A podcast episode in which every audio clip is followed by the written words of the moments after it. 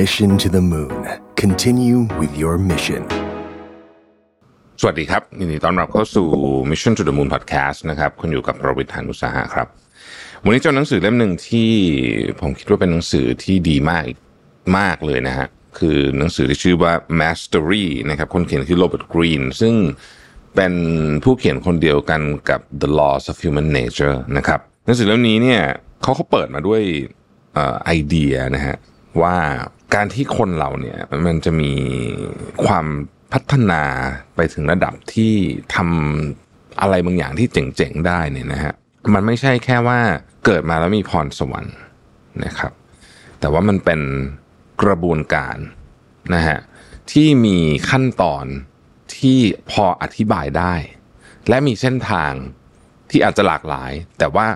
ถอดรหัสออกมาเป็นสิ่งที่เราสามารถ นำมาประยุกต์ใช้ถ้าเราต้องการที่จะมาสเตอร์อะไรบางอย่างได้ต้องใช้คำนี้นะฮะแล้วก็พูดถึงสถานการณ์ในโลกปัจจุบันว่ามันน่าเป็นห่วงเหมือนกัน เพราะว่าในโลกยุคปัจจุบันเนี้ยคนจำนวนมากถูกทำให้ตัดขาดจากในหนังสือเขาใช้คำว่า natural power เป็นพลังทางธรรมชาติที่จะช่วยให้เราสามารถเก่งในด้านใดด้านหนึ่งได้มาก ๆ ซึ่งมันเกิดขึ้นมาจากว่าชีวิตของเราในยุคนี้เนี่ย มันมีสิ่งล่อใจเยอะนะฮะมีอะไรมากวนใจเยอะมีตัวเรียกว่าสิ่งที่มาเหมือนแบบทำให้เราค่อยเขวเยอะนะครับ แล้วก็ยังมีคอนเซปที่ผิดพลาดเกี่ยวกับเรื่องของว่าความเก่งเป็นยังไงรวมถึงความอยากสำเร็จเร็วๆด้วย ทั้งหมดนี้เนี่ยมันจะทำให้คนที่อยากจะเก่งอะไรในเรื่องอะไรมากๆเนี่ยมันมันอาจจะยากนะครับ ดังนั้นในหนังสือเขาก็พูดถึงว่าเราลองมาทำความรู้จักกับบุคคลในประวัติศาสตร์ ที่ เขามีความสามารถในเรื่องใดเรื่องหนึ่งอย่างลึกซึ้งมากๆ เนี่ยเออแล้วมันมีอะไรบ้างไหมที่เราจะสามารถเอาบทเรียนพวกนั้นมาใช้ได้ นี่คือคอนเซปต์หลักๆ ของหนังสือเล่มนี้นะครับ เริ่มต้นจาก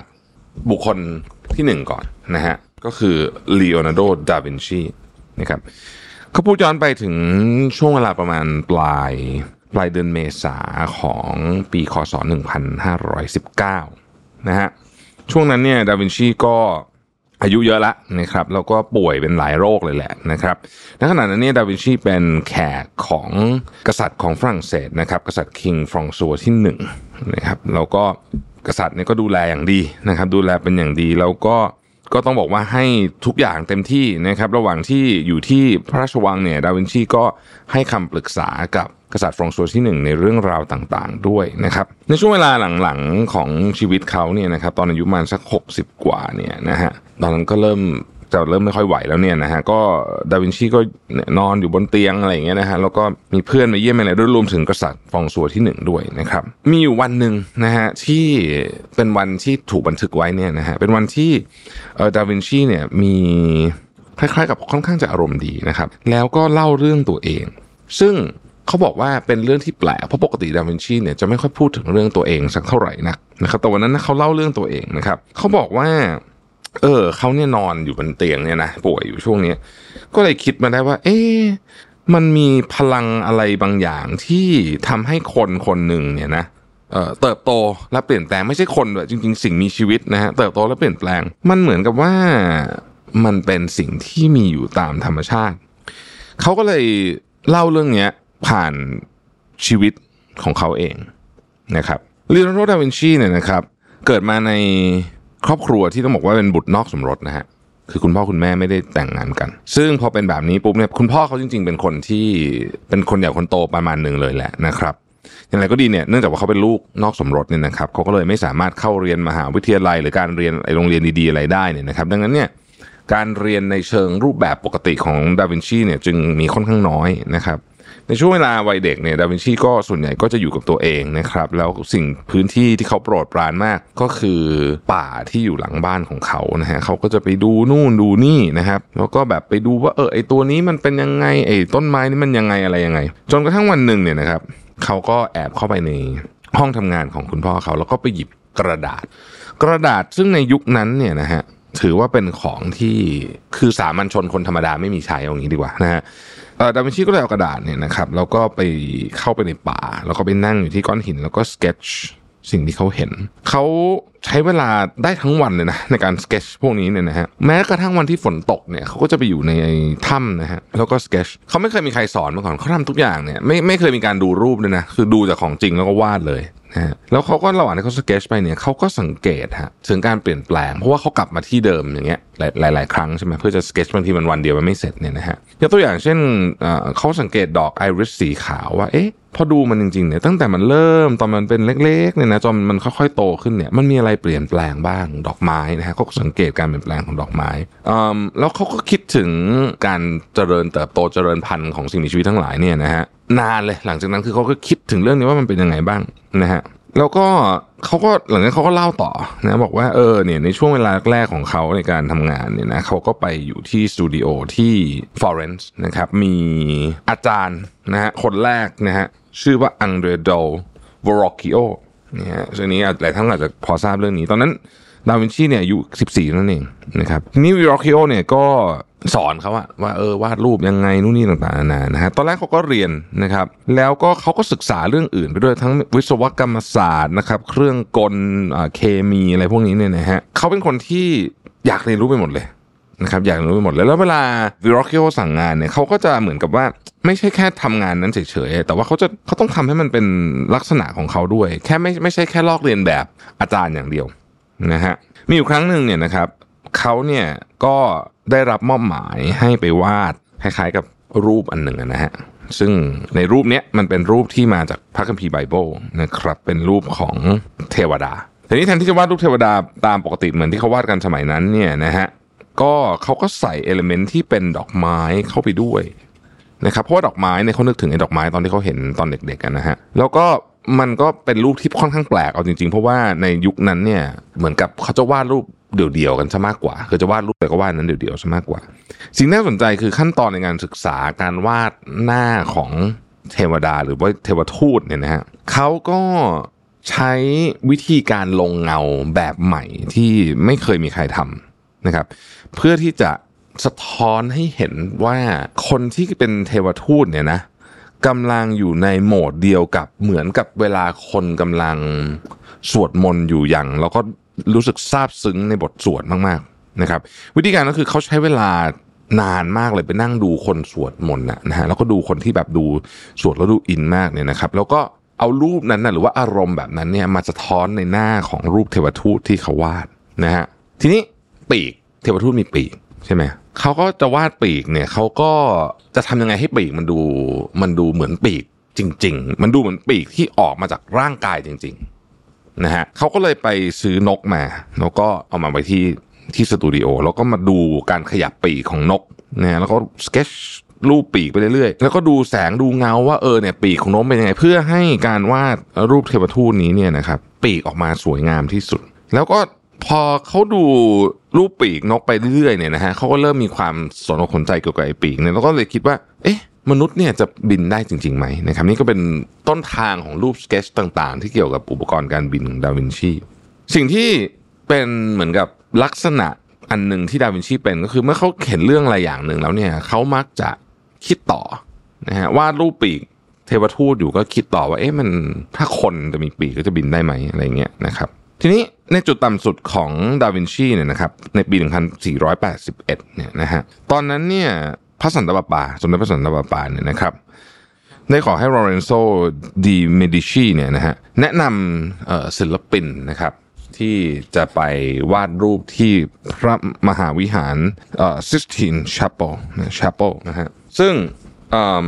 ตอนนั้นเนี่ยนะครับเขาก็เลือกคนไปเต็มไปหมดเลยนะฮะแต่ว่าเขาเลือกศิลปินจากฟลอเรนซ์ไปเยอะมากเลย แต่ว่าไม่ไม่เอา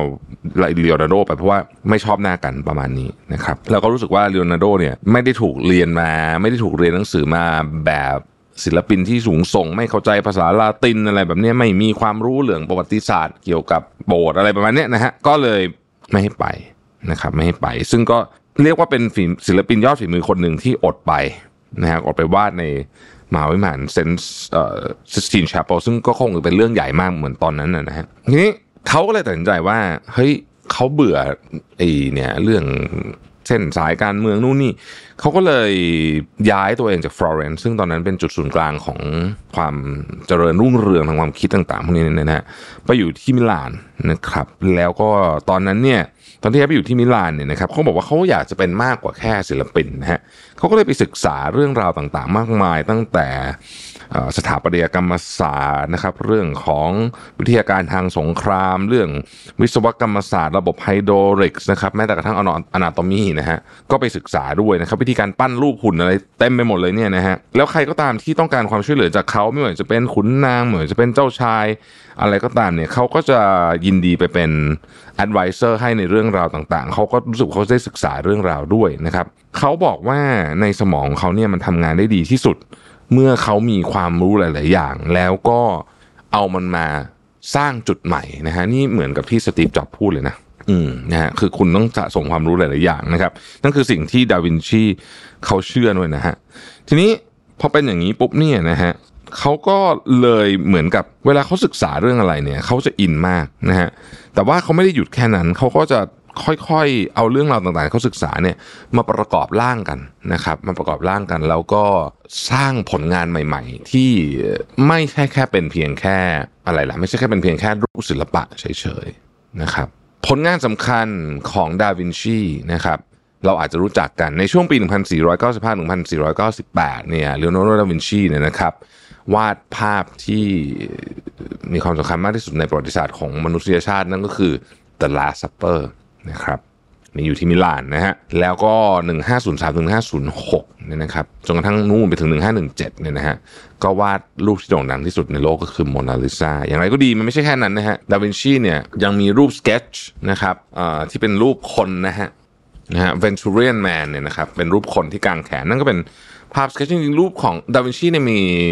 มีผลงานเป็นหลักพันชิ้นเลยนะฮะหลายพันชิ้นนะครับไม่ว่าเป็นเรื่องเกี่ยวกับ anatomy เรื่องเกี่ยวกับรูป สเก็ตช์ทำเฮลิคอปเตอร์อะไรเยอะแยะเต็มหมดเลยเนี่ยนะฮะมีงานโขงงานเขียนอะไรเต็มหมดเลยเขาเขาสรุปอย่างนี้ฮะบอกว่าสิ่งที่ดาวินชีเป็นเนี่ยนะฮะเราอาจจะเรียกได้ว่าเขามีส่วนประกอบต่างๆเหล่านี้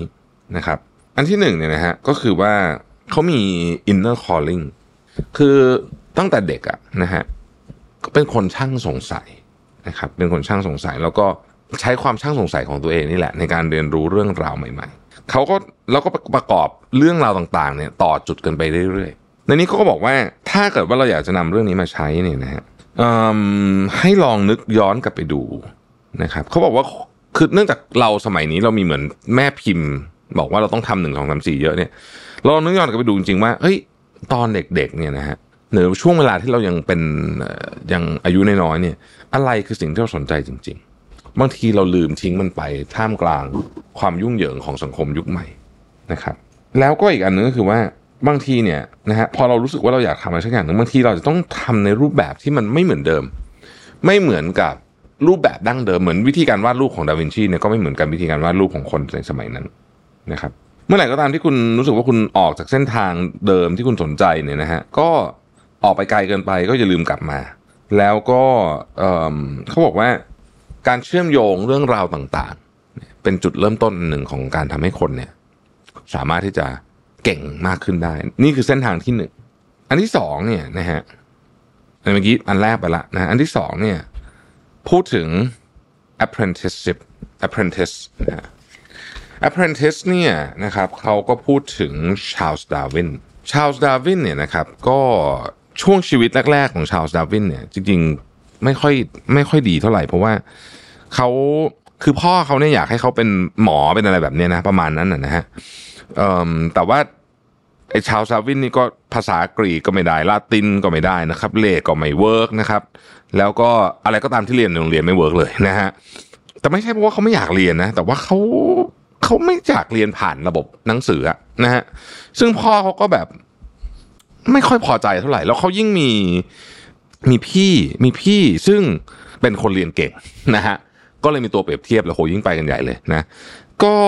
ชาลส์ดาร์วินเนี่ยนะครับก็เลยเป็นคนที่เรียกว่าพ่อไม่ปลื้มแล้วกันนะฮะแต่สิ่งที่ชาลส์ดาร์วินชอบทำเนี่ยก็คือกิจกรรม outdoor ครับ ประเภทว่าไปล่าสัตว์นะครับ ไปส่องนกไปดูแบบอดอกไม้นะฮะไปเก็บพวกก้อนหินแร่ท่งแร่ธาตุอะไรพวกนี้เนี่ยนะครับ แล้วเขาสามารถอย่างส่องนกดูนกเนี่ย ดูได้เป็นชั่วโมงชั่วโมงเลยนะครับเขาชอบของพวกนี้มากๆนะฮะแต่ว่าพ่อเขาครอบครัวเขาบอกว่าเอ้พวกนี้มันจะเป็นอาชีพได้ไงวะนะฮะหลังจากที่พออายุเริ่มโตขึ้นมากเนี่ย พ่อเขาก็เริ่มแบบไม่ไหวละนะฮะจะปล่อยอย่างนี้ต่อไปไม่ได้ละนะครับ จะปล่อยให้มันเอ่ออยู่ในป่าในในในอะไรเงี้ยไม่ได้นะฮะก็เลยส่งตัวของชาลส์ดาร์วินเนี่ยนะครับ ไปในโบสถ์นะฮะในโบสถ์อืม ไปทำงานเป็นเหมือนกับคล้าย ๆ กับ อะไรเกี่ยวกับทางศาสนาเนี่ยนะครับ แต่ว่าชาวซาวินก็แบบไม่อยากไปอะนะฮะไม่อยากไป แล้วก็รู้สึกว่า อืม ชีวิตเนี้ยเขาเขาอยากจะทำอย่างอื่นที่มันเป็นสิ่งที่เขาอยากทำจริง ๆเขาก็เลยเหมือนกับมันมีโอกาสเข้ามา ที่เขาจะเรียกว่าสามารถติดตามนะฮะไปบนเรือลำหนึ่งของอังกฤษ ซึ่งกำลังจะออกไปคล้ายๆกับว่าไป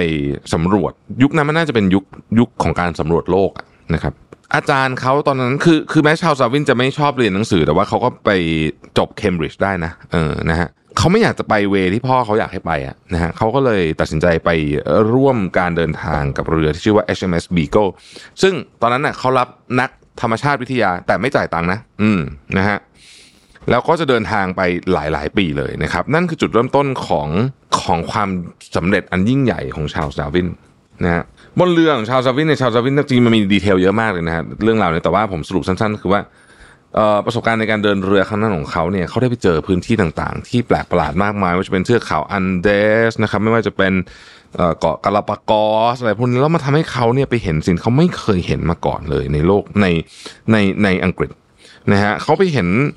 สิ่งที่แบบทำให้เขารู้สึกตื่นเต้นมากๆ แล้วเขาก็เก็บข้อมูลต่างๆ มากมายนะฮะไปไกลจน อ้อมไปถึงอาร์เจนตินาไปถึงอะไรโอ้โหไกลมากๆเนี่ยนะฮะแล้วเขาก็เอาของพวกนี้เนี่ยนะครับ กลับมาร้อยเรียงเป็นเรื่องราวของความเข้าใจด้านธรรมชาติใหม่นะครับ ที่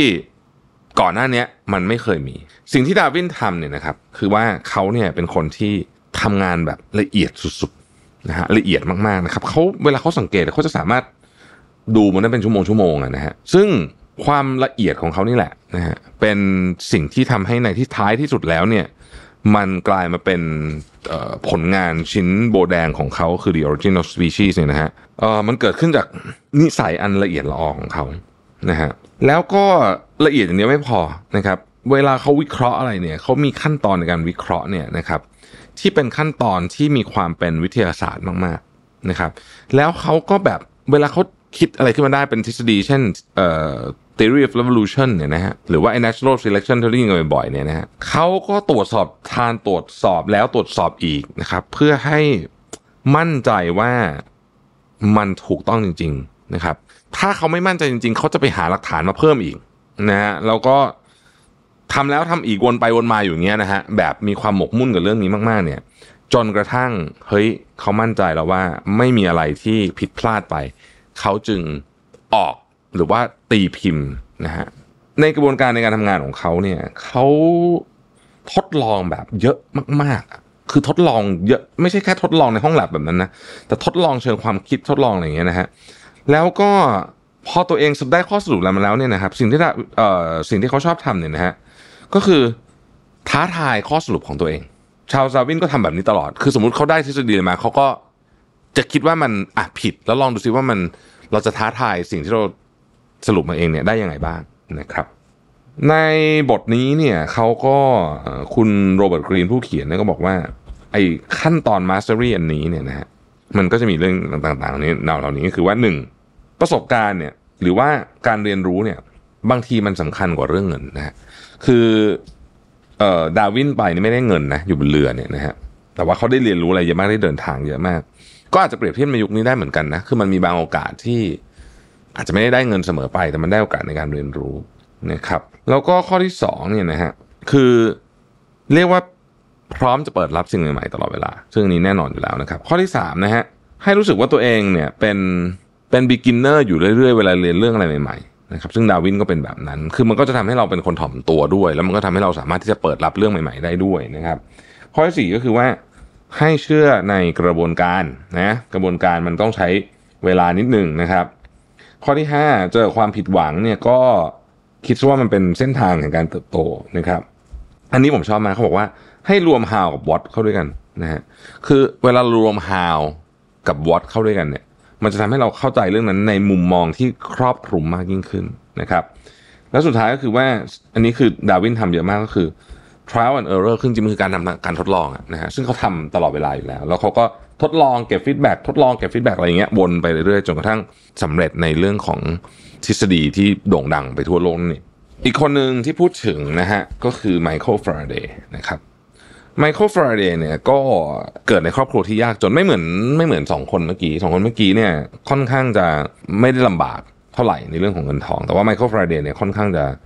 จะลำบากแล้วก็คล้ายๆคนอื่นก็คือ ก็อันนี้ไม่ได้เรียนหนังสือแต่ด้วยเหตุผลอื่นก็คือไม่อาจจะเป็นเหตุผลเรื่องเศรษฐกิจ นะครับ แต่ว่าเขาอะ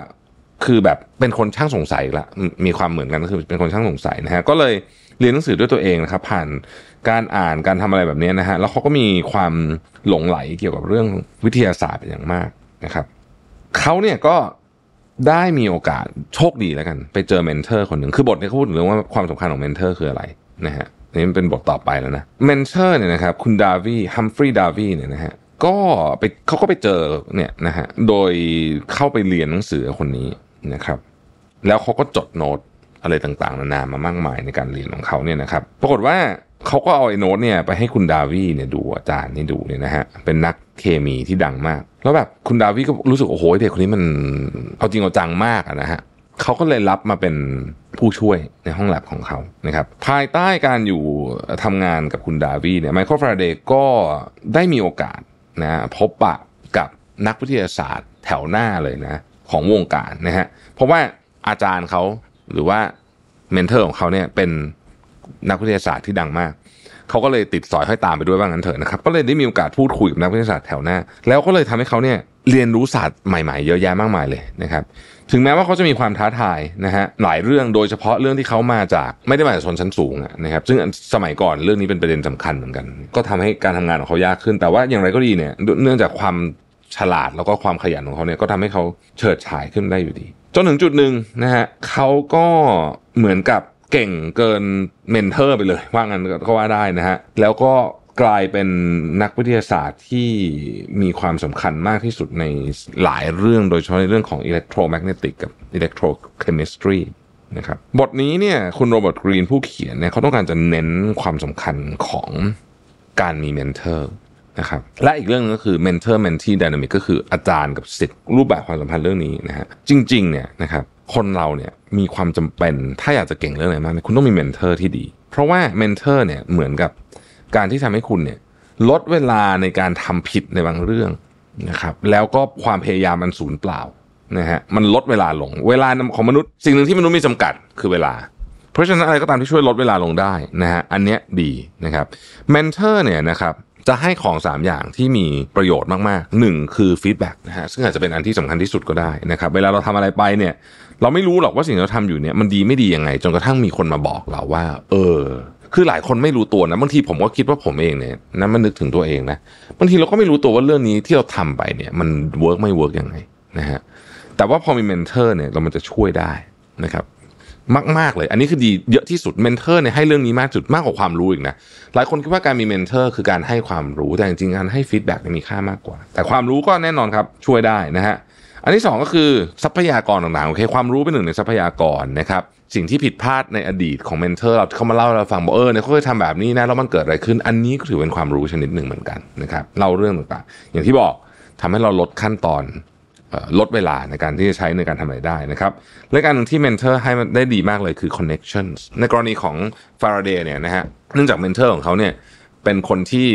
ดังในคือเป็นบุคคลสำคัญในแวดวงวิทยาศาสตร์ เพราะฉะนั้นตัวเขาเองก็เลยได้เจอคนเก่งๆไปด้วยนั่นเองนะครับ mentor mentee relationship นะฮะกลยุทธ์ในการใช้เนี่ยคืออะไรนะครับอันที่หนึ่งนะฮะควรจะต้องเลือกเมนเทอร์เนี่ยนะครับที่ดูแล้วเนี่ยสอดคล้องกับเป้าหมายระยะยาวของคุณนะฮะสอดคล้องเป้าหมายระยะยาวของคุณ ในที่นี้ก็คือว่าคือคุณมองเห็นเขาแล้วคุณต้องรู้สึกว่าคนเนี้ยเป็นคนที่ที่เราอยากจะเป็นอาจจะไม่ใช่ทุกด้านแต่ว่ามุมที่เราอยากอยากจะให้เขา ช่วยเราเนี่ยรู้สึกว่าคนเนี้ยได้ ในความหมายนี้ผมขยายความนิดหนึ่งคือ มันไม่ใช่เวลาเรามาหา mentor เราไม่ได้หาแค่เฉพาะคนที่เก่งอย่างเดียว แต่เราต้องดูด้วยว่า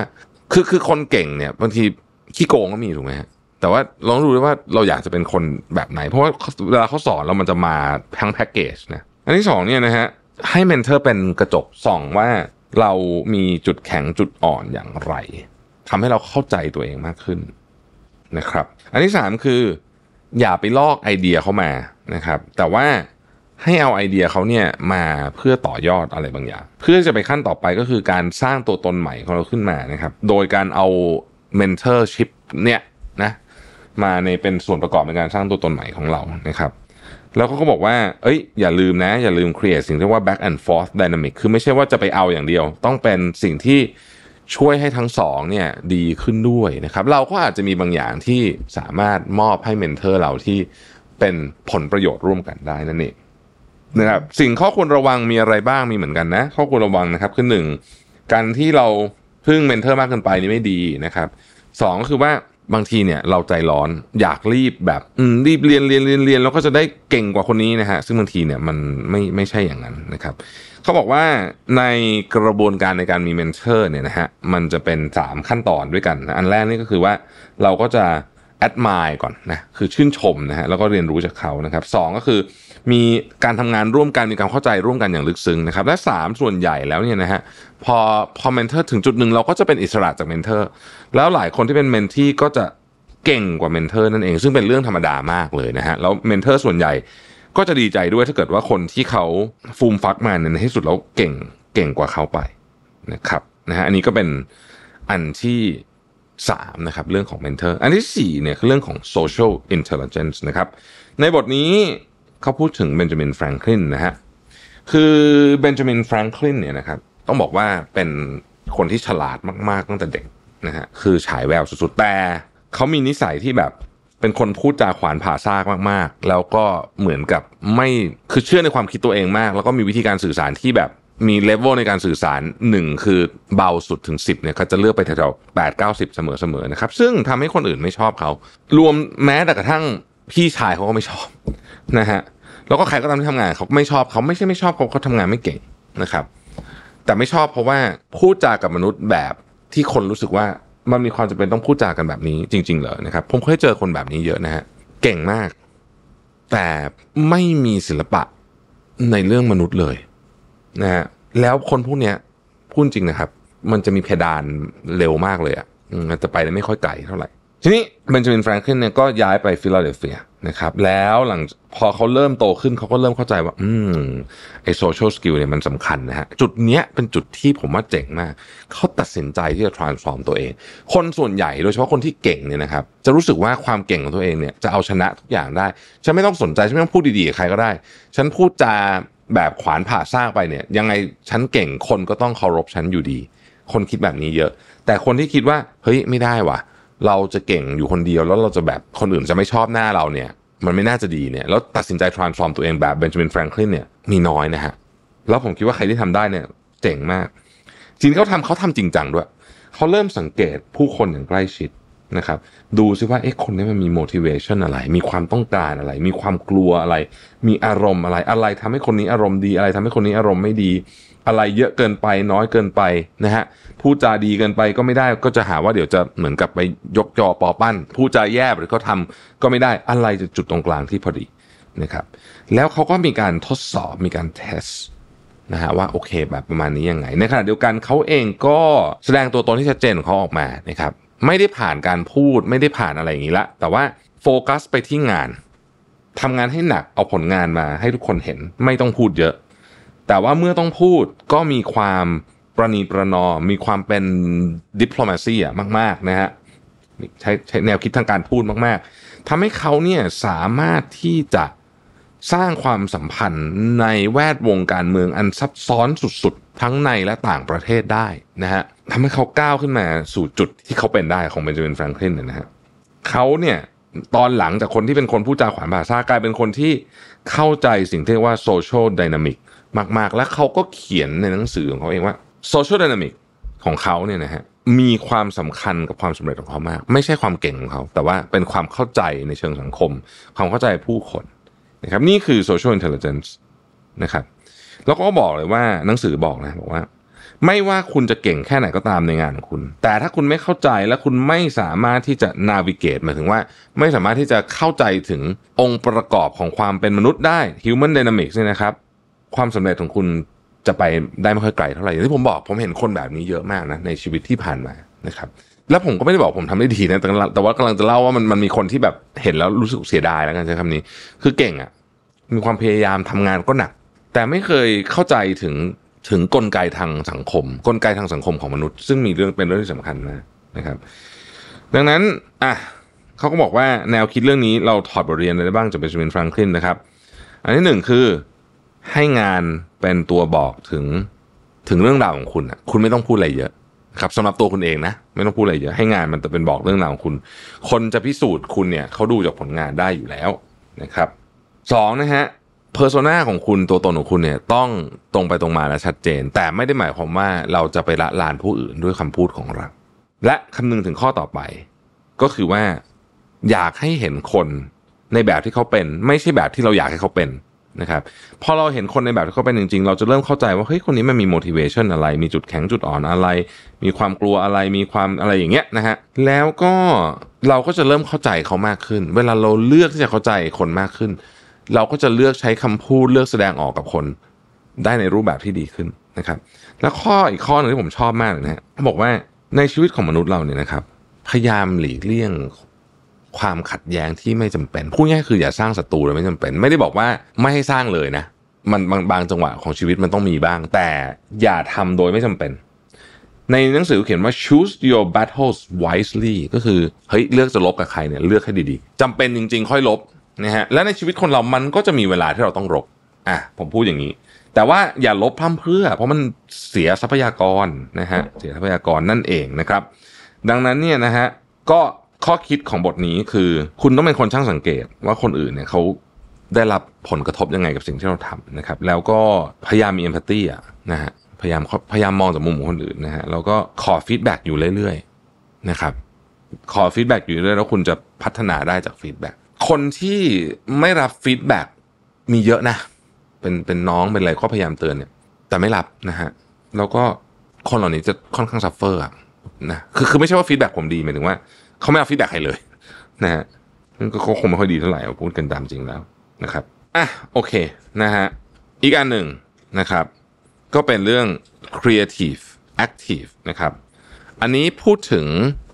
เอ่อโมซาร์ทนะฮะเอ่อโมซาร์ทเนี่ยนะครับก็ต้องบอกว่างี้ฮะคือโมซาร์ทเนี่ยเขาเติบโตมาแบบว่าเป็นแบบอารมณ์ประมาณไทเกอร์วูดส์เลยนะ feel ประมาณนั้นคือพ่อเนี่ยโอ้โหเริ่มต้นเนี่ยเกิดก็ฝึกเลย สามขวบเล่นเปียโนไปแล้วนะฮะเอ่อห้าขวบแต่งเพลงได้นะครับแล้วก็พ่อเขานี่ก็แบบประกบติดเหมือนเหมือนเหมือนเหมือนเหมือนนักกีฬาเก่งๆนะฮะพาไปยุไปทั่วยุโรปนะครับ เจอกับครูเก่งๆ ได้เล่นอุปกรณ์อะไรที่มันเป็นแบบ traditional ต่างๆนานามากมายนะฮะในช่วงเวลาเนี้ยในช่วงเวลาของการเติบโตขึ้นมาจากเด็กวัยเด็กเป็นวัยรุ่นเนี่ยนะครับและด้วยความพยายามผลักดันอย่างสูงสุดของพ่อเขาเนี่ยโมซาร์ทก็ได้มีโอกาสเรียนรู้เกี่ยวกับทฤษฎีทางดนตรีมากมาย ช่วงเวลาเนี้ยนะครับเขาก็เป็นแบบทำตามแบบแผนนะหรือถ้าจะพูดง่ายก็คือว่าก็ก็ตามตำรา อย่างก็ดีพออายุมาสักยี่สิบเนี่ยฮะเขาก็เริ่มที่อยากจะลองอะไรใหม่ ๆ แบบที่ไม่ใช่แพน pattern ที่พ่อเขาเตรียมไว้นะครับเขาก็เลยย้ายไปที่เวียนนาแล้วก็เริ่มในการทดลองวิธีการทำดนตรีแบบใหม่ จุดเนี้ยเป็นจุดสำคัญ นะฮะจุดนี้เป็นจุดที่โมซาร์ทเนี่ยเริ่มฟังเสียงในข้างในของตัวเอง แทนที่จะไปโฟกัสที่การซ้อมดนตรีในรูปแบบดั้งเดิมเฉยๆนะครับ หลังจากนั้นเนี่ยเขาก็เริ่มใช้เวลาจำนวนมากในการทดลองในการแต่งดนตรีนะฮะหรือว่าประพันธ์ดนตรีในรูปแบบที่ลึกซึ้งมากขึ้นกว่าเดิมนะครับ internal structure of music เป็นสิ่งที่เขาโฟกัส ไม่ใช่แค่การเล่นดนตรีให้เพราะอย่างเดียว แต่ว่าเขาอยากจะรู้ว่าเฮ้ยจริง ๆ แล้วเนี่ย อะไรอีกไหมที่มากกว่านั้นนะฮะมากกว่าแค่ตัวโน้ตเฉยๆนะครับ แล้วเขาก็จริง ๆเขาก็มีระหว่างนั้นเขาก็ลำบากนะชีวิตเขาก็ลำบากนะฮะเขาก็คนก็รู้สึกว่าเพลงเขาไม่เพราะอะไรแบบนี้ก็ไม่ได้รับการยอมรับประมาณหนึ่งในช่วงในช่วงหนึ่งนะครับ แต่ว่าผลงานชิ้นหลังๆของเขาอะนะฮะที่แต่งออกมาก็ทำให้เห็นว่าเฮ้ยสิ่งที่เขาทำ ที่เขาไม่ได้อยู่ในระบบดั้งเดิม แบบดั้งเดิมของดนตรีคลาสสิกเนี่ยมันทำให้เขาได้ผลงานอย่างดอนจิโอวานีนะฮะหรือว่า The Magic Flute อะไรพวกเนี้ยนะฮะออกมาเป็น คือมันแบบมันมีความใหม่แล้วก็เจ๋งมากในในในยุคนั้นนะฮะสิ่งที่ได้จากข้อคิดของโมซาร์เนี่ยคือเขาเรียกว่าเป็น path to creative active สิ่งที่สิ่งที่เราได้เห็นมาเนี่ยนะฮะเริ่มต้นจากสิ่งที่เรียกว่า the original mind ก่อนนะครับ original mind ก็คือว่าความอยากที่จะ หาตัวตนที่เป็นตัวของตัวเองนะครับหลังจากคุณมี original mind เนี่ยนะครับก็จะมีสิ่งเรียกว่า fact based mind นะครับอันนี้เป็นสิ่งที่เราก็มาดูกันว่าพื้นฐานของเรื่องที่เรากำลังดูอยู่ในเช่นดนตรีเนี่ยนะฮะมันมีอะไรบ้างนะครับซึ่งพวกนี้มันก็จะเป็นลักษณะของการฝึกฝนในรูปแบบทั่วๆไปนะครับ ซึ่งในขั้นตอนนี้ก็ก็เป็นขั้นตอนที่ต้องมี เพราะว่าคุณจะ creative active ได้เนี่ยเบสิกคุณต้องแน่นก่อนนะครับ อันต่อไปเขาเรียกว่า multi directional mind นะฮะอันเนี้ยคือการเอาไอเดียที่มันอาจจะดูเหมือนไม่เกี่ยวข้องกัน เรามาเชื่อมโยงกันนะครับสุดท้ายเขาเรียกว่า dimensional mind นะ dimensional mind เนี่ยคือเอาทุกอย่างที่คุณเรียนรู้มาในอดีตเนี่ยนะครับ เข้าใจมันอย่างลึกซึ้งนะครับ เข้าใจมันโหลงลึกสุดๆเลยเนี่ย แล้วจากความเข้าใจลึกซึ้งนี่เองทำให้คุณสามารถแตกแขนงออกมากลายเป็นสิ่งที่เรียกว่า ความคิดสร้างสรรค์ในในกรณีของโมซาคืองานดนตรีนั่นเองนะครับ มีเส้นทางความคิดใหม่ๆนะฮะสิ่งที่ต้องระวังเกี่ยวกับเรื่องนี้คือเอ่อมีสองอันเขาเรียกว่า mental inertia คือพอคนเรามันทำอะไรไปไปเรื่อยๆนานๆเนี่ยมันจะมีความรู้สึกว่าจะใช้ชุดความคิดเดิม ซึ่งนี้อันตรายนะเพราะว่าโลกมันเปลี่ยนตลอด เราจะหาของใหม่ชุดความคิดเดิมไม่ได้ และสองก็คือว่า เอ้ย creativity เนี่ย คุณไปเร่งมันไม่ได้นะ มันต้องมีพาร์ทที่ต้องใช้เวลานะครับ อันนี้ก็คือโมซาร์ทนะฮะ สุดท้ายนะครับ ก็คือไอน์สไตน์เขาก็พูด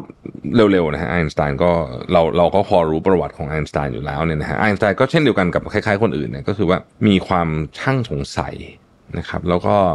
ไม่สงสัยอย่างเดียวนะฮะเอามาทดลองด้วยนะครับแล้วก็ทำให้เกิดทฤษฎีต่างๆ นานานาๆมากมายนะฮะกล่าวโดยสรุปนะครับ มีสรุปในหนังสือเล่มนี้นะครับ ก็จะมีข้อสรุปอยู่สี่ห้าประเด็นนะครับอันที่หนึ่ง phase ของการไปสู่การ master อะไรก็ตามเนี่ยนะครับมันจะมีสิ่งที่ว่า apprenticeship phase นะครับก็คือคุณต้องเข้าใจพื้นฐานของมันก่อน 2 คือ creative active phase อันนี้เป็น part ที่คุณทดลองนะครับ แล้วคุณจะพัฒนาแนวทางของตัวเองได้ สุดท้ายคือ mastery ก็คือเอาทุกอย่างมารวมกันนะฮะ แล้วก็ทำให้มันเจ๋งสุดๆอะอันนี้คือ part สุดท้าย แต่กว่าจะมาถึง part นี้คือสอง part แรกต้องทำให้ดีก่อนนะฮะทำยังไงคุณถึงจะ master อะไรได้ mastery มาจากอะไรนะครับ อันที่หนึ่งคือว่าแน่นอนคุณต้องมีความรู้ความเข้าใจในสิ่งที่คุณกำลังทำอยู่อย่างลึกซึ้งนะครับสองคือคุณต้องเห็นภาพใหญ่เกินกว่าแค่สิ่งที่อยู่หน้าคุณด้วย อันนี้คือการเอาความรู้อื่นๆมา และสามผมว่าเนี้ยเจ๋งมากคือ การทำงานต้องมี flow state คือคุณต้องเหมือนกับนั่งดูนกได้เป็น ครึ่งวันอะอย่างนั้นอะนะฮะซึ่งอันเนี้ยเขาบอกว่าลองไปดูสิ ทุกคนที่พูดมาเนี่ย เวลาโฟกัสกับเรื่องอะไรเนี่ยเขาจะสามารถหายไปในหัวข้อนั้นได้เป็นวันๆเลยทีเดียว กลยุทธ์นะฮะในการที่เราจะ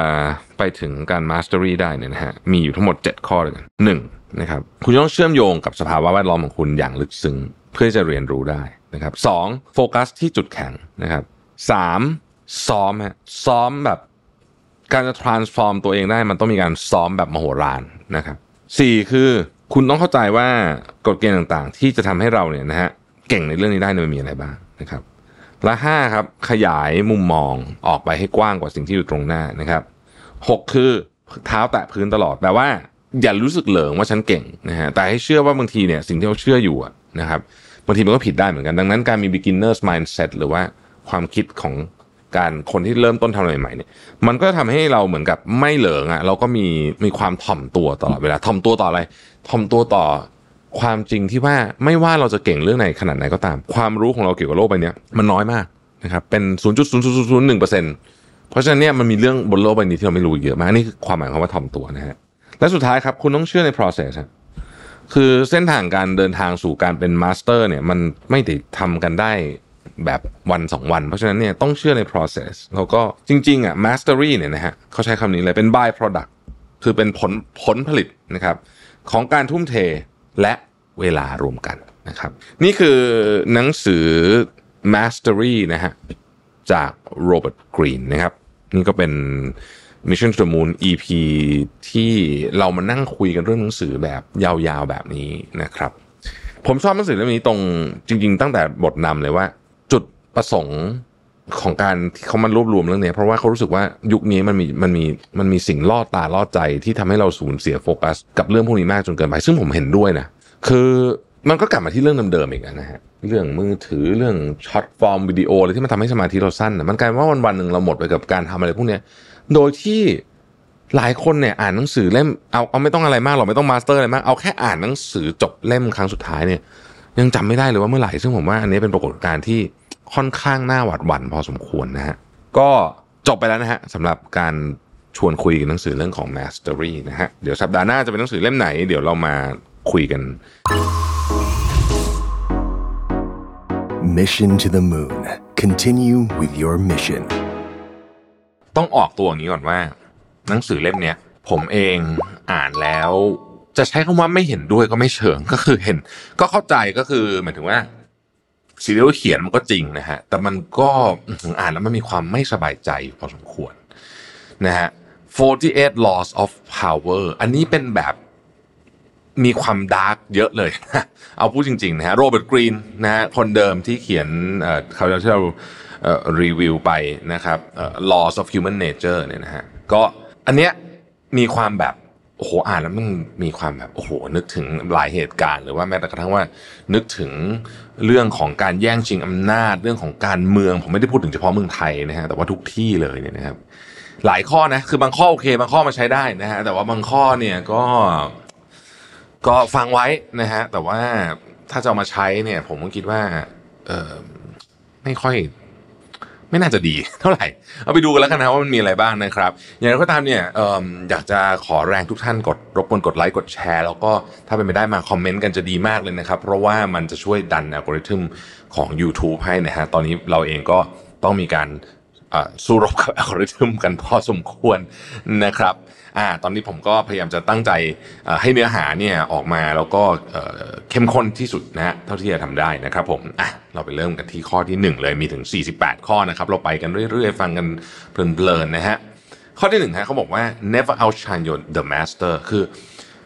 คนที่มีอำนาจเหนือคุณน่ะนะฮะหัวหน้าคุณหรืออะไรแบบนี้เนี่ยนะครับ อย่า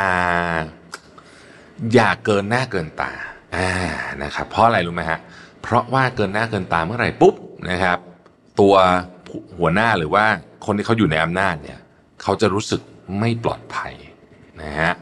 เสร็จแล้วเนี่ยไม่ปลอดภัยจากที่เราเป็นเอ่อาจจะเป็นคนสนิทหรืออะไรแบบนี้เลยเนี่ยเขารู้สึกไม่ปลอดภัยเขาเริ่มรู้สึกไม่ไว้ใจเนี่ยนะฮะบางทีความซวยมันจะมาบังเกิดได้ เพราะฉะนั้นอย่าอย่าอย่าทำให้เขารู้สึกแบบนั้นอ่านะครับ ต้องทำให้ตัวหัวหน้าเนี่ยรู้สึกว่าสามารถควบคุมสถานการณ์อยู่ได้ และ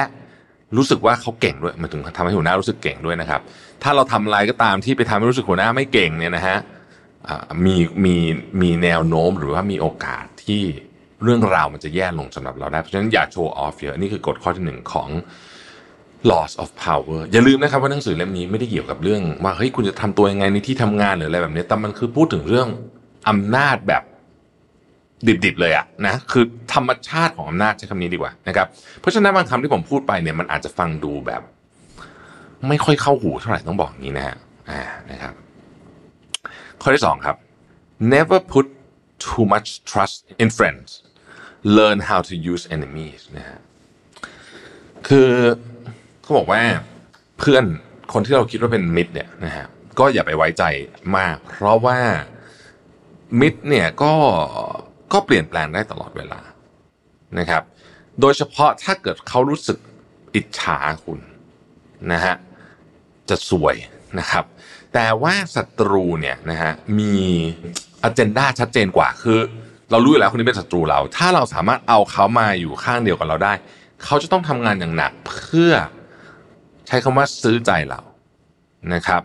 และถ้าเกิดมาอยู่ข้างเดียวกันได้เนี่ยการเปลี่ยนแปลงศัตรูมาเป็นพวกเดียวกับเราเนี่ยนะฮะเราเข้าใจเขาชัดเจนมากกว่า เห็นภาพชัดเจนมากกว่านะครับผมพูดง่ายๆว่าข้อนี้จริงๆเขาพยายามจะบอกว่า คือ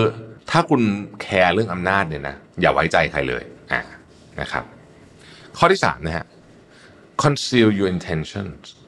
ความตั้งใจของคุณเนี่ยอย่าให้ใครรู้นะครับ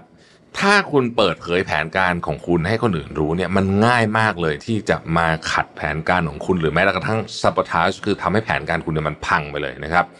กลยุทธ์และอนาคตของคุณเนี่ยนะฮะการเดินหมากของคุณเนี่ยนะครับ พยายามทำให้มันมีเป็นความลับมากที่สุด แล้วก็ทำไงก็ได้ให้คนคาดการณ์อะไรไม่ได้เลย เกี่ยวกับตัวคุณ และแผนการของคุณนะครับ พูดถึงขั้นว่าถ้าจำเป็นจะต้องใช้ตัวหลอกนะฮะ เพื่อที่จะหลอกล่อคู่ต่อสู้ว่าเราจะไปทางนี้นะแต่จริงเรากำลังจะไปอีกทางหนึ่งเนี่ยก็จำเป็นต้องใช้ก็ต้องใช้นะครับ แล้วก็จริง ๆ แล้วยิ่งคุณไม่เปิดเผยแผนการหรือแผนการคุณมันแบบมีความแบบ คืออธิบายอะไรไม่ได้เลย หรือว่าคาดการณ์ไม่ได้เลยเนี่ยนะครับ จริง ๆ แล้วเนี่ย คุณจะได้รับความเคารพในฐานะหัวหน้ามากขึ้นด้วยนะฮะข้อที่สี่ always say less than necessary นะฮะ คือพูดให้น้อยเข้าไว้นะครับพูดให้น้อยเข้าไว้ คนที่อยู่ในอำนาจจริงๆเนี่ยนะฮะคุณไม่รู้ด้วยซ้ำว่าเขาอยู่ในอำนาจเพราะเขาไม่พูดอะไรเลยฮะคุณแทบจะไม่ได้ยินเสียงเขาเลยเนี่ยนะครับแล้วคนที่พูดน้อยๆนะฮะพูดน้อยๆ คนอื่นเวลามองเข้ามาจะรู้สึกว่าคนเนี้ยอยู่ในสถานะที่ควบคุมเรื่องราวต่างๆได้นะครับ แล้วก็เป็นคนช่างคิดอะไรแบบนี้นะฮะคือบุคลิกของคนพูดน้อยเนี่ย มันจะดูเคร่งขรึมน่ากลัวกว่า แล้วถ้าเกิดพูดในแง่มุมของอำนาจนะครับ อันนี้ก็ก็คงจะช่วยส่งเสริมมากกว่านะครับ ในทางกับกันพยายามส่งเสริมให้คนอื่นพูดเยอะๆ เวลาอยู่ด้วยกันเพราะเราจะได้รู้ว่าเอ๊ะอีกฝั่งหนึ่งเนี่ยเขาคิดอะไรอยู่ แล้วก็บางทีกลยุทธ์ต่างๆนานาหรือว่าแผนการเนี่ยมันจะหลุดออกมาในช่วงเวลาที่เขาพูดเยอะๆนี่แหละนะครับ ข้อที่ห้า นะครับอย่างข้อนี้ข้อที่ห้าเนี่ยผมคิดว่าเป็นข้อที่เออมันจริงนะครับเขาบอกว่า so much depends on reputation guard it with your life นะฮะโอ้โหเรื่องต่างๆ ในชีวิตเนี้ยมันเกี่ยวข้องกับชื่อเสียงของคุณมาก คุณต้องปกป้องชื่อเสียงคุณด้วยชีวิตนะครับ ชื่อเสียงเนี่ยเป็นแกนหลักเป็นเสาเข็มของอำนาจนะฮะถ้าคุณชื่อเสียงดีอำนาจจะตามมา ถ้าคุณชื่อเสียงไม่ดี คุณจะสูญเสียอำนาจได้อย่างรวดเร็วมากนะครับ และเมื่อชื่อเสียงเสียไปแล้ว การจะเอาคืนกลับมาเนี่ยทำยากมากๆ ดังนั้นคุณต้องเขาใช้คำว่า actively นะ actively manage and guarding your reputation คือคุณต้องปกป้องอำนาจของคุณเนี่ยแบบที่เรียกว่าอย่างแข่งขันนะฮะอย่างแข่งขันแล้วก็ถ้าสมมติมีอะไรเข้ามาคุณต้องต่อสู้เพื่อรักษาชื่อเสียงของคุณอย่างแข่งขันนะฮะแล้วต้องต่อสู้เพื่อชื่อเสียงของคุณนะครับ ถ้ามันมีข่าวลือมันมีอะไรพวกนี้ต้องรีบจัดการนะครับ คนที่สร้างชื่อเสียงเนี่ยนะฮะก็มาจากคุณสมบัติที่ดี แล้วก็ชื่อเสียงเนี่ยไม่ใช่สิ่งที่พูดพูดเอาเราได้ มันต้องมาจากการกระทำดังนั้น การกระทำจึงเป็นที่มาของชื่อเสียง แต่ต่อให้คุณทำดีมามากแค่ไหนก็ตามเนี่ยพลาดครั้งเดียวบางทีหมดเลย เพราะฉะนั้นชื่อเสียงเป็นเรื่องที่ต้องระวังมาก ๆที่สุดนะครับ ข้อที่ 6 ครับ court attention at all cost นะฮะอืม คือคุณพูดน้อย ไม่มีไม่เผยเผยแผนการให้ใครถูกต้องแล้ว แต่ว่าคุณจะต้องเป็นอยู่ในจุดสนใจ หรืออยู่ในแกนของอำนาจอยู่ตลอดเวลาในที่นี้ผู้คนต้องสนใจคุณ ซึ่งการที่คุณโดดเด่นในทางใดทางใดทางหนึ่งนะครับ หรือทำตัวลึกลับก็ได้นะ หรือเอเป็นออะไรก็ได้อะนะฮะทำให้คุณเนี่ย อยู่ในเกมของอำนาจเสมอ ในนี้เขาเขียนว่า แม้แต่กระทั่ง attention หรือความสนใจในทางลบเนี่ยนะยังดีกว่าการไม่มี attention เลยด้วยซ้ำถ้าคุณพูดถึงเรื่องอำนาจเนี่ยนะฮะข้อที่เจ็ดนะครับ ข้อนี้ฟังแล้วคุณอาจจะรู้สึกแหม่งแม่งๆนิดนึงแต่เขาแต่มันแต่แต่เขาเขียนไว้ในหนังสือจริง ๆ คือ let others do the work for you but always take the credit นะฮะโอ้โห นี่ถ้าเป็นหนังสือ management นี่ก็ไม่ใช่เลย แต่ว่าในเกมของอำนาจบางทีเป็นอย่างนั้นนะฮะ ก็คือว่าคนที่อยู่ในอำนาจเนี่ยบางหลายครั้งให้คนอื่นทำงานให้ แต่ว่าตัวเองเนี่ยเรียกว่าคว้าชิ้นปลามันไปนะครับ เอาความสนใจของสาธารณชนของผู้คนเนี่ยมาอยู่ที่ความสำเร็จที่เหมือนจะเป็นความสำเร็จของตัวเองนะครับ เขาบอกว่าวิธีการที่คนเหล่านี้ทำก็คือว่า เขาใช้คำว่า control the narrative คือทำยังไงก็ได้ให้เรื่องที่มันเล่าออกไปเนี่ยมมันดูเหมือนคุณทำทำอะไรเยอะทำให้เกิดเรื่องนี้ขึ้น แม้ว่าคุณอาจจะไม่ได้ทำอะไรเยอะก็ตามนะครับ และก็ไม่ใช่การเอาเครดิตแบบตรงๆว่าเฮ้ยผมทำเรื่องนี้สำเร็จคือมันอันนั้นมันคือโกหกเพราะว่ามันมันมันผมทำเรื่องนี้คนเดียวอย่างเงี้ยไม่ใช่ แต่ว่ามันเป็นลักษณะที่ว่าทำยังไงก็ได้ให้คนเข้าใจเอาเองว่า คุณเนี่ย เป็นคนที่ทำเรื่องนี้เกือบทั้งหมด อย่างที่ผมบอกนะฮะเน้นอีกครั้งว่าผมไม่ได้เห็นด้วยกับทุกอย่างที่เขาเขียนนะแต่ว่าไม่ได้เห็นด้วยที่ว่ามันเป็นสิ่งที่ดี แต่ว่าเออพอนึกนึกดูแล้วมันก็เออบางทีมันอาจจะเป็นวิธีการที่ทำให้รักษาหน้าไว้ได้จริง ๆ ก็ได้นะครับกฎข้อที่8ครับ make others people come to you use bait if necessary โอ้โหนะฮะคือให้คนเนี่ยเข้ามาหาคุณจะใช้เหยื่อล่อก็ได้นะฮะ แปลว่าอะไรนะครับ แปลว่าอะไรก็คือว่า คือคุณจะต้องทำให้คนเนี่ยนะฮะเหมือนกับว่า มีความจำเป็น ที่จะต้องเข้าหาคุณ ไม่ทางใดก็ทางหนึ่งนะครับเเขาถึงบอกว่าใช้เหยื่อล่อก็ได้ถ้าจำเป็น ถ้าต้องใช้นะฮะออพอคนเข้ามาอยู่ในพื้นที่ของคุณแล้วอยู่ในเขต เรียกว่าเป็นเขตอำนาจหรือว่าความคิดของคุณแล้วเนี่ยนะฮะคุณจะสามารถเปลี่ยนแปลง แล้วก็โน้มน้าวคนเหล่านี้ได้ง่ายขึ้น เพราะคนที่เข้ามาอยู่ในโซนของคุณแล้วเนี่ยนะครับเขาใช้คำว่า disoriented นะฮะคือคนมันจะแบบมันจะไม่ได้คิดแบบด้วยหลักเหตุผลร้อยเปอร์เซ็นเหมือนตอนที่ไม่ได้อยู่นะครับแล้วก็จะเหมือนกับง่ายต่อการชักจูงนะฮะข้อที่ 9 ครับ win through your actions never through an argument นะครับคือ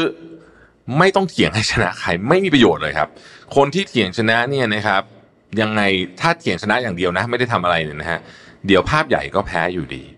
ดังนั้นถ้าต้องการที่จะชนะต้องชนะจาก action จากการกระทำนะครับ แล้วก็ให้ผลงานหรือว่าการกระทำของคุณเนี่ยมันพูดด้วยตัวเองนะครับข้อที่10 law number 10นะ infection avoid the unhappy and unlucky นะครับเอ่อ คือให้ให้หลีกเลี่ยงคนเหล่านี้ คนคนที่เชิงลบทั้งหลายเนี่ยนะฮะคนที่ไม่มีความสุขคนที่คิดลบอะไรพวกนี้เพราะว่าสถานภาพทางอารมณ์ มันเป็นเหมือนโรคติดต่อนะครับ ความไม่มีความสุขของใครคนใดคนหนึ่ง ถ้าเกิดคุณอยู่เขานานๆเนี่ยนะฮะไอ้ดราม่าอะไรทั้งหลายเนี่ยนะฮะมันจะดึงคุณลงไปด้วยนะครับ มันจะดึง mindset คุณลงไปด้วย มันจะดึงสถานะคุณลงไปด้วย ดังนั้น พยายามอยู่กับคนที่คิดบวกนะครับ มีสถานะที่อยู่ในเชิง บวกอะไรอย่างเงี้ยนะครับ เพราะฉะนั้นเนี่ยเขาบอกว่าไอ้สุขภาพจิตของเราเนี่ยเป็นเรื่องที่สำคัญมากนะครับ ดังนั้นเลือกไอ้คนที่อยู่รอบข้างดีๆกฎข้อที่ 11 ครับ learn to keep people dependent on you นะฮะทำไงก็ได้ให้คนเนี่ยนะครับพึ่งพาคุณเยอะๆนะฮะถ้าคุณอยากจะรักษาอำนาจไว้เนี่ยนะฮะก็ต้องทำให้การมีอยู่ของคุณเนี่ยมันทำให้ผู้คนอื่นเนี่ยเหมือนกับ คือถ้าคุณไม่อยู่เนี่ยนะฮะ คนอื่นจะทำอะไรไม่ได้ทำงานไม่ได้นะฮะคุณต้องทำให้สิ่งที่คุณมอบให้กับไม่ว่าจะเป็นทีมไม่ว่าจะเป็นอะไรก็ตามเนี่ยนะฮะมันมีความเฉพาะเจาะจงแทนกันยากมาก ๆนะครับ การที่มีคนต้องพึ่งพาตัวใครเยอะๆตัวคุณเยอะๆเนี่ยนะฮะมันคือรูปแบบหนึ่งของอำนาจที่ชัดเจนที่สุด มันเป็นการการันตีเลยว่า คุณจะได้รับความแบบไว้เนื้อเชื่อใจ นะครับได้รับความ loyal ก็คือได้รับความซื่อสัตย์อ่านะฮะถ้ามีใครคนใดคนหนึ่งก็ตามเนี่ยที่ที่สามารถทำไอ้เรื่องนี้แทนคุณได้เนี่ยอันนี้ให้รู้ไว้เลยว่าอำนาจเริ่มสั่นคลอนนะครับข้อที่ 12 ครับ use selective honesty and generosity to disarm your victim โอ้โห ข้อนี้ที่แบบ อ่านไปแล้วก็ต้องบอกว่าขนลุกนะฮะ คืออย่างนี้ เขาบอกว่าการทำในสิ่งที่จริงใจและ ซื่อสัตย์ซื่อตรงใจกว้างใจใหญ่หนึ่งครั้งเนี่ยนะฮะสามารถที่จะกลบเรื่องราวที่ไม่ซื่อตรงเป็นสิบสิบครั้งได้นะครับ และชื่อเสียงของความซื่อสัตย์ซื่อตรงเนี่ยมันเป็นเหมือนกับ smoke screen ก็คือม่านควันนะฮะสำหรับกิจกรรมบางอย่างที่คุณอาจจะไม่อยากให้คนรู้ข้างหลัง เพราะฉะนั้นลักษณะของการทำแบบนี้ก็คือเขาใช้คำว่า strategic acts of kindness มีการแบบ มีความเมตตามีอะไรแต่เป็นกลยุทธ์เนี่ยนะฮะทำให้คนอื่นเนี่ยไม่สงสัยนะครับ แล้วก็หลายคนที่อาจจะเอ้ยตั้งข้อนู้นข้อนี้กับคุณเนี่ยใช้ selective honesty เนี่ยนะฮะก็จะช่วยปลดอาวุธของคู่ต่อสู้คุณได้ด้วยซ้ำนะครับข้อที่ 13นะฮะ when asking for help appeal to people's self-interest never to their mercy or gratitude เวลาต้องการขอความช่วยเหลือ ต้องหาผลประโยชน์ร่วมกันให้พูดง่ายๆคือเวลาไปขอความช่วยเหลือจากใคร ต้องให้เขาได้ผลประโยชน์ อย่าขอเพราะความเมตตา หรือเพราะความเอื้อเฟื้อเผื่อแผ่ของคนนั้นนะครับ โดยเฉพาะอย่าไปขอเพราะเคยมีบุญคุณต่อกันในอดีตด้วยนะครับแต่ขอแล้วให้เขาได้ประโยชน์อะไรสักอย่างหนึ่งโฟกัสตรงนั้น แล้วก็ให้ตรงนั้นน่ะมันขยายใหญ่ขึ้นกว่าความเป็นจริง ก็คือไอ้ตรงที่มันเป็นสิ่งที่เขาจะได้เนี่ยขยายมันให้ใหญ่ ๆ นะครับ ข้อที่ 14ฮะ post as a friend work as a spy นะครับทำตัวเป็นเพื่อนแต่ทำงานเป็นลักษณะเหมือนกับสายสืบนะครับ การที่คนที่อยู่ในอำนาจได้เนี่ยต้องมีการหาข้อมูลตลอดเวลานะครับ เราจะได้สามารถที่จะคาดการณ์นะฮะว่าคนอื่นจะทำอะไรได้นะครับ แล้วก็การหาข้อมูลเนี่ยมันเป็นลักษณะอันหนึ่งของอำนาจ เป็นการบริหารจัดการอำนาจอย่างหนึ่ง ข้อที่ 15 ครับ crush your enemy totally ถ้าใครเป็นศัตรูนะครับหนังสืออันนี้ก็บอกว่าเฮ้ยถ้าคุณแบบไม่จัดการแบบเรียบเรียกว่าเรียกว่าราบให้มันแบบพนาศูนย์ไปเลยเนี่ยนะฮะเอาแค่เขาบาดเจ็บ หรือบาดเจ็บสาหัสเนี่ยวันหนึ่งเนี่ยนะฮะเดี๋ยวเขากลับมาเล่นงานคุณแน่เพราะฉะนั้นถ้าคุณคิดว่าใครเป็นศัตรูแล้วเนี่ยนะฮะต้องการบริหารอำนาจก็ต้องทำให้มันจบไปเลยนะฮะ ข้อที่ 16 ครับ use absence to increase respect and honor นะครับ คุณสามารถใช้การปรากฏตัวบ้าง หรือไม่ปรากฏตัวบ้างของคุณเนี่ยเพื่อที่จะเพิ่มความเคารพและความชื่นชมในตัวคุณได้นะฮะเขาบอกว่ามนุษย์เราเนี่ยเวลาเห็นอะไรซ้ำๆๆเช่นเอ้คือรู้อยู่ว่าคนเนี้ยไอ้แบบนี้ต้องมาแบบนี้ต้องทำแบบนี้เนี่ย มันจะทำให้เหมือนกับคาดการได้ เพอคาดการได้ปุ๊บความน่าสนใจของบุคคลจะน้อยลง ดังนั้น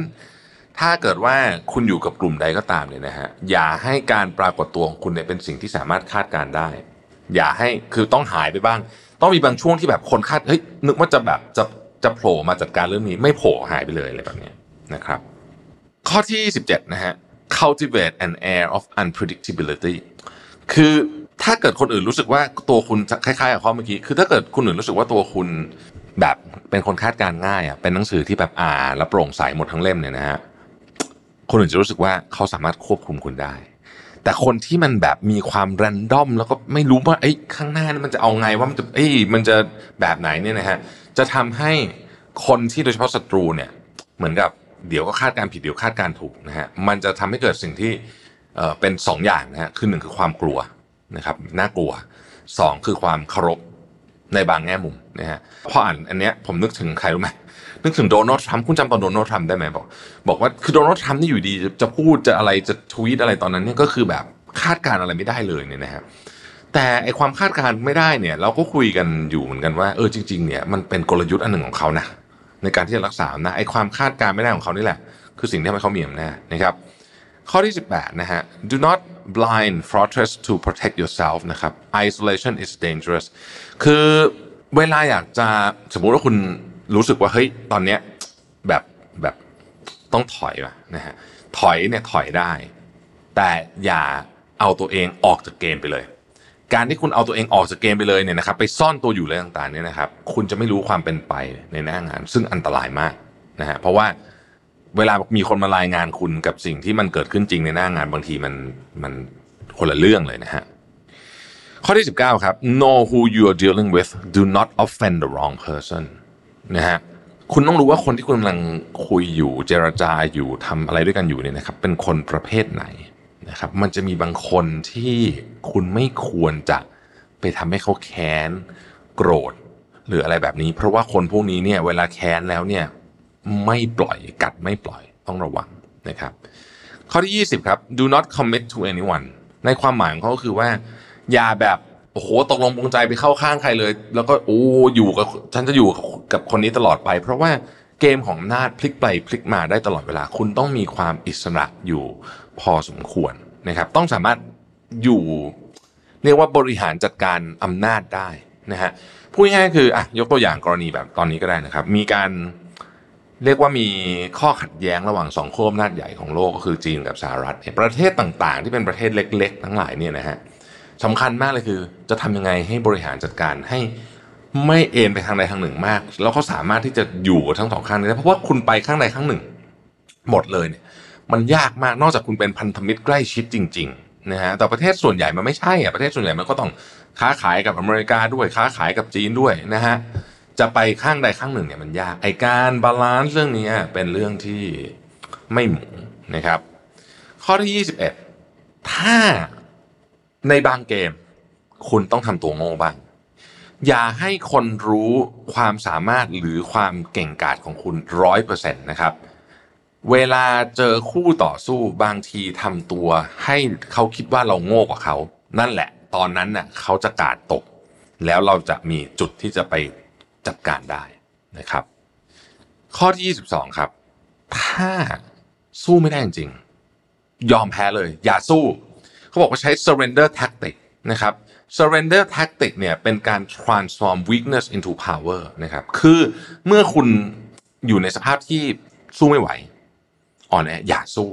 นะครับการสู้มันยิ่งทำให้คุณอ่อนแอลง ยอมแพ้เลยครับ ยอมแพ้เลย ยอมแพ้เนี่ยคุณจะมีเวลาที่จะมา โอเค มาเริ่มมีเรื่องเสริมสร้างทรัพยากรใหม่ มาคิดใหม่แล้วก็เดี๋ยวโจมตีกลับได้นะครับ และมันเป็น วิธีการบริหารอำนาจวิธีหนึ่งนะการยอมแพ้เนี่ยนะฮะมันมันเป็นเครื่องมือ มันไม่ใช่การแพ้ถาวรนะครับ เพราะส่วนใหญ่เวลาเราหยุดหยุดความเสียหายของฝั่งเราเพราะเราอ่อนแอมากกว่าเนี่ยนะฮะ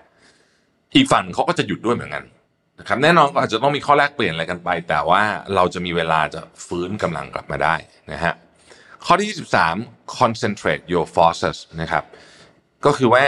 เอ้ย คุณต้องอย่าอย่าใช้อำนาจหรือกำลังกระจัดกระจายนะฮะต้องเอามาอยู่ในที่ที่คุณรู้สึกว่ามันเข้มแข็งมากที่สุดนะครับ แล้วก็เวลาคุณสมมุติว่าเอาอะสมมติเป็นเงินก็ได้นะฮะเอาเงินจ่ายนู่นนู่นทีตรงนั้นนี่ทีเนี่ยนะฮะมันทำให้มันกระจายกันหมด เพราะฉะนั้นต้องต้องรวมพลังกันไว้นะครับ อีกอันหนึ่งนะครับ ข้อที่ 24นะฮะคือต้อง เล่นการเมืองเป็น แล้วต้องเข้าใจหลักการพูดนะฮะคือเวลาเจอสถานที่ใหม่ ๆ สถานการณ์ใหม่ ๆ นะครับ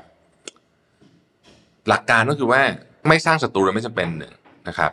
สองคือต้องทำให้คนที่อยู่ในอำนาจเนี่ยเขารู้สึกว่าเขาอยู่เหนือคุณนิดๆเสมอ แบบเนี้ยจะเวิร์กนะฮะข้อที่ 25 เขาบอกว่า recreate yourself นะครับ recreate yourself ก็คือว่า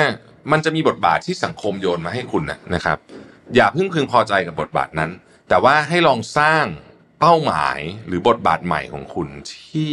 เป็นคล้ายๆกับเพอร์โซนาใหม่ขึ้นมานะฮะแล้วก็เปลี่ยนแปลงตัวเองตลอดเวลาเพื่อทำให้คุณเนี่ยดูน่าสนใจอยู่เสมอนะครับ ข้อที่ 26 ครับ keep your hands clean นะฮะในความหมายก็คือว่า อย่าทำให้เรื่องไรสาวถึงตัวได้ อันนี้ผมแปลเป็นภาษาไทยนะฮะอย่าทำให้เรื่องไรสาวถึงตัวได้ ถ้าจำเป็นจะต้องทำอะไรให้คนอื่นทำนะฮะแล้วก็ถ้ามันเกิดโดยเฉพาะถ้าเกิดว่าคุณคิดว่ามันมีแนวโน้มว่าเฮ้ยเดี๋ยวมันจะเดี๋ยวมันจะมีเรื่องราวอะไรเกิดขึ้นเนี่ย อย่าให้เรื่องราวเนี่ยมันถูกดึงกลับมาถึงตัวคุณได้เด็ดขาดต้องมีวิธีการตัดระหว่างทางให้ได้นะครับ คุณจะต้องปลอดภัยจากข้อวิพากษ์วิจารณ์ รวมถึงข้อสงสัยต่างๆ ที่เรื่องนั้นจะดึงมาถึงตัวคุณได้เสมอนะครับ ข้อที่27ครับ place on others people need to believe to create a cult like following โหนนี้ข้อนี้โหดมาก คือมนุษย์เราเนี่ยมีความต้องการอย่างมากเลยในการที่อยากจะเชื่อในอะไรบางอย่างนะครับ และคนที่สามารถเล่นกับเรื่องนี้ได้เนี่ยก็จะมีลักษณะเป็นเหมือนกับผู้นำลัทธิประมาณนั้นนะฟิลประมาณนั้นนะฮะซึ่งตำแหน่งผู้นำลัทธิเนี่ยนะครับ คือถ้าใช้ในทางที่ ไม่ได้เพี้ยนหรือออกนอกลู่นอกทางไปมากเนี่ย มันเป็นอะไรที่มีอำนาจสูงมาก คือคุณจะมีคนเชื่อคุณอะแล้วก็พร้อมที่จะไปทำอะไรให้คุณแต่ไปหมดเลยนะครับยี่แปดครับ enter action with bonus ถ้าตัดสินใจจะทำอะไรแล้วนะครับ อย่าลังเล อย่ากลัว อย่าทำท่าทีขี้ขลาด คนที่มีอำนาจต่อให้กลัว ก็ต้องดูเหมือนไม่กลัว ไม่กลัวมาจากอะไร ไม่กลัวมาจาก ลักษณะการกระทำที่เฮ้ยโอ้โหกล้ามาก เวลาเราทำอะไรที่มันกล้ามาก แบบดูแบบโอ้โหมาจากความกล้าเต็มที่เนี่ยนะครับ คนมันจะต่อต้านน้อยลง เพราะว่ามันนะมันมันมันดูดุดัน มันดูดุดันนะฮะแล้วเมื่อคุณพูดเมื่อคุณตัดสินใจไปแล้วนะ ก็เอาให้มันสุดทางไปเลยนะครับ ความมั่นใจและความกล้านี้เองเนี่ย แค่เนี้ยก็ทำให้ศัตรูเราอ่อนไปครึ่งหนึ่งละข้อที่ 29 นะครับ plan all the way to the end เวลาทำอะไรนะครับให้คิดถึงเลยว่าจุดจบของเรื่องนี้มันจะไปถึงไหน และ end game คือเอ้ยคุณจุดประสงค์คุณเนี่ยจะอะไรนะครับ เพื่อให้คุณไม่ถูกเตะออกนอกลู่นอกทางได้นะครับ แน่นอนครับ เราสามารถปรับแผนระหว่างทางได้อยู่แล้ว แต่มันจะต้องไปทิศทางนี้คือ เรื่องนี้ทำไปจะเอาอะไรนะฮะทำไปจะเอาอะไรต้องชัดเจนนะฮะแล้ว ต้องมีความสม่ำเสมอ และความมุ่งมั่นอยู่ในแผนเสมอด้วยนะครับข้อที่ 30 ครับ make your accomplishment seem effortless นะครับ ความสำเร็จของคุณที่เกิดขึ้นเนี่ย ต้องทำให้มันดูแบบ ดูง่าย ดูไม่ได้ทำอะไรเยอะ แม้ว่าคุณจะทำงานโคตรหนักเบื้องหลังก็ตามนะฮะ การที่คนสงสัยว่าเฮ้ยทำไมคนนี้มันทำไอ้นี่ดูแล้วแบบ มันเจ๋งมากเลยนะผลงานของเขาเนี่ย แต่ว่าไม่แต่ว่าทำไมมันดูมันดู เขาไม่ได้ดูทำอะไรเยอะ อันเนี้ยมันทำให้ดูแบบมีความมีความลึกลับนะฮะความลึกลับมานำพาซึ่งอำนาจอยู่แล้ว แต่ว่ากรณีนี้ไม่ใช่ว่าแบบว่า ไม่ใช่ว่าแบบ เอออยู่ดีสำเร็จโผล่มาหรือว่ารวยมาแบบแบบจากไหนไม่รู้สืบค้นไม่รู้เป็นแบบธุรกิจสีเทาอย่างนี้ไม่ใช่นะ ไม่ใช่ไม่ใช่แบบนั้นนะหมายถึงว่าสมมติคุณทำโปรเจกต์หนึ่งขึ้นมาคุณทำเองนั่นแหละนะครับแล้วคุณก็ทำงานหนักมาก ๆ แต่ทำยังไงให้มันดูเหมือนว่าเฮ้ยเราก็เราก็เราก็ ไม่ได้ทำอะไรเยอะแยะนะฮะเขาบอกว่ามันจะสร้างภาพลวงตาของความเป็นซูเปอร์ฮิวแมนซึ่งอันเนี้ยก็เป็นอีกอันหนึ่งของอำนาจเช่นกันนะครับ ข้อที่ 31 ครับจำกัดทางเลือกนะฮะจำกัดทางเลือกเอาเฉพาะทางเลือกที่คุณคิดมาละ ว่าอันเนี้ยเป็นทางเลือกที่คุณสามารถให้คนอื่นเลือกได้นะครับ ในที่นี้ก็คือว่า สมมุติว่าจะคุยกับใคร แล้วใช้เขามีคือเราจะคุยกับใครเราต้องมีช้อยส์ให้เขาแต่ช้อยส์ทั้งหมดเนี้ยมันเป็นประโยชน์กับคุณทั้งสิ้น อาจจะมากจะน้อยแต่เป็นประโยชน์กับคุณทั้งสิ้นนะครับแต่ต้องมีเพราะว่าถ้าไม่มีช้อยส์เลยคนจะไม่ชอบ แต่ถ้าเกิดคนรู้สึกว่าเฮ้ยมีช้อยส์เนี่ยเราก็จะรู้สึกได้เลือกแล้วนะฮะเขาใช้คำว่ามันเป็น mass as a freedom of choice แปลว่าเหมือนจะมีอิสระภาพแต่จริงแล้วไม่มี ถ้าเราคิดถึงเรื่องนี้ในเกมการเมืองระดับโลกหรือว่าระดับประเทศ เราก็จะพอนึกออกว่าเออบางทีเนี่ยนะผู้มีอำนาจเขาก็จะทำให้เราเหมือนกับว่าเรามีทางเลือกนะ แต่จริงเราไม่มีฮะไพ่ทั้งหมดนั้นมันมาจากที่เขาเลือกไว้แล้วว่าเนี่ยทั้งหมดเนี่ยมันเป็นประโยชน์กับเขาทั้งสิ้นนะฮะข้อที่สามสองครับ play to people fantasies นะฮะอาจใช้คำว่าขายฝันก็ได้ เพราะว่า มนุษย์เราเนี่ยมันเต็มไปด้วยความยากลำบากในชีวิต มันเต็มไปด้วยความเหนื่อยล้า มันเต็มไปด้วยนู่นด้วยนี่ เพราะฉะนั้นฝันเนี่ยเป็นสิ่งที่สวยงามสำหรับมนุษย์นะครับ เพราะฉะนั้นลองใช้อันเนี้ยให้เป็นประโยชน์ ถ้าคุณต้องการรักษาอำนาจนะฮะข้อที่สามสามครับ เวลาจะทำอะไรกับใครเนี่ยให้รู้ว่า เอ๊ะจุดอ่อนของคนนี้อยู่ที่ไหนนะครับจะเรียกว่า Achilles heels ก็ได้ทุกคนมีจุดอ่อนหมด ทุกคนมีจุดอ่อนแอ ทุกคนมีจุดที่ หรือแม้กระทั่งเป็นความลับด้วยซ้ำนะฮะถ้าเมื่อไหร่คุณเจอนะครับไอ้จุดเนี้ยนะครับ และคุณใช้มันอย่างเป็นกลยุทธ์เป็นเชิงกลยุทธ์นะมันจะเป็นการรักษาอำนาจนะฮะแบบหนึ่ง ข้อที่สามสี่ครับ be royal in your own fashion act like a king to be treated like one นะครับในที่นี้ก็คือว่าอย่างละเอียดละออนะ วางแผนแล้วก็ทำ ตัวเหมือนกับ ว่าอะพูดพูดกันตรงๆคือเหมือนกับคุณอยู่เหนือคนอื่นเสมอนิดๆนะครับ แต่ไม่ใช่แบบดูอาหังการ ไม่ใช่แบบดูเย่อหยิ่ง แต่มันแบบมันเป็นอะไรบางอย่างที่มันเป็นเรื่องเล็ก ๆ น้อยๆที่คุณไม่ต้องพูดนะครับ คุณแต่คนรู้สึกได้นะครับ แต่คนรู้สึกได้ ผมผมอธิบาย เหมือนเหมือนมันเป็นวิธีการในการบริหารบุคลิกแบบหนึ่งนะฮะคนที่เป็นผู้นำจัดๆอะเขาดูถ่อมตัวเขาดูน่ารักเขาดูอะไรเงี้ยแต่เขาจะมีอะไรบางอย่างที่เป็นออร่าของความเป็นผู้นำที่เรารู้ว่าเฮ้ยคนนี้มันไม่เหมือนคนอื่นนะนะครับ แล้วพอคนรู้สึกแบบนี้กับเราเมื่อไหร่มันเป็นสิ่งที่เรียกว่า self fulfilling prophecy ก็คือมันก็จะวนกลับมาแล้วคนก็จะยิ่งทำให้เหมือนเราเหมือนเป็นมีสถานะสูงขึ้นไปอีกนะครับ ข้อที่สามสิบห้าครับ master the art of timing ฮะให้รู้ว่าเมื่อไหร่ควรจะทำอะไร อันนี้สำคัญมากนะครับเเมื่อไหร่ต้องปฏิบัติตัวยังไง เมื่อไหร่ต้องรอนะฮะ timing เนี่ยเป็นหนึ่งในเรื่องที่สามคือสิ่งเดียวกันทำเวลาถูกกับเวลาผิด มันหมายถึงความล้มเหลวหรือความสำเร็จได้เลยนะครับ เพราะฉะนั้นต้องคิดเรื่องนี้อยู่ตลอดเวลา เรารู้ว่าเรื่องนี้ต้องทำ แต่เรื่อง timing เป็นอีกแกนหนึงที่สำคัญมากทำตอนนี้ถูกหรือเปล่า รู้ว่าเรื่องนี้ต้องพูด แต่วันนี้เวลานี้ใช่เวลาต้องพูดไหม หรือมันต้องรอก่อนนะฮะข้อที่36นะครับถ้าคุณไม่ได้อะไรคือคุณมันเป็นเรื่องบางอย่างแล้วคุณคุณไม่ได้แน่ๆเรื่องนี้เนี่ยนะฮะไม่ต้องสนใจมันเลย ไม่ต้องสนใจมันเลย และกดค่าของมันให้ต่ำลงด้วย แบบเฮ้ยเรื่องนี้มันไม่ได้สำคัญขนาดนั้นพอเป็นอย่างนั้นปุ๊บมันจะคือคุณไม่สนใจมันเลยเนี่ย มันก็ไม่สามารถที่จะ ถูกนำมาเป็นข้ออ้างในการทำให้คุณอ่อนแอลงได้นะครับ เช่นศัตรูเขาอาจจะมีอะไรบางอย่างที่ที่เราไม่มีอะนะแต่ว่าแล้วเราก็มีไม่ได้ด้วย เราก็ต้องทำไงให้ไอไอของที่ที่อีกฝั่งมีอะมันดูมีค่าน้อยที่สุดนะครับ um, create compelling spectacles อันนี้ก็คือว่าภาพอะนะฮะภาพเนี่ยมันทรงพลังนะครับทรงพลังมาก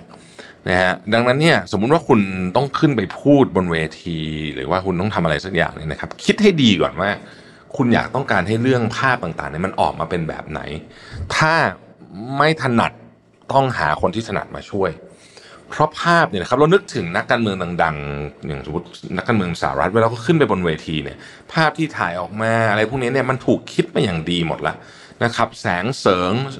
ชุดสูทแม้กระทั่งทรงผมอะไรพวกเนี้ย นะเพราะว่ามันสำคัญกับอำนาจของคุณมากๆนะฮะข้อที่ 38 นะครับ think as you like but behave like others นะครับแปลว่าอะไรคือโอเค คุณจะคิดอะไรก็ได้นะฮะแต่ว่าเมื่อคุณอยู่ในสังคมเนี่ยคุณจะต้องมีความแบบ คุณจะต้องมีความไปกับกลุ่มได้ประมาณหนึ่งนะครับ มีความไปกับกลุ่มได้ประมาณนึงคือจะต้องอยู่กับ สมมุติว่าคุณอยู่ในเนี่ยแกนอำนาจตรงนี้เนี่ยนะฮะคือคุณจะคิดอะไรก็ได้แหละ แต่ว่ามันต้องมีความไปกับกลุ่มได้ประมาณหนึ่งคุณแน่นอนมันต้องโดดเด่นออกมาในบางมุม แต่ไม่ใช่ว่าแบบโอ้โหเป็นขบฏไปเลยพวกนั้นเนี่ยเขาไม่ชอบนะฮะคนไม่ชอบนะครับ และอย่างที่บอกไปในบางข้อคือว่า ถ้าไม่จำเป็นอะไรนะ อย่าสร้างศัตรูโดยไม่จำเป็นจากความคิดเห็นที่ไม่เหมือนกันนะครับ ข้อที่ 39 นะครับ เวลาอยากจะจับปลา บางทีต้องกวนน้ำให้คุณนะฮะ เวลาอยากอยากจะได้อะไรบางอย่างเนี่ยบางทีต้องสร้างเขาเรียกว่าเป็นเป็นภาพลวงตาหรือการทำให้คนอื่นมองไปทางทิศทางอื่นนะครับทำให้เกิดความยุ่งเหยิงวุ่นวายขึ้นพอเกิดความยุ่งเหยิงวุ่นวายขึ้นเนี่ยแผนการของคุณเนี่ยบางทีมันจะทำง่ายขึ้น คนจะสนใจน้อยลงเพราะมันมีเรื่องอื่นที่ต้องสนใจอยู่ตอนนั้นนะครับและความยุ่งเหยิงวุ่นวายเนี่ยทำให้ศัตรูของคุณอ่อนแอลง ข้อที่ 40นะครับของฟรีอย่าเอา ไม่มีอะไร บนโลกนี้ฟรี คุณต้องเข้าใจว่าของฟรีนั้นมันมากับอะไรนะครับ ถ้าเป็นไปได้ถ้าต้องการรักษาอำนาจคุณไว้ เขาใช้คำนี้เลยนะฮะ always pay the full price คือจ่ายจ่ายราคาเต็มของมัน มันไม่ได้พูดถึงของซื้อของนี้นะแต่ว่ามันคือคืออย่าให้อย่าให้คุณไปต้องไปติดเฟเวอร์หรือไปติดบุญคุณใครง่ายๆอะใช้คำนี้แล้วกันนะฮะนะเพราะว่าบุญคุณเนี่ยมันเป็นของที่พอติดแล้วมันมันใช้ยากมันแพงอ่านะ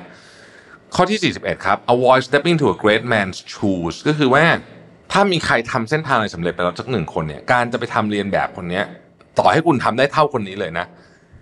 ต่อสายตาสาธารณชนเนี่ย มันจะน้อยกว่าด้อยกว่าเสมอ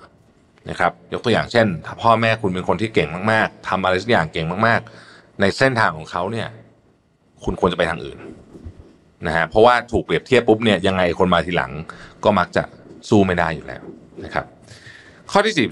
42นะครับ strike the shepherd and the sheep will scatter นะฮะแปลว่าเวลาต้องการจะจัดการอะไรให้ไปจัดการที่หัวหน้านะฮะต้องไปจัดการที่หัวหน้า เพราะว่าเมื่อจัดการที่ตัวหัวหน้าแล้วเนี่ยไอคนที่ตามมาที่เหลือทั้งหมดเนี่ยมันจะเป๋ฮะจัดการไอพวกคนที่อยู่รอบๆ หัวหน้า จัดการเท่าไหร่มันก็ยากถ้าหัวหน้าอยู่ แต่เมื่อถ้าเกิดว่าเด็ดหัวหัวหน้าปุ๊บเนี่ยนะถ้าใช้ความหมายแบบนี้เนี่ยนะฮะคนที่เหลือจะเป๋ นะครับ แล้วก็จัดการคนเดียวใช้พลังงานน้อยกว่า ต้องไปจัดการทั้งหมดนะฮะข้อที่ 43 นะครับ work on the hearts and minds of the other นะครับทำให้คนรู้สึกว่าซื้อใจคนอะ คือต้องซื้อใจคนเป็นนะซื้อใจคนเป็นเออให้คนรู้สึกว่าแบบคุณนี่เป็นคนที่แบบ เป็นคนที่น่าเคารพเป็นคนที่พึ่งพาได้ พึ่งได้นะฮะ ทำนองนี้นะครับ ข้อที่ 14 ฮะ disarm and infuriate with mirror effect mirror effect คืออย่างนี้ฮะ คือเวลาใครทำอะไรคุณโดยเฉพาะศัตรูเนี่ยนะแท็กติกอันหนึ่งก็คือว่าให้ทำเหมือนกัน พอทำเหมือนกันปุ๊บเนี่ยนะฮะศัตรูคุณจะงงนะนะฮะแล้วเขาจะค่อยๆ เผยกลยุทธ์ของเขาออกมานะครับมิเรอร์เนี่ยเป็นได้ทั้งอาวุธ และเป็นได้ทั้งเกราะป้องกันด้วยนะฮะกระจกเนี่ยนะครับ ข้อที่ 45 อันนี้น่าสนใจมากนะครับ preach the need for change but never reform too much at once ให้พูดถึงว่าเฮ้ยโลกเราต้องการการเปลี่ยนแปลงทุกอย่างต้องการการเปลี่ยนแปลงแต่เวลาทำจริงๆอะอย่าทำเยอะนะครับเพราะคนส่วนใหญ่แล้วเนี่ยมีแนวโน้มที่จะต่อต้านการเปลี่ยนแปลงเยอะๆนะครับ ดังนั้นเราต้องทำตัวเป็นคนที่อยากได้การเปลี่ยนแปลง เชื่อว่าการเปลี่ยนแปลงจำเป็นนะ แต่ว่าพอทำจริงนะฮะต้องทำแบบค่อยๆ เพราะการเปลี่ยนเยอะเกินไปเนี่ยนะฮะมันจะเกิดคนต่อต้านเยอะ แล้วก็เป็นเรื่องของการบาลานซ์อำนาจด้วย ค่อยๆ เปลี่ยนจะทำได้ง่ายกว่านะครับ ก็จริงๆมันก็คือการพูดอย่างทำอย่างรูปแบบหนึ่งนะฮะ46 ครับ never appear too perfect นะฮะอย่าอย่าดูเหมือนกับว่าแบบโอ้โหคนนี้มันช่างไร้ที่ติอะไรแบบนี้เลยนะ เพราะว่า ถ้าเกิดคุณรู้เป็นอย่างนั้นเมื่อไหร่ปุ๊บเนี่ย คนจะเริ่มจะเริ่มไม่ชอบ จะเริ่มสงสัย เริ่มสงสัยปุ๊บจะเริ่มหาแล้วว่าเอ๊เฮ้ยมันมีอะไรวะคนนี้มันต้องมีข้อเสียบ้าง แล้วก็ทำให้บางทีข้อเสียนั้นที่เขามาถ้าคุณไม่ได้เปิดเผยเอง แต่เขามาหาเจอเนี่ยนะฮะมันจะรุนแรงดังนั้น เปิดเผยข้อเสียหรือว่าจุดอ่อนนิดนิดหน่อยหน่อยนะครับ จุดอ่อนนิดนิดหน่อยให้คนรู้สึกว่า เออไอคนนี้มันก็ไม่ได้เพอร์เฟกขนาดนั้นก็มีจุดอ่อนนู่นนี่นะครับ แล้วก็มันเป็นการที่จะดึงความสนใจไปจากจุดอ่อนที่แท้จริงของคุณด้วย ข้อที่ 47 นะ do not go past the mark you aim for in victory know when to stop เวลาชนะแล้วอะปักทงไว้ตรงนี้อย่าไปเกินกว่านี้นะฮะ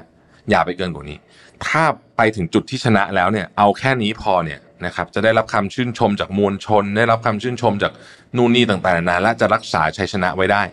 แต่ถ้าไม่พอจะเอาอีกไปอีกไปอีกเนี่ยบางทีเนี่ยกระแสตีกับโป้งเนี่ยเรียบร้อยเลยนะฮะ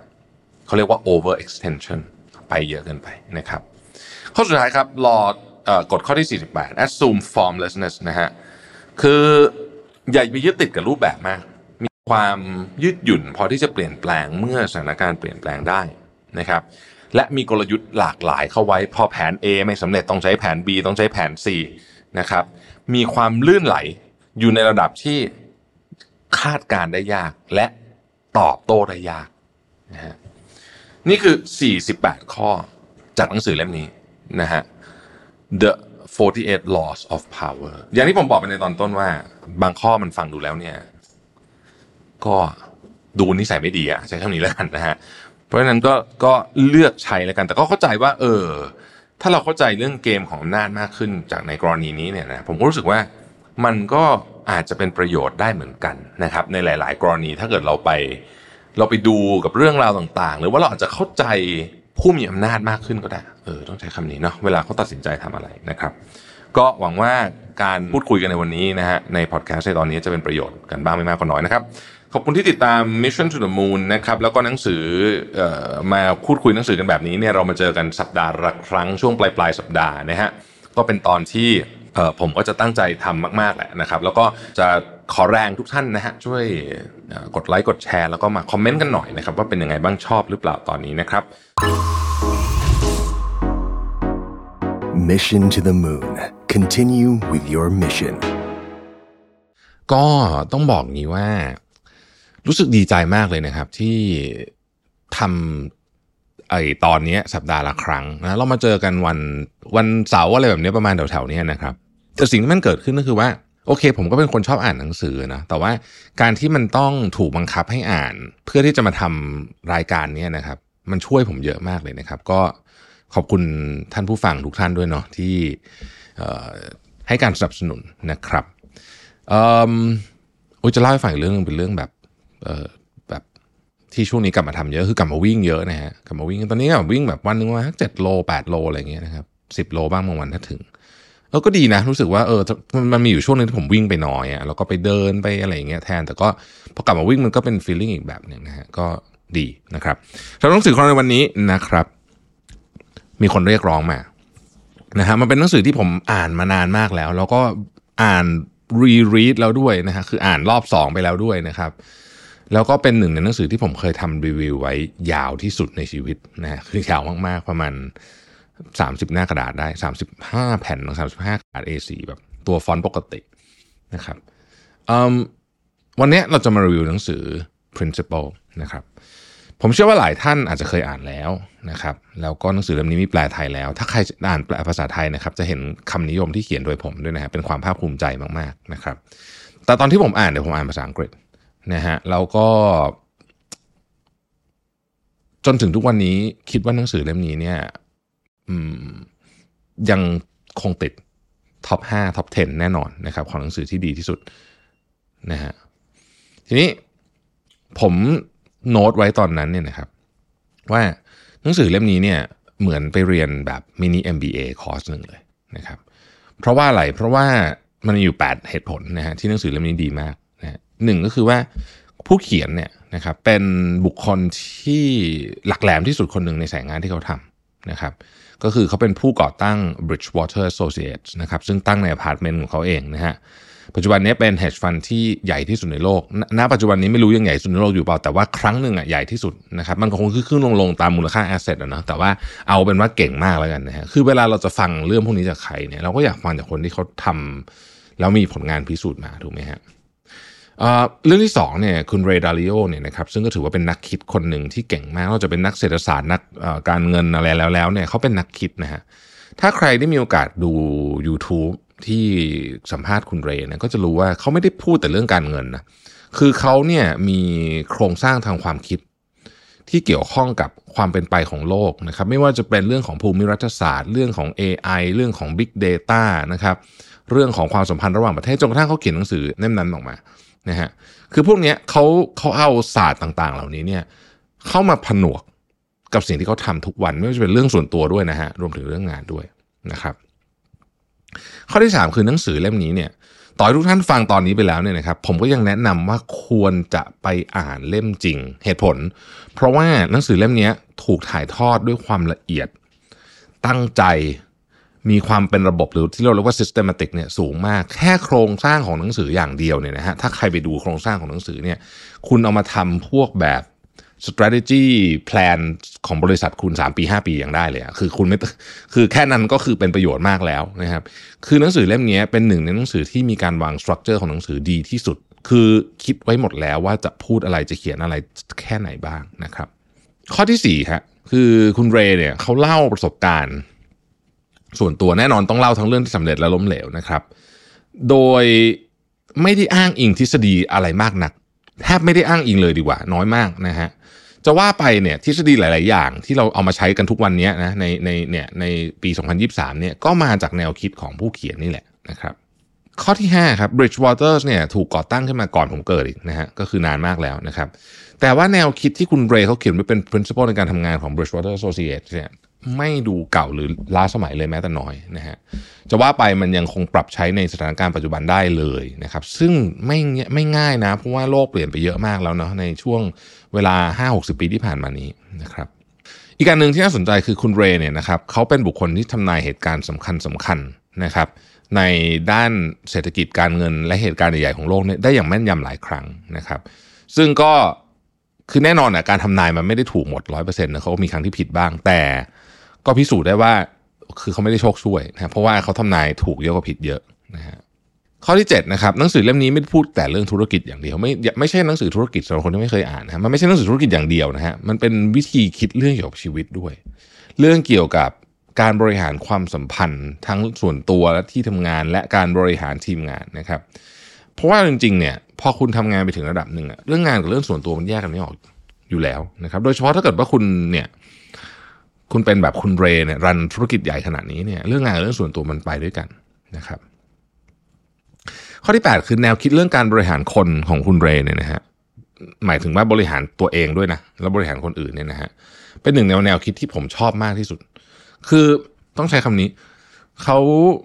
ไม่ได้ทำแบบในเชิงทฤษฎีเวลาเขาพูดคือเขาลองทำจริง ๆ ว่ามัน work มันเขาก็เข้าใจความเป็นธรรมชาติของมนุษย์ได้ดีมากนะฮะ นังสือเล่มนี้เนี่ยผมซื้อให้คนเยอะมาก คุณพ่อคุณแม่พี่เขยผมผู้ใหญ่ที่เคารพนะฮะทีมงานหลาย ๆ คนนะฮะพูดจริง ๆ เลยนะ ว่าหนังสือแบบนี้นะฮะสิบปีเราจะเห็นสักเล่มสองเล่มนะครับอย่างที่บอกนะฮะต่อให้ฟังตอนนี้ไปแล้วเนี่ยก็อยากให้ไปอ่านของจริงนะครับหลังจากอ่านหนังสือเล่มนี้ผมเชื่อว่าคุณจะเปลี่ยนวิธีคิดกับการทำงานการบริหารชีวิตการลงทุน และการวางแผนอนาคตของคุณนะครับ ด้วยพื้นฐานส่วนตัวของผมเนี่ยทำงานด้านการเงินมาก่อนนะฮะผมก็เลยชอบหนังสือเล่มนี้เป็นพิเศษ แต่ไม่ต้องห่วงนะครับ คือใครก็ตามที่ไม่อาจจะไม่ได้ทำงานในสายนี้ก็สามารถอ่านหนังสือเล่มนี้ได้เช่นกันนะครับ แล้วผมเชื่อว่าทุกคนจะได้จากหนังสือเล่มนี้ไม่ใช่การไป trade หุ้นหรือว่าการลงทุนเก่งอะไรพวกนี้นะเขาไม่ได้พูดเรื่องนั้นนะฮะแต่ว่าเขาใช้วิธีคิดที่ทรงพลังมาก แล้วเอาไปปรับใช้ได้ในทุกเรื่องนะครับ ซึ่งแน่นอนครับว่าผมจะสรุป ตามสไตล์ผมก็คือไม่ได้ไม่ได้พูดถึงทุกอย่างในหนังสือ แต่ว่าจะพูดถึงเรื่องที่ผมสะท้อนออกมาแล้วกันนะครับ โดยเราจะแบ่งออกเป็น part part นะครับ มันจะมี 3 part ใหญ่ๆนะครับ part ที่ 1 คือชีวิตของเขาเองครับ ในช่วงปี 1970 เนี่ยนะครับ เรย์ทำงานเป็นที่ปรึกษาให้กับหลายบริษัทนะครับ รวมถึง McDonald's นะครับ แล้วก็ Lane Processing นะครับ ซึ่งเป็นผู้ผลิตไก่รายใหญ่ที่สุดของประเทศในขณะนั้นนะครับ ช่วงนั้นเองเนี่ย McDonald's ก็ต้องการจะทำนักเก็ตไก่นะ แต่พวกเขาลังเลเพราะว่าความกังวลที่ราคาของไก่จะพันผวนทำให้กำไรลดลง หรืออาจจะขาดทุนเลยก็ได้นะครับ ในขณะที่ Lane Processing ก็ไม่ยอมตกลงขายเนื้อไก่ให้ McDonald's ในราคาคงที่หมายถึงว่าเซ็นสัญญาว่าปีนี้เราจะขายที่ราคากี่เหรียญกี่เหรียญต่อปอนอะไรแบบนี้นะครับ เพราะความกังวลเดียวกันนะครับเรย์เขาจึงได้ให้คำแนะนำว่าจริง ๆ แล้วราคาของไก่เนี่ยมันขึ้นอยู่กับ 2 ปัจจัยเท่านั้น คือตัวลูกไก่กับอาหาร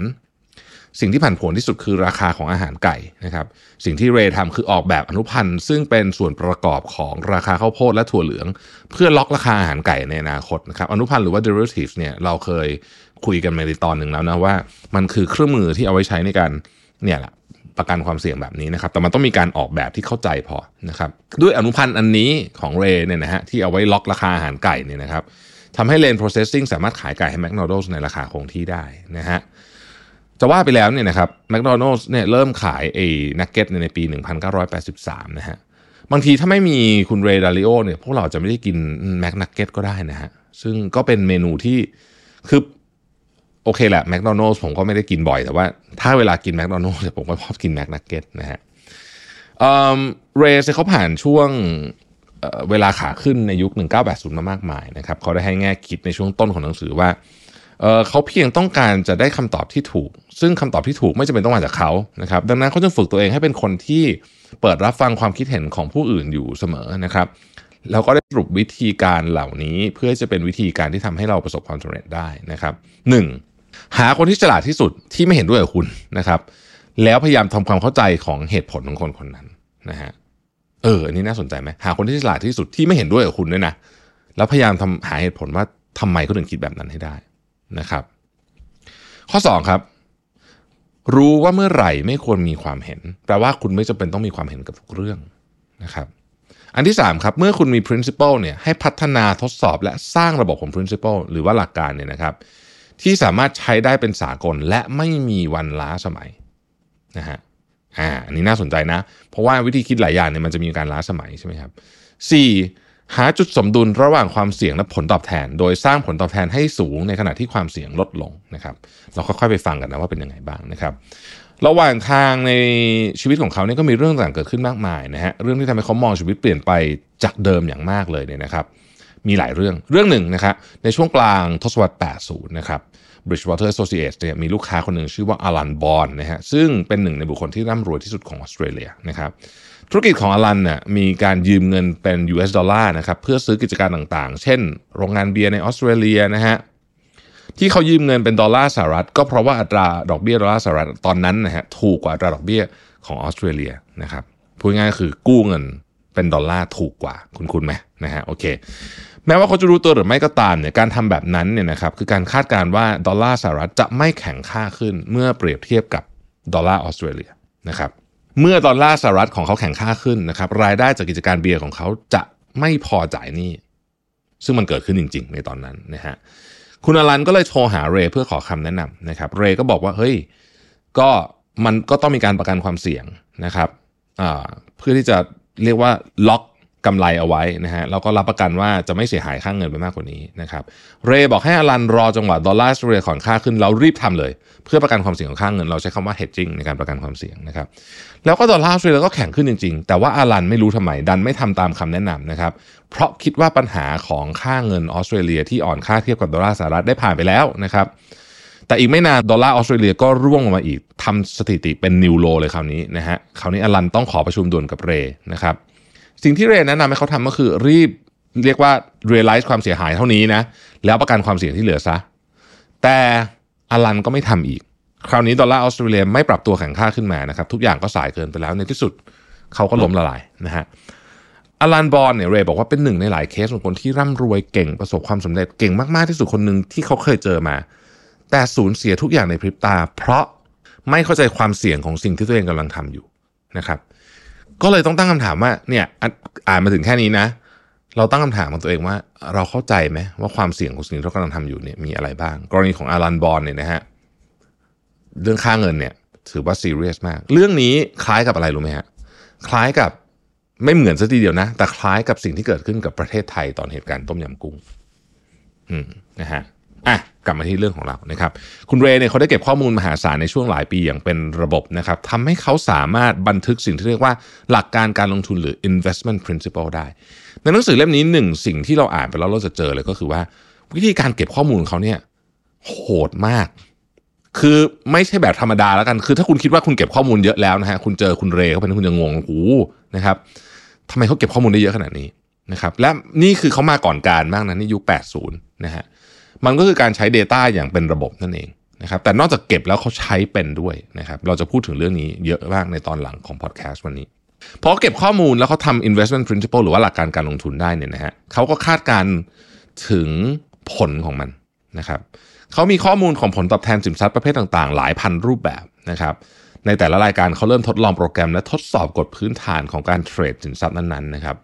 ดังนั้นเขาจะมีตัวเลือกของสินทรัพย์ที่ใช้ในการซื้อขายเนี่ยมากกว่าคนอื่นเยอะมากนะครับ เพราะว่าการเก็บข้อมูลของเขาและการใช้ข้อมูลของเขาเนี่ยเป็นระบบอย่างมาก การทำแบบนี้เนี่ยทำให้เขาแบบว่าตื่นตะลึงกับผลตอบแทนเป็นอย่างยิ่งนะครับ โดยทางทฤษฎีเมื่อมีฐานข้อมูลและวิธีการทดลองเนี่ยนะครับ จะทำให้เขาสามารถเพิ่มอัตราผลตอบแทนได้ถึง 3 ถึง 5 เท่าต่อ 1 หน่วยของความเสี่ยงนะครับ พูดง่ายๆก็คือว่าเขาสามารถทำเงินได้มากกว่าคนอื่น ในขณะที่ความเสี่ยงน้อยกว่านั่นเอง ความสำเร็จของเรื่องการใช้ principle อันนี้เนี่ยเรใช้ในทุกมุมมองของชีวิตนะครับนั่นก็คือเราสามารถลงทุนกับอะไรที่มีความเสี่ยงหลายอย่างที่อาจจะไม่ได้เกี่ยวข้องกัน แล้วทำให้มันสมดุลมีการบริหารจัดการที่ดี มันคือวิธีการที่แน่นอนที่สุด ที่จะทำให้เราได้ในสิ่งที่เราอยากได้ โดยมีความเสี่ยงน้อยที่สุด ในหนังสือเล่มนี้จะพูดถึงผลตอบแทนและความเสี่ยงเยอะมากๆนะครับ เขาพูดถึงสตีฟจ็อบส์ฮะ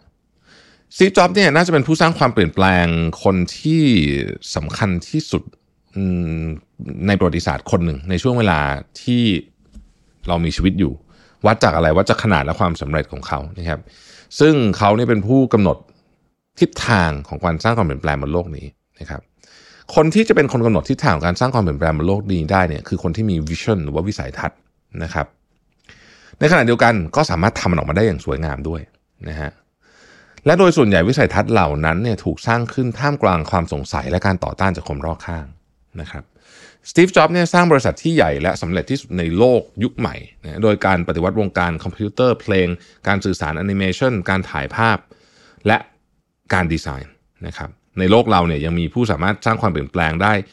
อีกหลายอย่างในหลากหลายธุรกิจ เช่นอีลอน มัสก์เจฟเบโซสรีดเฮสติงและอื่นๆ อีกมากมาย ในโลกเรามีคนที่สร้างความเปลี่ยนแปลงทางสังคมได้ มากมาย เช่นมูฮัมหมัดยูนุสนะครับเจฟฟรีย์แคนาดาเวนดี้คอป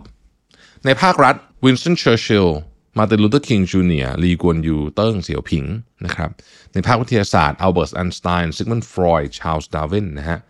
บางคนเป็นผู้สร้างความเปลี่ยนแปลงทั้งภาคธุรกิจ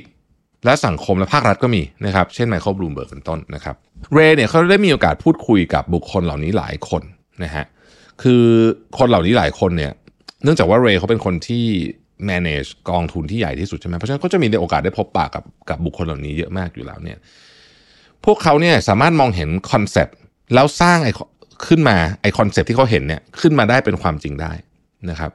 คนเหล่านี้มีหลายอย่างที่เหมือนกัน และมีหลายอย่างที่ไม่เหมือนกันนะครับเรย์บอกว่าหนึ่งก็คือเขามีอิสระทางความคิด พวกเขาไม่ให้ใครหรืออะไรมาขวางการเดินทางถึงเป้าหมายของพวกเขานะฮะเขามีแผนการที่ชัดเจนว่าสิ่งต่างๆ ต้องถูกทํำยังไง ในขณะเดียวกันพวกเขาก็พร้อมที่จะทดสอบแผนการนี้ในโลกจริงนะครับและพร้อมจะเปลี่ยนแปลงมันเสมอ ถ้ามันมีวิธีการที่ดีกว่าที่ทำให้เขาสำเร็จและถึงเป้าหมายได้นะครับข้อที่เรย์พอยเอาออกมาก็คือว่าสิ่งที่น่าสนใจเกี่ยวกับคนเหล่านี้ก็คือ พวกเขามีความยืดหยุ่นสูงกว่าคนธรรมดาอย่างมากๆนะฮะสมมุติว่าเราเขาเชื่ออะไรอย่างหนึ่งแล้วมันเขาพิสูจน์เขาคิดว่าเชื่อละ แต่พอระหว่างทำมันมีหลักฐานบอกว่าเขาผิด เขาจะสามารถทิ้งความเชื่อเก่าแล้วมาหาของใหม่ได้นะครับ เหตุผลที่พวกนี้คนเหล่านี้มีความยืดหยุ่นสูงกว่าคนธรรมดามากเนี่ยนะฮะเพราะความต้องการในการไปถึงเป้าหมายของพวกเขาเนี่ยมีค่ามากกว่าความเจ็บปวดที่พวกเขาต้องเจอระหว่างทาง หรือการต่อต้านการเปลี่ยนแปลง และสิ่งที่น่าสนใจที่สุดน่าจะเป็นความกว้างของวิสัยทัศน์ คนเหล่านี้มีวิธีคิดที่กว้างไกลกว่าคนทั่วไปอย่างยิ่ง ไม่ใช่ตอนที่เขารวยแล้วด้วย ไม่ใช่ตอนที่เขาประสบความสำเร็จแล้วด้วย แต่มันเริ่มต้นตั้งแต่ตอนที่เขายังเป็นเด็กๆอยู่เลยด้วยซ้ำ คนเหล่านี้สามารถมองเห็นทั้งภาพใหญ่ได้ชัดเจน แล้วก็มองเห็นรายละเอียดได้ด้วยว่าอะไรจะกระทบกับเรื่องนี้ได้บ้างนะครับ ที่สำคัญที่สุดคือพวกเขาทำงานหนักมาก และหลงไหลในงานที่พวกเขาทำอย่างยิ่ง และจะไม่ยอมให้คนที่ทำงานด้วยทำงานน้อยกว่าร้อยเปอร์เซ็นต์นะครับ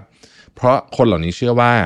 เขาและคนรอบข้างเขาจะต้องทำงานเพื่อสร้างแรงกระเพื่อมกับโลกให้ได้มากที่สุด อันเนี้ยผมก็ยังเชื่อนะว่า เราก็พูดอะว่าเรื่องว่าเออ เราจะต้อง balance อะไรต่างๆนานาแต่ว่าหนึ่งในหัวใจของการประสบความสำเร็จได้เนี่ย ผมก็ยังคงเชื่อว่ามันก็คือการเสียสละ เวลาที่คุณไม่ได้จำเป็นที่จะคือ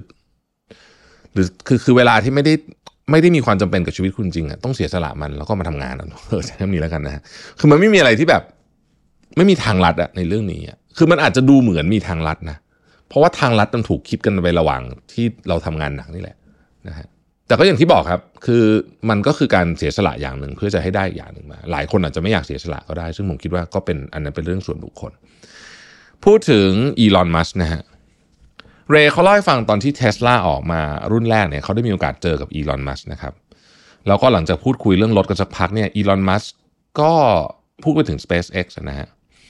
ก็เรย์เขาก็ถามอีลอนว่าเฮ้ยทำไมถึงได้ตั้งบริษัท SpaceX นะนะตอนนั้นเพิ่งเริ่มตั้งไข่เลยนะครับคำตอบที่ได้รับเนี่ยเรย์ต้องประหลาดใจความกล้าของอีลอนเลยนะฮะอีลอนตอบว่านานมาแล้วที่เขาคิดว่าสิ่งเลวร้ายจะต้องเกิดขึ้นในระดับที่ส่งผลกระทบกับทั้งโลกนะครับอาจจะเป็นโรคระบาดร้ายแรงนี่คือก่อนโควิดนานมากๆนะ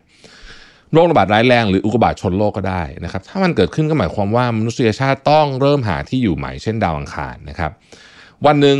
ผมคืออีลอนมัสเนี่ยจึงไปที่เว็บไซต์ของ NASA เพื่อดูความคืบหน้าเกี่ยวกับการเดินทางไปยังดาวอังคาร แล้วพบว่า NASA ยังไม่มีแผนการจะพามนุษย์ไปดาวอังคารในเร็ววันนี้ ตอนนั้นผมขาย PayPal ผมได้เงินมาทั้งหมด 180 ล้านเหรียญมันทำให้ผมคิดว่าถ้าผมใช้เงินสัก 90 ล้านเหรียญในการซื้อจรวด ICBM ICBM มันย่อมาจาก Intercontinental Ballistic Missile คือจรวดข้ามทวีปนะครับเขาบอกว่าถ้าผมผมได้เงินมา 180 ล้านใช่ไหมจาก PayPal ถ้าใช้เงินสัก 90 ล้านเหรียญในการซื้อ ICBM จากรัสเซียเนี่ย ผมอาจจะจุดประกายและสร้างแรงบันดาลใจในการเดินทางสำรวจดาวอังคารได้นะครับ ณจุดนี้เนี่ยเรย์ก็ถามอีลอนว่าไอ้คุณฟังดูแล้วจะตั้ง SpaceX เนี่ยนะคุณมีความรู้เรื่องจรวดอะไรบ้างนะฮะอีลอนตอบกับเรย์ดาริโอบอกว่า ผมไม่มีความรู้เรื่องจรวดมาก่อนเลยนะครับ แล้วเขาก็บอกว่า ผมก็แค่เริ่มอ่านหนังสือ เนี่ยคือสิ่งที่คุณเรย์ดาริโอบอกว่าเขาประทับใจมากนะฮะสิ่งที่ พวกคุณเห็นในวันเนี้ยบริษัท SpaceX ที่ส่งดาวเทียมส่งอะไรรวมถึงส่งดาวเทียมของไทยขึ้นไปด้วยเนี่ยนะฮะเกิดจากความมุ่งมั่นสูงสุดในการพาตัวเองไปถึงเป้าหมายอีลอนมัสไม่ได้สร้างจรวดจากแบบพิมพ์เขียวเดิมของนาซาแต่เขาคิดขึ้นมาเริ่มจากศูนย์นะฮะเริ่มจากศูนย์โดยใช้หลักการที่ว่า first principle thinking มาหลังจะเล่าให้ฟังว่าเป็นยังไง นี่คือสิ่งที่ผู้สร้างความเปลี่ยนแปลงมี คือเขาแบบ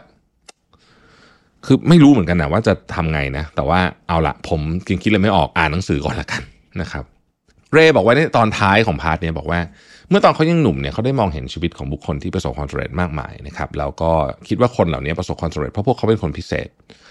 แต่พอเรย์ได้ไปพูดคุยคนเหล่านี้เป็นการส่วนตัวเขาพบว่าคนเหล่านี้ก็เหมือนกับคนธรรมดาทั่วๆไปนี่แหละนะครับพวกเขาทำเรื่องผิด พวกเขาดิ้นรนพวกเขาต้องต่อสู้กับความอ่อนแอ ของตัวเอง พวกเขามีวันที่นอนไม่หลับ พวกเขามีวันที่เครียดจนไม่รู้จะทำยังไงนะครับ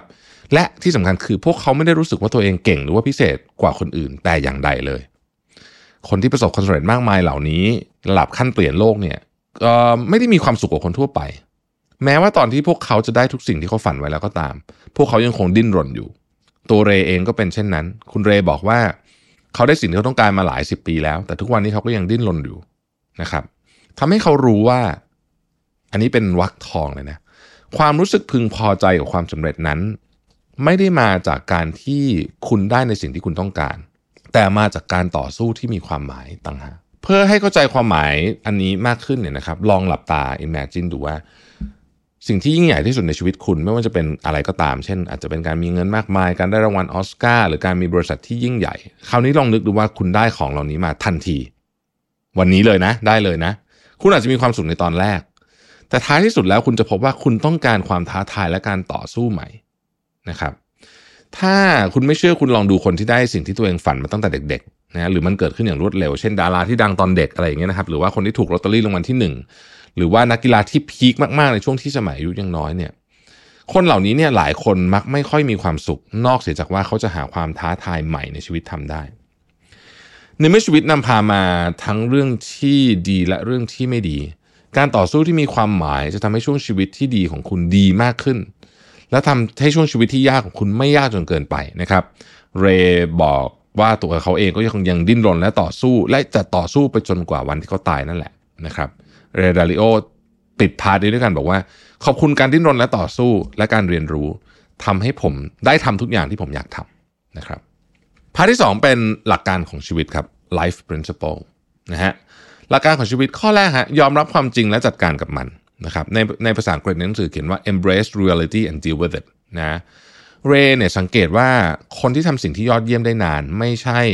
นักเพ้อฝันแต่เป็นนักคิดนะครับและเป็นคนที่ยึดถือความจริงมากๆ เราเรียกคนเหล่านี้ว่า hyper realist นะครับสมการของชีวิตที่ประสบความสำเร็จคือความฝันบวกความจริงบวกความตั้งใจ เรได้เรียนรู้ว่าถ้าคุณต้องการใช้ชีวิตให้ได้มากที่สุด มันไม่ได้หมายความว่าคุณต้องทำงานหนักที่สุดอย่างเดียว แต่คุณต้องทำงานอย่างมีประสิทธิภาพด้วย การทำงานอย่างมีประสิทธิภาพจะทำให้ผลของมันดีกว่ากันเป็นร้อยเท่าทีเดียว กุญแจสำคัญอยู่ที่การล้มเหลวเรียนรู้และพัฒนาอย่างรวดเร็ว ถ้าคุณเรียนรู้และพัฒนาอยู่ตลอดเวลา คุณจะมีวิวัฒนาการอยู่ตลอดเวลาเช่นกัน เรเชื่อว่าวิวัฒนาการคือความสำเร็จที่สุดของชีวิต และเป็นรางวัลที่ยิ่งใหญ่ที่สุดของชีวิตเช่นกัน ประวัติศาสตร์ได้แสดงให้เราเห็นแล้วว่าทุกสปีชีส์ถ้าไม่ได้สูญพันธุ์ไปก็จะวิวัฒนาการไปเป็นอย่างอื่น แต่เนื่องจากกรอบเวลาที่เรามองเห็นนั้นมันสั้นมาก มันอาจจะทำให้เราเข้าใจเรื่องนี้ได้ยาก จริง ๆ แล้วมนุษย์นั้นเป็นวิวัฒนาการของ DNA ในรูปแบบใหม่ที่เกิดขึ้นมากว่า 2 0 0 0 0 0 ปีแล้ว ดังนั้นวันหนึ่งถ้าพวกเราไม่สูญพันธุ์ไป เราก็จะวิวัฒน์ไปเป็นอย่างอื่นที่สูงกว่านะครับ เชื่อมโยงเรื่องนี้กับหนังสือของอาจารย์ยูวาลฮารารีก็จะบอกได้ว่านี่คือ เรื่องราวที่ถูกเขียนอยู่ในหนังสือเรื่อง Homo Deus โดยส่วนตัวแล้วเนี่ยเรเชื่อว่าเราควรเริ่มมีการวิวัฒนาการอย่างรวดเร็ว ด้วยความช่วยเหลือของเทคโนโลยีต่างๆ ที่สามารถประมวลผลข้อมูลได้รวดเร็วกว่าเรานะครับ อีกไม่กี่ร้อยปีเนี่ยนะครับมนุษย์อาจจะเข้าสู่จุดที่เราเรียกว่าความรู้ไม่มีที่สิ้นสุดหรือว่า infinite knowledge นะฮะโดยข้อแม้ว่าพวกเราจะต้องไม่ฆ่ากันตายไปสมดก่อนนะนะครับการมาถึงของ AI ก็ AI แบบตอนนี้นะ ซึ่งตอนที่เรเขียนยังไม่มีนะฮะ generative AI ไม่ฮอตมีมี แต่ยังไม่ฮอตฮิตขนาดนี้ยังอยู่ใน lab อยู่อะไรอย่างเงี้ยหรือว่าอยู่ในวงจำกัด แต่วันเนี้ยนะมันออกมาใช้แบบนี้เราก็เริ่มเห็นว่าเอ้ยไอจุด infinite knowledge นี่อาจจะไม่ได้ต้องรอถึงหลักหลายร้อยปีก็ได้นะฮะแต่ข้อที่สองเขาบอกว่า โดยพวกเราไม่ฆ่ากันตายไปหมดก่อนเฮ้ยอันนี้ก็มีแนวโน้มว่าอาจจะเกิดขึ้นหรือเปล่าไม่รู้นะครับ เรื่องต่อมาครับ ความเจ็บปวดบวกผลกระทบเท่ากับการพัฒนา ในชีวิตส่วนตัวของเรเนี่ยสิ่งที่เขาต้องการให้กับคนที่เขารักก็คือพลังในการจัดการกับความจริง เพื่อให้ได้ในสิ่งที่คนเหล่านั้นต้องการนะครับ เพื่อให้คนเหล่านั้นเนี่ยมีพลังที่เข้มแข็งนะฮะเรย์บอกว่าเขามักจะปฏิเสธ สิ่งที่คนเหล่านั้นอยากได้ คือสมมุติว่าลูกมาขออะไรอยากได้อย่างเงี้ยเขาจะปฏิเสธ แต่เขาใช้โอกาสคนเหล่านั้นได้ดิ้นรนและต่อสู้เพื่อตัวเองนะฮะเพื่อจะได้เข้าใจและรู้จักเสริมสร้างความแข็งแกร่งตัวเองและเห็นค่าของมันด้วย คนส่วนใหญ่มักไม่ชอบถูกปฏิบัติแบบนี้ เพราะพวกเขาชอบถูกตามใจมากกว่า แต่ถ้าหากเราตามใจคนที่เรารักตลอดเวลา และให้สิ่งที่เขาอยากได้ตลอดเวลา เขาจะกลายเป็นคนที่อ่อนแอ และต้องการความช่วยเหลือไม่จบสิ้น การดูแลคนที่เรารักด้วยการให้โอกาสให้เขาได้ดิ้นรนและต่อสู้เพื่อตัวเองด้วยตัวเอง จึงเป็นของขวัญที่ดีที่สุดที่เราสามารถมอบให้กับคนที่เรารักได้ ข้อต่อมาคือความอ่อนแอหรือ weakness เมื่อคุณต้องเจอความอ่อนแอของตัวเอง คุณมีทางเลือกทั้งหมด 4 ทางเท่านั้น 1. คุณสามารถปฏิเสธมันได้ ซึ่งเป็นสิ่งที่คนส่วนใหญ่ทำ 2. คุณสามารถยอมรับมัน และหาทางบริหารจัดการมันให้กลายเป็นจุดแข็งแทน ซึ่งอาจจะทำได้หรือไม่ได้ก็ได้ขึ้นอยู่ความสามารถในการเปลี่ยนแปลงของคุณ ข้อ 3. คุณสามารถยอมรับมันและหาทางหลีกเลี่ยงมันก็ได้ หรือข้อ 4 คุณสามารถเปลี่ยนแปลงเป้าหมายของคุณ เพื่อให้ไม่เกี่ยวข้องกับความอ่อนแอของตัวเองได้นะครับ ตอนผมอ่านพาร์ทเนี้ยผมชอบมากเลยเพราะอะไรรู้ไหมเพราะว่าปกติอะเวลาคนพูดถึงเรื่องเนี้ยมันจะไม่มีสี่ทางเลือกครับ มันจะมีแค่สองสาสองหรืออย่างมากสามนะฮะน่าสนใจมากพาร์ทนี้ ทีนี้เขาบอกว่าการจัดการกับความอ่อนแอของตัวเองเนี่ยนะฮะมีความสำคัญอย่างยิ่งนะครับ เอาแน่นอนถ้าคุณเลือกปฏิเสธมันอันนี้เป็นเส้นทางที่แย่ที่สุด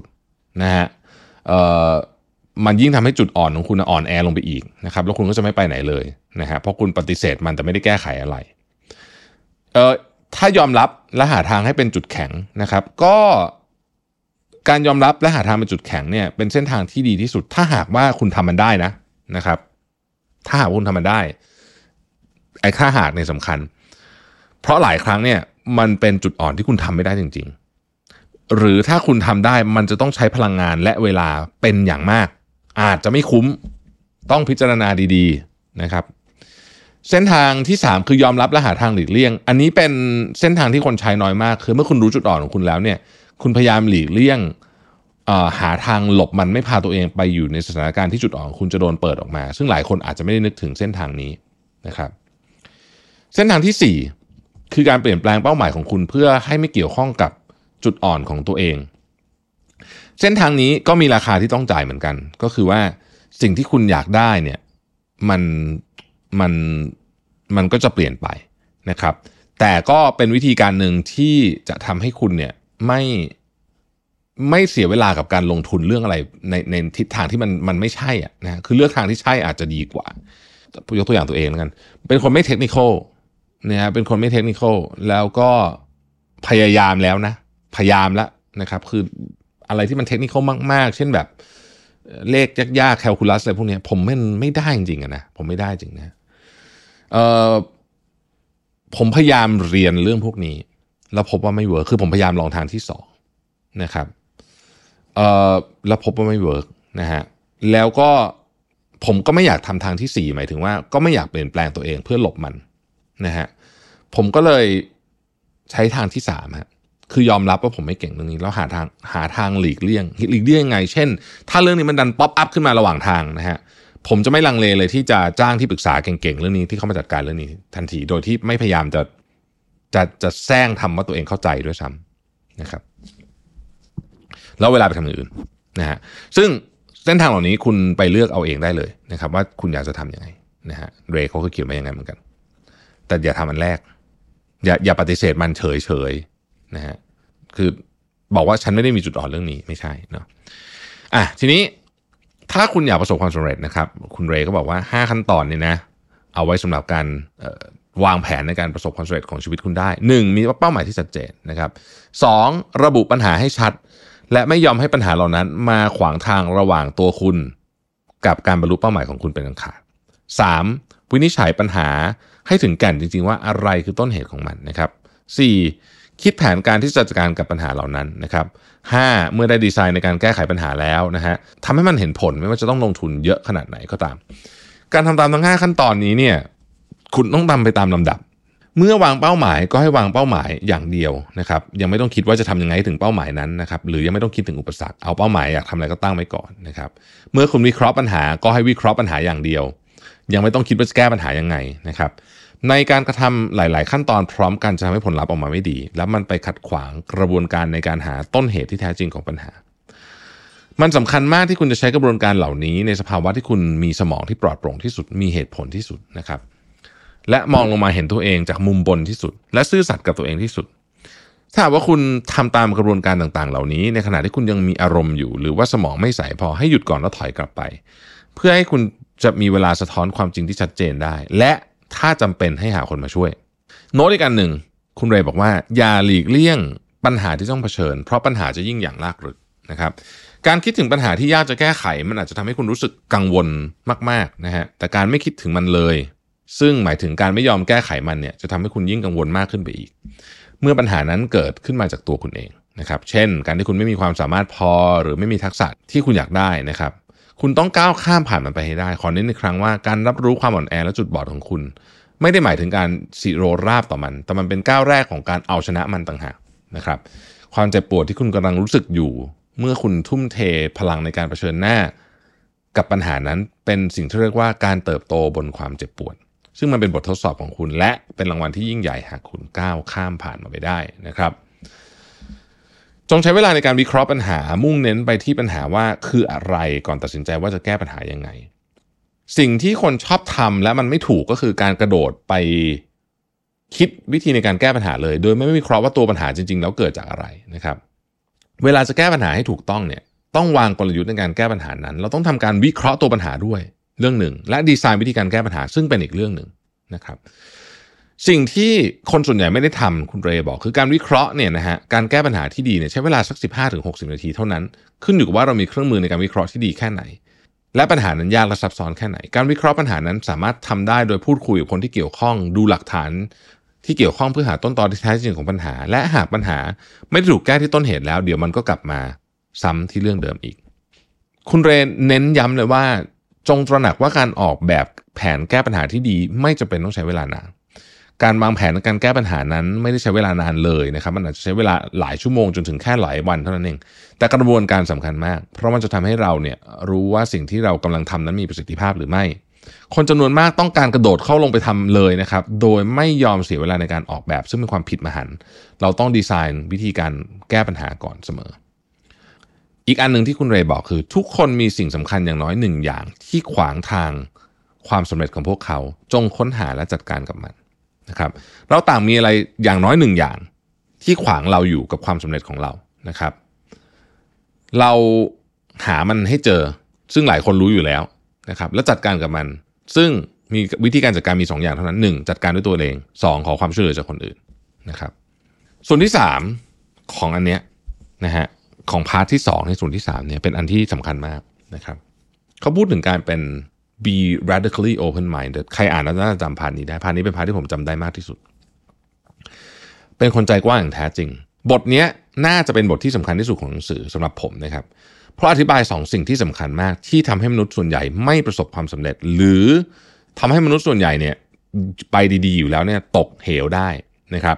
ซึ่งสองอุปสรรคนี้มันดันเกิดจากธรรมชาติของสมองเราด้วย และมนุษย์เป็นเกือบทุกคน แต่จะจัดการได้หรือเปล่าเป็นอีกเรื่องหนึ่งนะครับ สองสิ่งที่ว่าคือ ego and blind spot ego และจุดบอด จุดบอดเหมือนกับเวลาเราขับรถยนต์เนี่ยเวลาเรามองกระจกมองข้างมันจะมีอยู่ ถ้ารถมันอยู่ตรงหนึ่งอะนะฮะเราจะมองไม่เห็นมันนั่นคือจุดบอด ego กับ blind spot เนี่ยนะครับเกิดจากกลไกการทำงานของสมองเราเอง ถ้าเราเรียนรู้รู้จักมัน เราจะมีชีวิตที่มีความสุขมากขึ้น มีประสิทธิภาพมากขึ้น และมีปฏิสัมพันธ์ที่ดีกับคนรอบข้างมากขึ้น เยอะมากๆเลยนะครับ คุณเรย์พูดถึงสิ่งที่เรียกว่า ego barrier ego barrier คือเกราะป้องกัน ego นะครับมันคือระบบป้องกันตัวเองที่ถูกซุกซ่อนอยู่ทำให้เรายอมรับข้อผิดพลาดและจุดอ่อนของตัวเองได้ยากนะครับ มันมีภาษาอังกฤษเรียกชื่อนี้โดยเฉพาะเลยเราเรียกว่า subliminal defense mechanism นะฮะความต้องการที่จะได้รับความรัก หรือความกลัวที่จะถูกปฏิเสธความรัก ความต้องการที่จะรับการยอมรับ หรือความกลัวที่จะถูกเมินเฉย หรือแม้แต่สัญชาตญาณของความอยู่รอดและความกลัว ที่จะไม่สามารถอยู่รอดได้ ความต้องการและความกลัวที่ลึกซึ้งมากของมนุษย์เหล่านี้เนี่ยอยู่ในระบบปฏิบัติการของสมองส่วนเก่าแก่มากๆของเราคือ เราเรียกว่า primitive brain เนี่ยนะฮะเช่น สมองส่วนอะมิกดาลาซึ่งอยู่ใน temporal lobe นะครับที่ทำหน้าที่ประมวลอารมณ์ของเรา สมองส่วนนี้อยู่เหนือการควบคุมจิตสำนึกของมนุษย์ โดยมันจะทำงานอย่างรวดเร็ว และพยายามตีความทุกอย่างให้ง่ายเกินความเป็นจริงหรือเรียกว่า over simplify นะครับเมื่อมันทำงานเราจึงไม่รู้ว่ามันเข้าควบคุมพฤติกรรมอะไรของเราบ้าง สมองส่วนนี้ชอบคำชม และตอบสนองต่อคำติเหมือนเราถูกโจมตี สมองส่วนนี้ไม่สามารถแยกการติเพื่อก่อออกจากการโดนด่าเฉยๆได้นะฮะ ในขณะเดียวกันเราก็มีสมองอีกส่วนหนึ่งก็คือ สมองส่วนที่เรียกว่า prefrontal cortex หรือภาษาไทยคือ cortex บริเวณกลีบหน้าผากส่วนหน้า ซึ่งเป็นสมองส่วนที่สำคัญมากที่ทำให้มนุษย์เราแตกต่างจากสัตว์อื่น นั่นก็คือสมองส่วนจิตสำนึกในการตัดสินใจเรื่องต่างๆ เราเรียกสิ่งนี้ว่า executive function นะครับซึ่งสามารถประมวลผลเรื่องตรรกะและเหตุผลได้เป็นอย่างดี หลายท่านจะบอกว่าทำไมถึงคุ้นนะฮะมันคือ concept เดียวกันกับหนังสือ Thinking Fast and Slow นั่นเอง ดังนั้นมันจึงเหมือนมีเราสองคนอยู่ในคนเดียวนะครับ ถ้าเราสังเกตดีๆ เราจะพบว่าสมองส่วนต่างๆนั้น พยายามอยากที่จะชนะในการตัดสินใจให้ได้ สู้กันว่างั้นเถอะนะครับ เคยเป็นไหมครับว่าบางทีเรากินขนมแล้วเราหยุดไม่ได้ รู้ตัวอีกทีขนมก็หมดไปอีกถุงแล้ว ทั้งๆที่รู้ว่ากินแล้วอ้วนนะครับ แล้วตอนนั้นก็ไม่ได้หิวด้วย เหตุการณ์แบบนี้เกิดขึ้นเพราะสมองส่วน executive function พ่ายแพ้ต่อ primitive brain ของเรานั่นเอง ถ้าเราลองพิจารณาเหตุการณ์ที่มีคนไม่เห็นด้วยกับเรานะครับ และต้องการให้เราอธิบายมุมมองของเรา คนส่วนใหญ่มักจะรู้สึกได้ถึงการถูกจู่โจม และปล่อยระบบป้องกันตัวเองออกมา ทั้งๆทที่ถ้ามองกันด้วยเหตุผลแล้ว การถกเถียงในเรื่องที่คนไม่เห็นด้วยกับเรานั้นเป็นเรื่องที่ดีนะฮะเราจะได้เห็นมุมมองอื่นบ้าง แต่โดยส่วนใหญ่เนี่ยเรามักพูดออกไปโดยไม่ไตร่ตรองก่อนเสมอทำให้คำอธิบายของเรามันไม่สมเหตุสมผลเต็มร้อยเพราะเราไม่ได้อยากอธิบาย เราต้องการจะป้องกันตัวเอง นะครับและหลายครั้งเนี่ยข้อโต้แย้งมันก็เต็มไปด้วยอารมณ์นะฮะเรายังไม่ได้ฟังเหตุผลหรือว่าวิเคราะห์เหตุผลของอีกฝ่ายเลยด้วยซ้ำหลายครั้งที่สมองส่วน executive function ไม่สามารถทำงานได้ทัน เพราะมันช้ากว่า เราเคยคุยประเด็นนี้กันไปแล้วในหนังสือเล่มอื่นเนาะเราก็เลยพูดโดยไม่ได้ไตร่ตรองก่อนนะครับ คนฉลาดมากๆ ก็ตกหลุมพรางนี้เช่นกัน เพราะฉะนั้นสำหรับเราตอนนั้นเนี่ยความจำเป็นที่จะต้องเป็นฝ่ายถูก มันสำคัญกว่าความจำเป็นในการหาความจริง เพราะ เราตกอยู่ภายใต้อำนาจของ primitive brain หรือจิตใต้สำนึกนั่นเองนะครับ executive function มันช้า สู้ไม่ไหวด้วยแรงน้อยด้วย จึงเป็นที่มาว่าถ้าเราเชื่อมั่นและยึดถือในความสามารถของตัวเอง โดยไม่ฟังอะไรใครเลย เราจะพลาดโอกาสหลายอย่างในชีวิตไป รวมถึงการตัดสินใจก็แย่ลงด้วย ซึ่งแน่นอนมันทำให้เราอยู่ไกลจากความสำเร็จมากยิ่งขึ้นไปอีก อันนี้คืออีโก้นะครับแล้ว blind spot คืออะไร blind spot หรือจุดบอด คือวิธีคิดส่วนตัวของเราเองที่ทำให้เรามองไม่เห็นภาพที่แท้จริงนะฮะของเรื่องที่เรากำลังต้องตัดสินใจ ถ้าเปรียบเทียบง่าย ๆ เหมือนเราตาบอดสีนเอง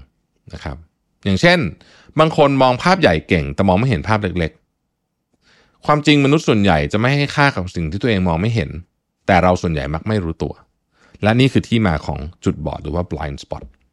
มนุษย์ส่วนใหญ่เนี่ยไม่รู้เลยว่าอีกคนมีวิธีหรือกระบวนการอย่างไร และไม่พยายามเข้าใจด้วย เพราะเรามัวแต่พยายามจะบอกอีกฝ่ายว่าสิ่งที่เราคิดนั้นถูก มากกว่าที่จะสนใจกระบวนการในการคิดของอีกฝ่ายหนึ่งเราตั้งสมมติฐานโดยเอาตัวเองเป็นที่ตั้งมากเกินไป โดยเฉพาะเมื่ออีกฝ่ายหนึ่งพูดสิ่งที่ไม่ตรงกับความคิดของเรา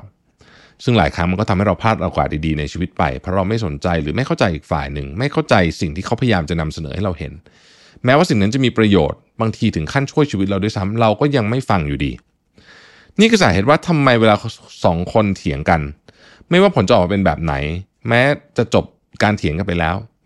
ทั้งฝ่ายที่แพ้หรือชนะหรือเสมอ ทั้งไม่ว่าจะเกิดอะไรขึ้นก็ตาม ทุกคนจะคิดว่าตัวเองถูกเสมอถ้าถ้าเรามองดีๆเนี่ย เมื่อคนมีความเห็นไม่ตรงกัน มันเป็นไปได้สูงมากเลยว่า จะมีความเห็นของใครที่ผิด ซึ่งจริง ๆ จะดีกว่าไหม ถ้าเรามีกระบวนการในการหา นะครับที่ชัดเจนว่าความคิดเห็นของเราผิดหรือถูก คนที่เห็นกับดักนี้จะพยายามปรับตัวนะครับ วิธีการปรับตัวก็มีหลายอย่างนะครับหนึ่งคือการสอนให้สมองทำในสิ่งที่ไม่ถนัด เช่นคนที่เป็นนักสร้างสารรค์ครีเอทีฟมากๆเนี่ยนะฮะ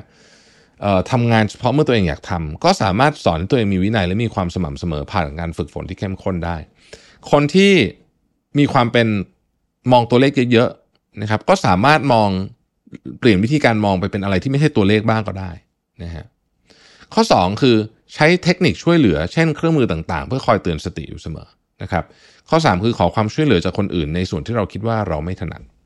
คุณเรย์เขาเน้นย้ำอีกครั้งว่า ego และ blind spot เนี่ยเป็นข้อบกพร่องที่ทำให้คนที่เก่งฉลาดทำงานหนักมีความมุ่งมั่น แต่ไม่ประสบความสำเร็จตามศักยภาพของตัวเองเนี่ยมาเยอะแล้วนะครับพาร์ตต่อมาเนี่ยเราจะพูดถึงการตระหนัก ว่าการตัดสินใจเป็นกระบวนการ 2 ขั้นตอนนะครับ ก่อนอื่นเนี่ยให้นำข้อมูลที่เกี่ยวข้องทั้งหมดออกมา แล้วจึงค่อยตัดสินใจ อันนี้เป็นเรื่องที่ดีมากนะ อันนี้เป็นอีกเรื่องนึงที่หลายคนอาจจะไม่ค่อยได้นึกถึงเท่าไหร่นะครับ ตอนต้องเข้าใจว่าการตัดสินใจนั้นเป็นกระบวนการที่มีถึง 2 ขั้นตอนด้วยกัน ขั้นตอนทีหนึ่1 คือการเก็บข้อมูล ขั้นตอนที่ 2 คือการตัดสินใจ คนส่วนใหญ่จะลังเลมาก ๆ ที่จะเก็บข้อมูลที่ไม่ตรงกับสิ่งที่พวกเขาได้สรุปเอาไว้ในใจแล้วนะฮะ คนส่วนใหญ่มักมีคำตอบ ถึงเหตุผลที่ทำแบบนั้นว่า เพราะผมได้ตัดสินใจไปแล้วนะครับ คนเหล่านี้อาจจะคิดว่าการพิจารณามุมมองที่ตรงข้ามกับมุมมองของตัวเอง จะทำให้ความสามารถในการตัดสินใจลดลงซึ่งมันไม่จริงเลย การพิจารณามุมมองของคนอื่น ไม่ได้ทำให้อิสรภาพในการตัดสินใจของเราลดลง กลับกันมันทำให้มุมมองของเรากว้างขึ้นเมื่อต้องตัดสินใจด้วยซ้ำการตระหนักรู้ถึงสัญญาณของความปิดกั้นและความเปิดกว้างคืออะไร คนที่ปิดกั้นหรือว่า close minded people เนี่ยนะครับ กลุ่มคนกลุ่มนี้ไม่ชอบให้ไอเดียของพวกเขาถูกท้าทาย พวกเขาจะรู้สึกหงุดหงิด เมื่อไม่สามารถทำให้คนอื่นเห็นด้วยกับความคิดของพวกเขาได้ แทนที่จะอยากรู้ว่าคนอื่นคิดอย่างไร พวกเขาสนใจที่จะพิสูจน์ว่าตัวเองถูกมากกว่าที่จะอยากรู้มุมมองของคนอื่น ในขณะเดียวกันคนที่เปิดกว้างหรือว่า open minded เนี่ย พวกเขามักจะสงสัยว่าทำไมคนอื่นถึงไม่เห็นด้วยกับเขา พวกเขาไม่รู้สึกโมโหเมื่อไม่มีมีใครไม่เห็นด้วยกับเขา พวกเขาคิดว่ามันเป็นโอกาสที่อาจจะ เป็นตัวชี้วัดว่าสิ่งที่เขาคิดอาจจะผิดก็ได้นะฮะแล้วเขาเชื่อเสมอว่ามันมีโอกาสที่สิ่งที่เขาคิดอาจจะผิดก็ได้ และเวลาเพียงเล็กน้อยที่จะใช้ในการพิจารณาของมุมมองคนอื่นนั้นเนี่ยมันคุ้มค่าเพื่อเรามองเห็นสิ่งต่างๆ ได้รอบด้านและครบถ้วนมากขึ้นนะครับคนที่เป็น close minded people เนี่ยมักจะแจ้งเพื่อทราบมากกว่าถามคำถาม คนที่เป็น open minded เนี่ยมักจะถามคำถามจำนวนมาก เพราะเพวกเขาเชื่ออย่างแท้จริงว่าสิ่งที่เขาเชื่อมันอาจจะผิดอยู่ก็ได้ พวกเขาถามคำถามอย่างตั้งใจและจริงใจ พวกเขาตั้งคำถามกับตัวเอง ด้วยว่าในเรื่องนี้เนี่ยเขามีความรู้ความสามารถในการตัดสินใจมากแค่ไหน คนที่เป็น close minded ต้องการให้คนอื่นเข้าใจตัวเองมากกว่าจะพยายามเข้าใจผู้อื่น เมื่อคนอื่นไม่เห็นด้วยพวกเขาจะรีบสันนิษฐานก่อนว่าตัวเองไม่ได้รับความเข้าใจ โดยไม่พิจารณาว่าบางที พวกเขาอาจจะไม่เข้าใจมุมมองคนอื่นเลยก็ได้นะครับ คนที่เป็น open minded เนี่ยจะรู้สึกถึงความจำเป็นที่ต้องการมุมมองของผู้อื่นเสมอนะฮะ ประเด็นต่อมาที่ถูกพูดถึงในหนังสือคือว่าคุณพร้อมสำหรับความท้าทายหรือยังนะฮะมีทางเลือกที่ยิ่งใหญ่ในชีวิตเพียงทางเดียว คือคุณต้องการที่จะต่อสู้เพื่อค้นหาความจริงหรือไม่นะครับ คุณเชื่อหรือไม่ว่าการค้นหาความจริงนั้นจำเป็นอย่างยิ่งต่อการดำรงชีวิตของคุณ คุณมีความต้องการอย่างแรงกล้าที่จะหาหรือเปล่าว่า สิ่งที่คุณหรือคนอื่นทำนั้นผิดหรือเปล่า หรือมันขัดขวางความสำเร็จของคุณหรือไม่ หากคุณตอบคำถามเหล่านี้ด้วยความว่าไม่ ก็ให้ยอมรับว่าคุณอาจจะไม่ได้ใช้ชีวิตอย่างเต็มความสามารถเต็มศักยภาพของคุณ แต่หากว่าคุณกล้าพอที่จะตอบทุกคำถามว่าใช่นะฮะแปลว่าเป็นคุณเป็นคนที่ open mind มาก ๆ นะครับ จงเข้าใจว่าจริง ๆ คนเรานั้นเนี่ยมีลักษณะที่แตกต่างกันมาก พวกเราต่างเกิดมามีลักษณะเฉพาะตัวนะครับที่สามารถทั้งช่วยเราและทำร้ายเราก็ได้ขึ้นอยู่กับการนำไปใช้ของตัวเราเองนะครับลักษณะเฉพาะตัวเป็นเหมือนดาบสองคม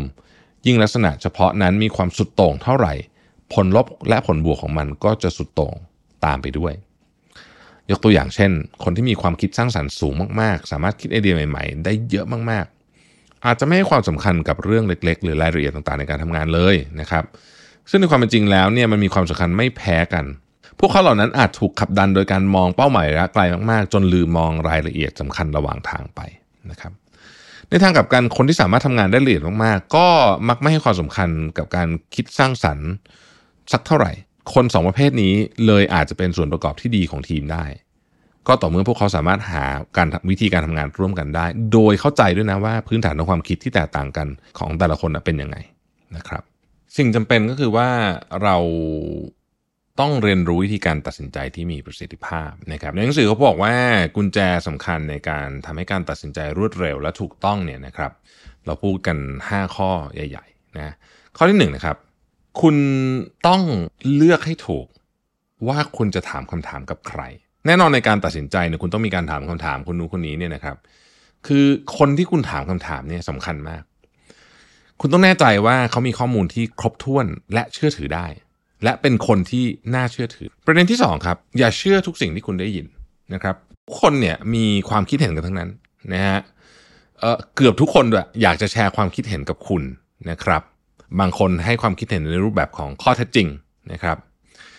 สิ่งที่คุณต้องระวังมากก็คือ ความสามารถในการแยกความคิดเห็นและข้อเท็จจริงออกจากกัน ว่าอันไหนเป็นความคิดเห็นอันไหนเป็นข้อเท็จจริง อันที่สามครับทุกอย่างดูใหญ่เมื่อมาอยู่ตรงหน้าแปลว่าอะไรนะฮะ ในทุกแง่มุมของการใช้ชีวิตนะครับ สิ่งที่เกิดขึ้นเดี๋ยวนี้ตอนเนี้ยจะใหญ่กว่าสิ่งที่เกิดขึ้นมาแล้วในอดีตเสมอนะครับ แปลว่าเราให้น้ำหนักกับเรื่องราวเนี่ยไม่ตรงกับสเกลนี่เกิดเพราะว่าทำไมบางครั้งเนี่ยเราจำเป็นจะต้องทิ้งเวลาไว้สักพัก แล้วค่อยตัดสินใจจะทำให้เราเห็นภาพใหญ่มากขึ้น ถ้าทุกคนนึกปรากฏการณ์นี้ไม่ออกให้นึกถึงตอนประเมินผลทุกครึ่งปีหรือทุกสิ้นปี นะครับบริษัทส่วนใหญ่จะประเมินผลปีละสองครั้งนะครับเหตุการณ์ที่เกิดเกิดใกล้ๆกับวันที่เราจะประเมินผลสมมุติเราประเมินผลลูกน้องเราเนี่ยนะฮะเหตุการณ์ที่เกิดใกล้ๆกับวันนั้นน่ะสมมติว่าเพิ่งเกิดขึ้นมาสองสัปดาห์ที่แล้วเนี่ยน้ำหนักของมันเนี่ยจะใหญ่กว่าสิ่งที่เกิดขึ้น 5 เดือนที่แล้ว ทั้งทั้งที่มันเป็นเรื่องเท่ากันนะฮะนี่คือธรรมชาติของมนุษย์นะครับ แม้กระทั่งคุณบันทึกมันไว้ก็ตามนะ ถ้าคุณไม่บันทึกเนี่ยจะยิ่งหนักเลย ถ้าคุณบันทึกมันไว้เนี่ยความรู้สึกของเราเอง ต่อเหตุการณ์ที่เพิ่งเกิดขึ้นหรือเกิดขึ้นต่อหน้านะวันนี้เนี่ยมันเยอะกว่าเหตุการณ์ที่เกิดขึ้นในอดีตนะครับเพราะฉะนั้นเวลาจะประเมินอะไรอย่างเขาเรียกว่า objectively เนี่ยนะก็ต้องใจเย็นๆก่อน แล้วค่อยๆ เอาทุกอย่างมาเรียงร้อยกันแล้วมาดูตามความเป็นจริงนะครับ ข้อที่4ฮะของใหม่มักดูมีค่ามากกว่าของที่ดีนะครับาษาอังกฤษอันนี้มีศัพท์เรียกว่า novelty bias นะบ่อยครั้งเนี่ยเราให้มูลค่ากับของใหม่มากเกินไปเทียบกับของที่ดี ถ้าจะเปรียบเทียบให้เห็นภาพนะครับเวลาเราเลือกอ่านหนังสือหรือดูหนังเนี่ยเรามักจะเลือกอ่านเรื่องใหม่ ๆ เสมอ เพราะว่าเราคิดว่าหนังใหม่มันมักจะดีกว่าของเก่าด้วยเทคโนโลยีเรื่องต่าง แต่การเวลาก็ได้พิสูจน์ให้เห็นแล้วว่าหนังสือหรือภาพยนตร์เก่าเนี่ยหลายครั้งทำได้ดีกว่ามาก ภาพลงตาข้อนี้เนี่ยทำให้สินค้าหรือบริการที่ใหม่เกินไปนะฮะ ไม่เป็นที่ต้องการของผู้บริโภค แม้ว่ามันจะดูเป็นไอเดียที่ดีมากๆ ตอนที่นั่งประชุมกันอยู่ว่าเราจะออกสินค้านี้ออกมา แต่ออกมาปุ๊บ ลูกค้าไม่คิดแบบนั้นนะครับ ข้อ 5 อย่ามองข้ามในทุกจุดที่เชื่อมต่อข้อมูล จุดเชื่อมนะฮะคือชิ้นส่วนของข้อมูลชิ้นหนึ่งณจุดเวลาหนึ่ง เวลาคุณจะวิเคราะห์อะไรเนี่ยให้นึกถึงเรื่องนี้ไว้เสมอว่าบางครั้งการมองเห็นชิ้นส่วนของข้อมูลเพียงชิ้นเดียวหรือในช่วงเวลาช่วงเวลาเดียวเนี่ย ทำให้เราตัดสินใจผิดไปเยอะมาก อย่าให้น้ำหนักกับชิ้นส่วนของข้อมูลแต่ละชิ้นเยอะเกินไปจนหาความสมดุลของชิ้นส่วนข้อมูลไม่ได้ พาร์ทที่2เนี่ยถูกปิดด้วยประโยคสั้นๆนะครับ in order to have the best life possible you have to มี 2 ข้อนะครับคือเพื่อจะให้มีชีวิตที่ดีที่สุดได้เนี่ยคุณจะต้องทำสองอย่างนี้ 1. รู้ว่าอะไรคือการตัดสินใจที่ดีที่สุดหรือว่า know what the best decisions are 2. มีความกล้าที่จะทำสิ่งเหล่านั้น have the courage to make them นะครับ part ที่ 3 part ใหญ่ที่ 3 ของหนังสือเล่มนี้คือหลักการในการทำงานหรือว่า work principle องค์กรคือเครื่องจักรที่ประกอบไปด้วย 2 ส่วนใหญ่ที่สุดนั่นคือ 1 คน 2 วัฒนธรรม การขับเคลื่อนองค์กรให้สำเร็จไม่ได้มีอะไรซับซ้อน และสำคัญไปกว่าได้คนที่ถูกต้อง และทำให้วัฒนธรรมองค์กรนั้นเหมาะสมสำหรับคนส่วนใหญ่เนี่ยการได้เป็นส่วนหนึ่งของสังคมที่ดีและเป้าหมายร่วมกันเนี่ยนะครับมีค่ามากกว่าเงินซะอีก คุณเรย์ไดโอเนี่ยเขาเคยเขียนเมมโมไว้ครั้งหนึ่งในปี 1996 นะครับ ซึ่งผมคิดว่ามันสรุปใจความสำคัญในวิธีการทำงาน หรือวิธีคิดของเขาได้ดีมากเลยนะฮะ ผมใช้เวลาย่อยบันทึกนี้ออกมาหน่อยหนึ่งเนี่ยครับ ผมก็ได้ข้อสรุปแบบนี้ฮะเขาบอกว่า Bridgewater เนี่ยไม่ได้เกี่ยวกับการก้าวไปตามมาตรฐานระดับปานกลาง แต่มันเป็นการทำงานอย่างหนักเพื่อได้มาตรฐานสูงสุด จากนั้นถึงจะได้รับความพึงพอใจที่มาพร้อมกับความสำเร็จอันยอดเยี่ยม เป้าหมายที่เราต้องเอาชนะนั้น ยิ่งใหญ่มีความชัดเจน ปรับปรุงอย่างต่อเนื่อง พัฒนาบริษัทให้ดีขึ้นทุกด้านนะครับ ความขัดแย้งในการแสวงหาความเป็นเลิศเป็นสิ่งที่ดี ต้องไม่มีการแบ่งระดับขั้นหรืออายุอาวุโสอำนาจคนอยู่ในการให้เหตุผลไม่ใช่ตำแหน่งของบุคคล ไอเดียที่ยอดเยี่ยมนั้นไม่สำคัญว่าจะมาจากใครคำติชมทั้งจากตัวเองและจากผู้อื่นเป็นองค์ประกอบสำคัญในกระบวนการการพัฒนา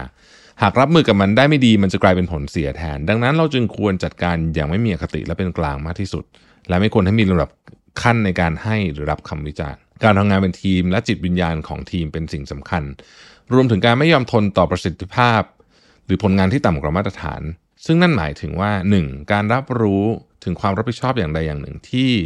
ต้องช่วยให้ทีมบรรลุเป้าหมายร่วมกันและ 2. เต็มใจที่จะช่วยเหลือผู้อื่นนะครับ การไปสู่เป้าหมายเหล่านี้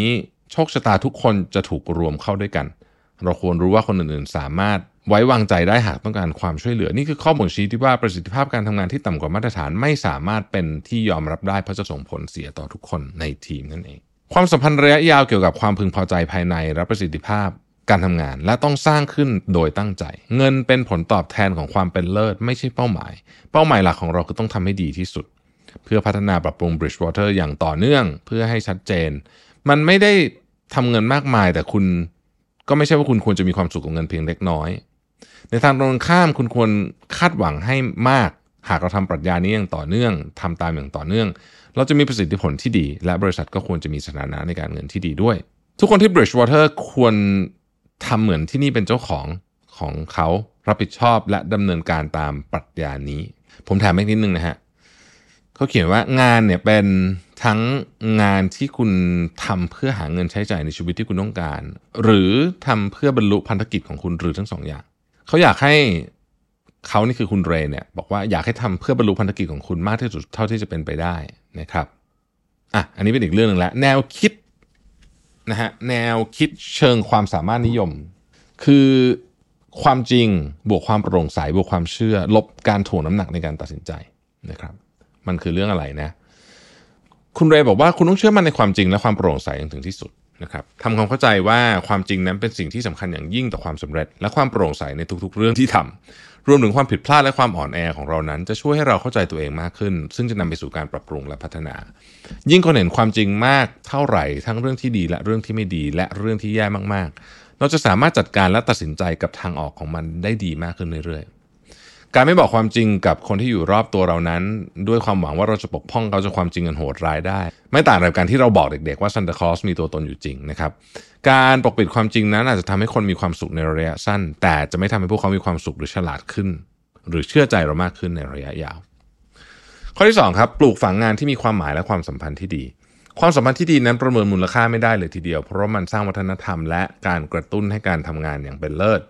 ราะความสัมพันธ์ที่ดีสามารถสร้างความไว้ใจและสภาพแวดล้อมที่ส่งเสริมกันและกันได้ ข้อที่ 3 สร้างวัฒนธรรมที่สามารถผิดพลาดได้ แต่ต้องเรียนรู้จากความผิดพลาดนั้น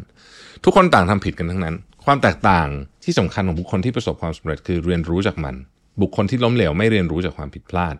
การสร้างสภาวะแวดล้อมที่เหมาะสม ที่ทำให้ทุกคนรู้สึกปลอดภัย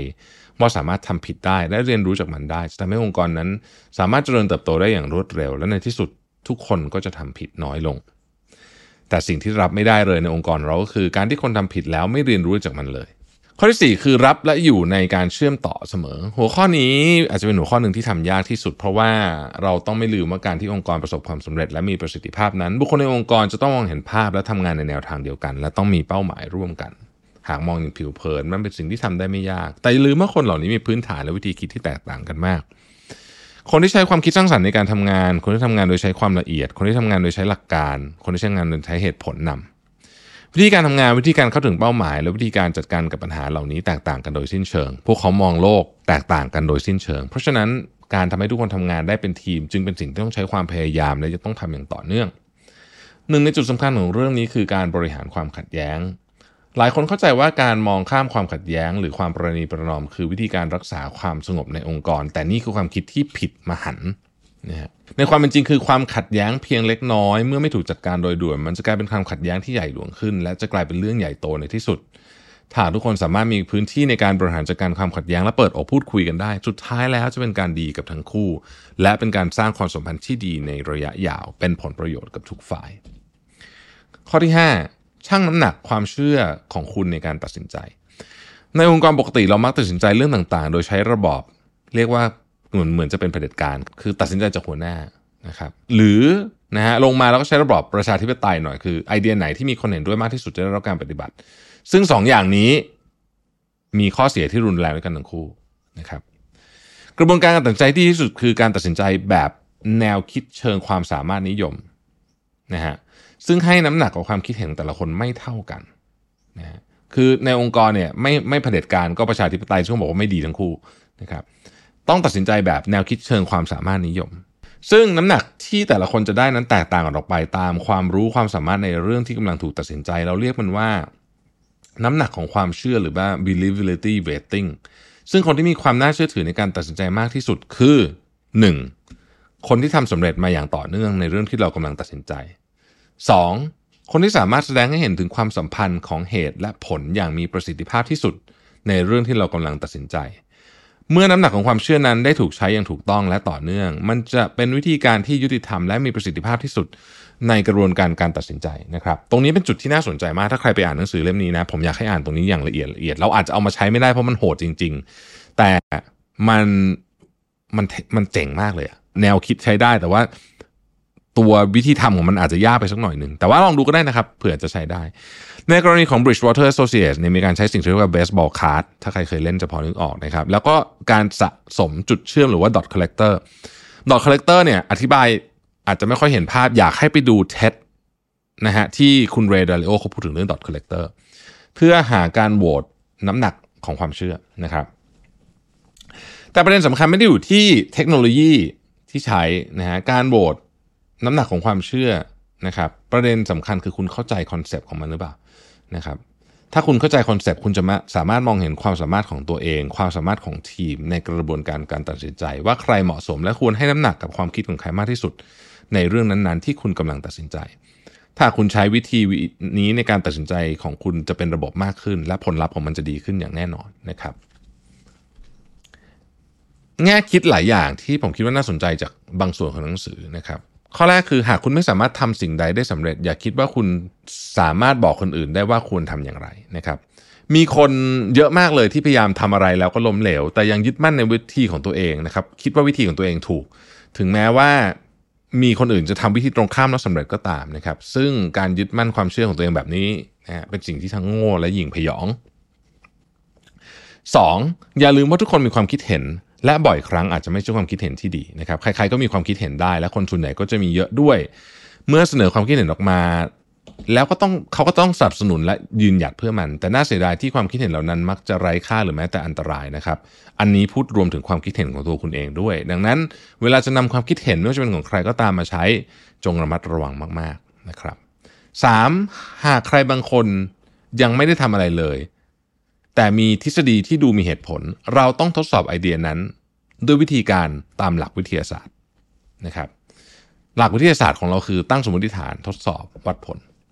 4. คนที่ไม่มีประสบการณ์ก็สามารถมีไอเดียที่ดีได้นะครับ บางครั้งดีกว่าคนที่มีประสบการณ์ซะอีก นั่นก็เพราะว่าบางทีคนที่มีประสบการณ์นั้นยึดติดกับวิธีการคิดแบบเก่ามากเกินไป ถ้าหากคุณได้ยินข้อเสนอของคนที่ไม่มีประสบการณ์ แต่ฟังดูแล้วมันมีวิธีคิดและตรรกกะที่ถูกต้อง บางทีความเห็นนั้นอาจจะเป็นความเห็นที่ดีก็ได้ อีกหนึ่งในวิธีการที่ดีที่สุดในการพิสูจน์ความคิดเห็นของคุณ คือการหาคนที่ไม่เห็นด้วยกับคุณที่มีความน่าเชื่อถือมากที่สุด แล้วก็พยายามทำความเข้าใจว่าทำไมเขาถึงคิดแบบนั้น นี่คือวิธีการที่เร็วที่สุดในการเรียนรู้และเพิ่มโอกาสในการคิดถูกต้องของคุณได้มากขึ้นด้วย สุดท้ายแล้วต้องให้ความสำคัญกับการสร้างระบบการตัดสินใจที่ยุติธรรมและเหมาะสมมากกว่าผลของมัน ว่ามันไปอย่างมามันเป็นไปตามอย่างที่คุณอยากได้หรือเปล่า ข้อที่ 5 คือตระหนักถึงวิธีการอยู่เหนือความขัดแย้ง เมื่อมีปัญหาหรือความขัดแย้งเกิดขึ้นอย่าปล่อยมันผ่านไป โดยไม่ได้รับการแก้ไข มันเป็นเรื่องที่ง่ายกว่าที่จะหลบหลีกการเผชิญหน้ากัน แต่ในระยะยาวแล้วการทำแบบนี้ จะสร้างความเสียหายอย่างคาดไม่ถึงได้ ดังนั้นเมื่อมีความขัดแย้งเพียงเล็กน้อย ให้รีบจัดการก่อนที่จะลุกลามไปเป็นเรื่องใหญ่นะครับและเมื่อตัดสินใจอย่างใดอย่างหนึ่งไปแล้วเนี่ยนะฮะทุกคนต้องสนับสนุนการตัดสินใจนั้น แม้ว่าจะไม่เห็นด้วยตั้งแต่ต้นก็ตาม จงจำไว้ว่าใครสำคัญกว่าอย่างไรนะฮะ คุณเรย์เขาเล่าให้ฟังว่าตอนที่เขายังหนุ่มกว่านี้เขาไม่เข้าใจประโยคที่มีคนบอกเขาว่า จ้างคนที่เก่งกว่าคุณ ตอนนี้หลังผ่านไปหลังสิบหลายสิบปีเนี่ยเขาพบว่าประโยชน์นั้นจริงที่สุด ถ้าคุณอยากประสบความสำเร็จ คุณต้องทำตัวเหมือนกับ conductorนะฮะและคนในวงคุณต้องเล่นเครื่องดนตรีต่างๆ ได้เก่งกว่าคุณ และถ้าคุณสามารถหา conductor ที่เก่งกว่าคุณได้คุณก็ต้องทำเช่นนั้น เช่นกันนะครับท้ายที่สุดแล้วเนี่ยสิ่งที่เราต้องทำนั้นเรียบง่ายมากคือ อย่าลืมเป้าหมายนะครับ ให้เป้าหมายนั้นกับคนที่สามารถบรรลุมันได้ หรือบอกเขาว่าต้องทำอย่างไรถึงจะถึงเป้าหมายได้สำเร็จ ข้อที่ 3 ทุกคนต้องรับผิดชอบกับงานที่ได้รับไปและ 4 ถ้าพวกเขายังไม่สามารถทำงานได้หลังจากที่คุณได้ฝึกฝนเขา และให้เวลาเขาได้เรียนรู้แล้วนะคุณต้องไม่เก็บเขาไว้นะครับการตัดสินใจที่สำคัญที่สุดของคุณคือเลือกว่าใครจะเป็นผู้รับผิดชอบอันไหน ข้อที่ 7 ครับ จ้างคนที่ถูกต้อง เพราะโทษของการจ้างคนผิดนั้นรุนแรงมาก เวลาเราสัมภาษณ์คนหลายครั้งเราจะเลือกคนที่เราชอบ ซึ่งซึ่งพิสูจน์มาเยอะมากแล้วว่าเป็นวิธีที่ผิด หรือเราอาจจะเลือกคนดูจากใบสมัครหรือเช็คลิสต์หรือใช้กึ๋นอะไรของเราก็แล้วแต่ในการตัดสินใจก็ไม่ดีเช่นกันนะครับ เพราะทั้งหมดทั้งปวงนี้เป็นการมองผู้สมัครโดยผ่านมุมมองของอคติของเรา และเรามักจะเลือกคนที่มีวิธีการคิดคล้าย ๆ กับเราเสมอ คุณเรย์บอกว่าหลังจากลองถูกลองผิดหลายวิธีเนี่ย เขาคนพบว่าวิธีการที่ถูกต้องจะต้องผ่าน 2 เรื่อง 1. ต้องชัดเจนว่าเราต้องการคนแบบไหน 2. เราต้องมีหลักเกณฑ์ในการคัดเลือกที่ละเอียดมากๆ เราต้องเลือกคนให้เหมาะกับดีไซน์ของงาน ไม่ใช่หางานให้คนทำกระบวนการในการคัดสรรควรจะมองจาก 3 เรื่องด้วยกัน 1. คือคุณค่า คุณค่าคือความเชื่อส่วนตัวที่ลึกที่สุดที่จะส่งผลต่อการตัดสินใจต่างๆ ของเขารวมไปถึงความประพฤติ กับบุคคลที่อยู่รอบตัวเขาด้วยนะครับ นี่คือสิ่งที่เปลี่ยนยากที่สุดในคนคนหนึ่งดังนั้นคุณค่าจึงเป็นสิ่งแรกที่เราต้องมองหาว่ามันตรงกับสิ่งที่เราจะเอาหรือเปล่า 2 คือความสามารถ ความสามารถคือวิธีคิดและวิธีการปฏิบัติตัว บางคนเป็นคนเรียนรู้เร็วและตอบสนองเร็ว ในขณะที่มองบางคนสามารถมองภาพใหญ่ได้ดีเป็นต้นนี่คือความสามารถ อันที่ 3 คือทักษะนะครับ ซึ่งไม่เหมือนกับความสามารถซะทีเดียว ทักษะคือความสามารถที่ฝึกฝนได้นะครับ เช่น ความสามารถทางภาษาเป็นต้น ทักษะนั้นมีค่าเปลี่ยนไปตามเวลานะครับ ยกตัวอย่างเช่น ทักษะในการพิมพ์ดีดมีความสำคัญในอดีต ปัจจุบันไม่มีประโยชน์แล้ว หรือมีประโยชน์ก็มีน้อยมากนะครับ ถ้าเรามองไปในอนาคตเราจะเห็นว่าพอ AI เริ่มเข้ามาในที่ทำงานแล้วเนี่ยทักษะอะไรที่จำเป็น ทักษะอะไรที่จะไม่จำเป็น การเลือกคนเราจึงให้ความสำคัญกับคุณค่ามากที่สุดตามมาด้วยความสามารถ และตามมาด้วยทักษะเป็นอย่างสุดท้าย แต่หลายครั้งเนี่ยเราทำกลับกันคือเราดูทักษะก่อนนะฮะแล้วก็ไปดูคุณค่าสุดท้ายนะครับ อย่าลืมว่าคนดีๆนะหายากมากนะ ถ้าคุณได้มาแล้วต้องหาวิธีการรักษาเขาให้ได้มากที่สุด เช่นสร้างความสัมพันธ์ที่ดีคอยอัปเดตเรื่องราวต่างๆ ระหว่างกันที่สำคัญที่สุดคือ คุณต้องหาระบบบางอย่างที่ทำให้คนของคุณพูดเรื่องที่อยู่ในใจของเขาได้ สร้างความสุขในที่ทำงานให้เขา และสร้างโอกาสในการเติบโต เมื่อคุณได้มีโอกาสรู้จักจริง ๆ ว่าคนคนนั้นเป็นยังไง คุณจะสามารถเรียนรู้ว่าคุณสามารถคาดหวังอะไรจากเขาได้บ้างนะครับ คนส่วนใหญ่มีความสุขตอนที่ได้พัฒนาตัวเองนะครับและได้ทำในสิ่งที่เขาทาได้ดีโดยธรรมชาติ ดังนั้นการเรียนรู้เกี่ยวกับจุดแข็งและจุดอ่อนของทีมของคุณจึงมีค่าอย่างมาก อย่างที่บอกไปในตอนต้นว่าเรามองธุรกิจและองค์กรของเราเหมือนกับเครื่องจักรเครื่องจักรอันนี้ประกอบไปด้วยคนและวัฒนธรรมนะครับ เริ่มจากการจ้างคนที่ถูกต้องดีไซน์วัฒนธรรมองค์กร ให้ถูกนะครับ เครื่องจักรทุกเครื่องต้องมีแผนการที่ชัดเจนนะครับ บอกว่าจะงานจะไปทางไหนเดินจากไหนไปไหนนะครับ ถ้าคุณมีเครื่องมือนี้แล้ว คุณจะสามารถเรียนรู้ได้ทันทีเมื่อมีปัญหาเกิดขึ้น และแก้ปัญหาได้ถูกจุดนะครับในการรักษาเครื่องจักรนี้ให้เดินหน้าต่อคุณต้องมีระบบการควบคุม ซึ่งเป็นเสมือนกับตัวชี้วัดที่ไว้วัดผลงานต่างๆ ให้นึกถึงแดชบอร์ดที่บอกค่าต่างๆ ตลอดเวลา แผงควบคุมนี้จะแสดงสีแดงวาบมาทันที หากมีอะไรเสียหรือเกิดเหตุฉุกเฉินขึ้นนะครับ มื่อคุณครบปัญหาสิ่งแรกที่คุณต้องทำคือหาต้นตอของปัญหา ไม่ว่าปัญหานั้นจะเกิดจากการดีไซน์ของคุณ หรือว่าเกิดจากคนที่ทำงานนั้น เรย์บอกว่าสิ่งที่เป็นความผิดซ้ำแล้วซ้ำอีกคือการแก้ปัญหาเหมือนเป็นปัญหาที่มันเกิดขึ้นเพียงครั้งเดียว ทั้งที่จริงๆแล้ว มันเป็นปัญหาเชิงระบบที่ต้องถูกแก้ในการดีไซน์ระบบงานใหม่หรือดีไซน์เครื่องจักรใหม่นั่นเอง การแก้ปัญหาโดยคิดว่ามันเป็นปัญหาที่เกิดขึ้นเพียงครั้งเดียวหรือว่า one off เนี่ย จะทำให้ต้นเหตุจริง ๆ ของปัญหาถูกละเลยไป และในสุดเกิดหายนะขึ้นได้นะครับ การแก้ปัญหาโดยหาต้นตอของปัญหาที่แท้จริงเสียเวลามากกว่า แต่มีประโยชน์มากกว่าในระยะยาวอีกข้อหนึ่งที่เราพบบ่อยก็คือ เราพยายามหลีกเลี่ยงการระบุตัวตนของคนที่ก่อให้เกิดปัญหานะครับคือการ depersonalize การไม่เชื่อมโยงคนเข้ากับปัญหานี้เองเนี่ยทำให้ไม่เกิดการพัฒนาตัวบุคคลและปัญหาก็จะยังคงอยู่ ข้อสุดท้ายและเป็นข้อผิดพลาดที่ใหญ่ที่สุด คือการไม่เชื่อมโยงปัญหาที่เกิดขึ้น กับปัญหาที่เคยเกิดขึ้นมาแล้ว ปัญหาปัจจุบันกับปัญหาในอดีต เรื่องแย่ๆไม่ได้เกิดขึ้นมาเอง มันเกิดขึ้นเพราะคนใดคนหนึ่งทำหรือตัดสินใจบางอย่างลงไป การวิเคราะห์เจาะลึกหาสาเหตุ และต้นเหตุของปัญหาจริง ๆ ไม่ว่าจะเป็นคนหรือระบบเป็นเรื่องที่น่าอึดอัด แต่เป็นเรื่องที่ต้องทำเราค้นพบว่าในที่สุดแล้วเนี่ยคนที่ทำงานอยู่ในตำแหน่งนั้นไม่เหมาะสม เพราะตัวเขาเป็นสาเหตุที่ก่อให้เกิดความผิดพลาดอยู่เป็นประจำก็ได้นะครับถ้าจะสรุปหนังสือเล่มนี้นะนะครับ มันต้องบอกอย่างนี้ก่อนว่า หลักการอันเนี้ย principle ในหนังสือเล่มนี้มันเข้มแข็งพอที่จะช่วยเป็นไกด์ที่คุณตัดสินใจเรื่องต่างๆ ในการทำงานได้ดี โดยเฉพาะในเวลาที่คุณมีปัญหาเยอะๆวุ่นยุ่งเหยิงวุ่นวายที่สุด สิ่งสำคัญคือการยึดมั่นในความจริงและโปร่งใสนะครับ และให้ความสำคัญกับความสัมพันธ์ระหว่างบุคคล คุณคือคนดีไซน์เครื่องจักรคุณคนดีไซน์ระบบทุกอย่างขึ้นอยู่กับคุณ คุณอยากให้ออกมายังไง คุณมีความสุขกับมันหรือเปล่านะครับ ผมคิดว่าหนังสือเล่มนี้เนี่ยเป็นหนังสือที่ดีมากเป็นคู่มือการทำงานที่ยอดเยี่ยมนะครับและเป็นคู่มือในการใช้ชีวิตในแบบทำให้คุณเต็มศักยภาพได้ด้วยนะครับแล้วผมเชื่อว่าเมื่อเราโตขึ้นสถานการณ์เปลี่ยนไปเนี่ยมาอ่านหนังสือเล่มนี้มันจะพูดคุยกับเราไม่เหมือนเดิมนะครับ ถ้าจะสรุปหนังสือเล่มนี้เป็นประโยคนึงนะผมนึกถึงคำพูดจากภาพยนตร์ Rocky Balboa นะครับในหนังสือพูดไว้อย่างนี้ครับบอกว่า โลกไม่ได้มีแต่แสงแดดและสายรุง้ง มันมีทั้งความโหดร้ายและหยาบคายมาก โลกไม่แคร์หรอกว่าคุณแกร่งแค่ไหน มันจะซ้อมคุณจนสุด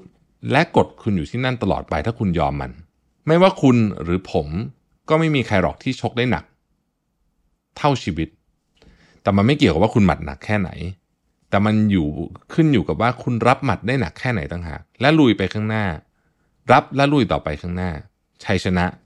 มันต้องเป็นแบบนั้นนะครับ นี่คือคำพูดจากภาพยนตร์เรื่อง Rocky Balboa นะครับ หนังสือเล่มนี้ดีมากจริง ๆ ถ้ายังไม่ได้อ่านอยากให้ไปอ่านนะครับผมรับประกันเลยว่าคุณอ่านเสร็จคุณจะรู้สึกขอบคุณคนเขียนมากว่าแบบขอบคุณมากที่เขียนหนังสือเรื่องนี้มาหนังสือเล่มนี้คือการรวบรวมบันทึกอันยาวนานของเรดาริโอแล้วเอามาเรียบเรียงในรูปแบบที่สมบูรณ์แบบมากๆนะฮะเป็นหนึ่งในหนังสือเล่มหนึ่งที่ผมรับประกันเลยว่าผ่านไปอีก 20 30 40 50 ปีเนี่ย ผู้คนก็จะยังพูดถึงหนังสือเล่มนี้อยู่ว่า เออ มันเป็นหนังสือที่เป็นต้นแบบของอะไรหลายๆอย่างนะครับ แล้วคนจำนวนมากก็รู้สึกว่าหนังสือเล่มเนี้ยไปเปลี่ยนกระบวนการทางความคิดของเขามากเลยทีเดียวนะฮะ Mission to the Moon. Continue with your mission. วันนี้เราก็เลยเอาหนังสือแบบชิวๆนะฮะ ชื่อว่า how to make work not suck นะครับก็ เป็นหนังสือของ V Learn ซึ่งก็แปลดีนะฮะหนังสือเล่มนี้ก็ก็ก็พูดถึงทำนองว่าเอ้ยไอ้ที่ทำงานเนี่ยมันไม่จำเป็นต้องแย่นะคือถ้าคุณรู้สึกมันแย่อยู่เนี่ยคุณสามารถปรับอะไรบางอย่างได้นี่เขาก็มีข้อคิด บางอันก็ตลกตลกๆนะฮะบางอันก็เสียดสีบางอันก็ชวนคิดเยอะเหมือนกัน แต่ที่ผมชอบมากเลยคือเขาเอา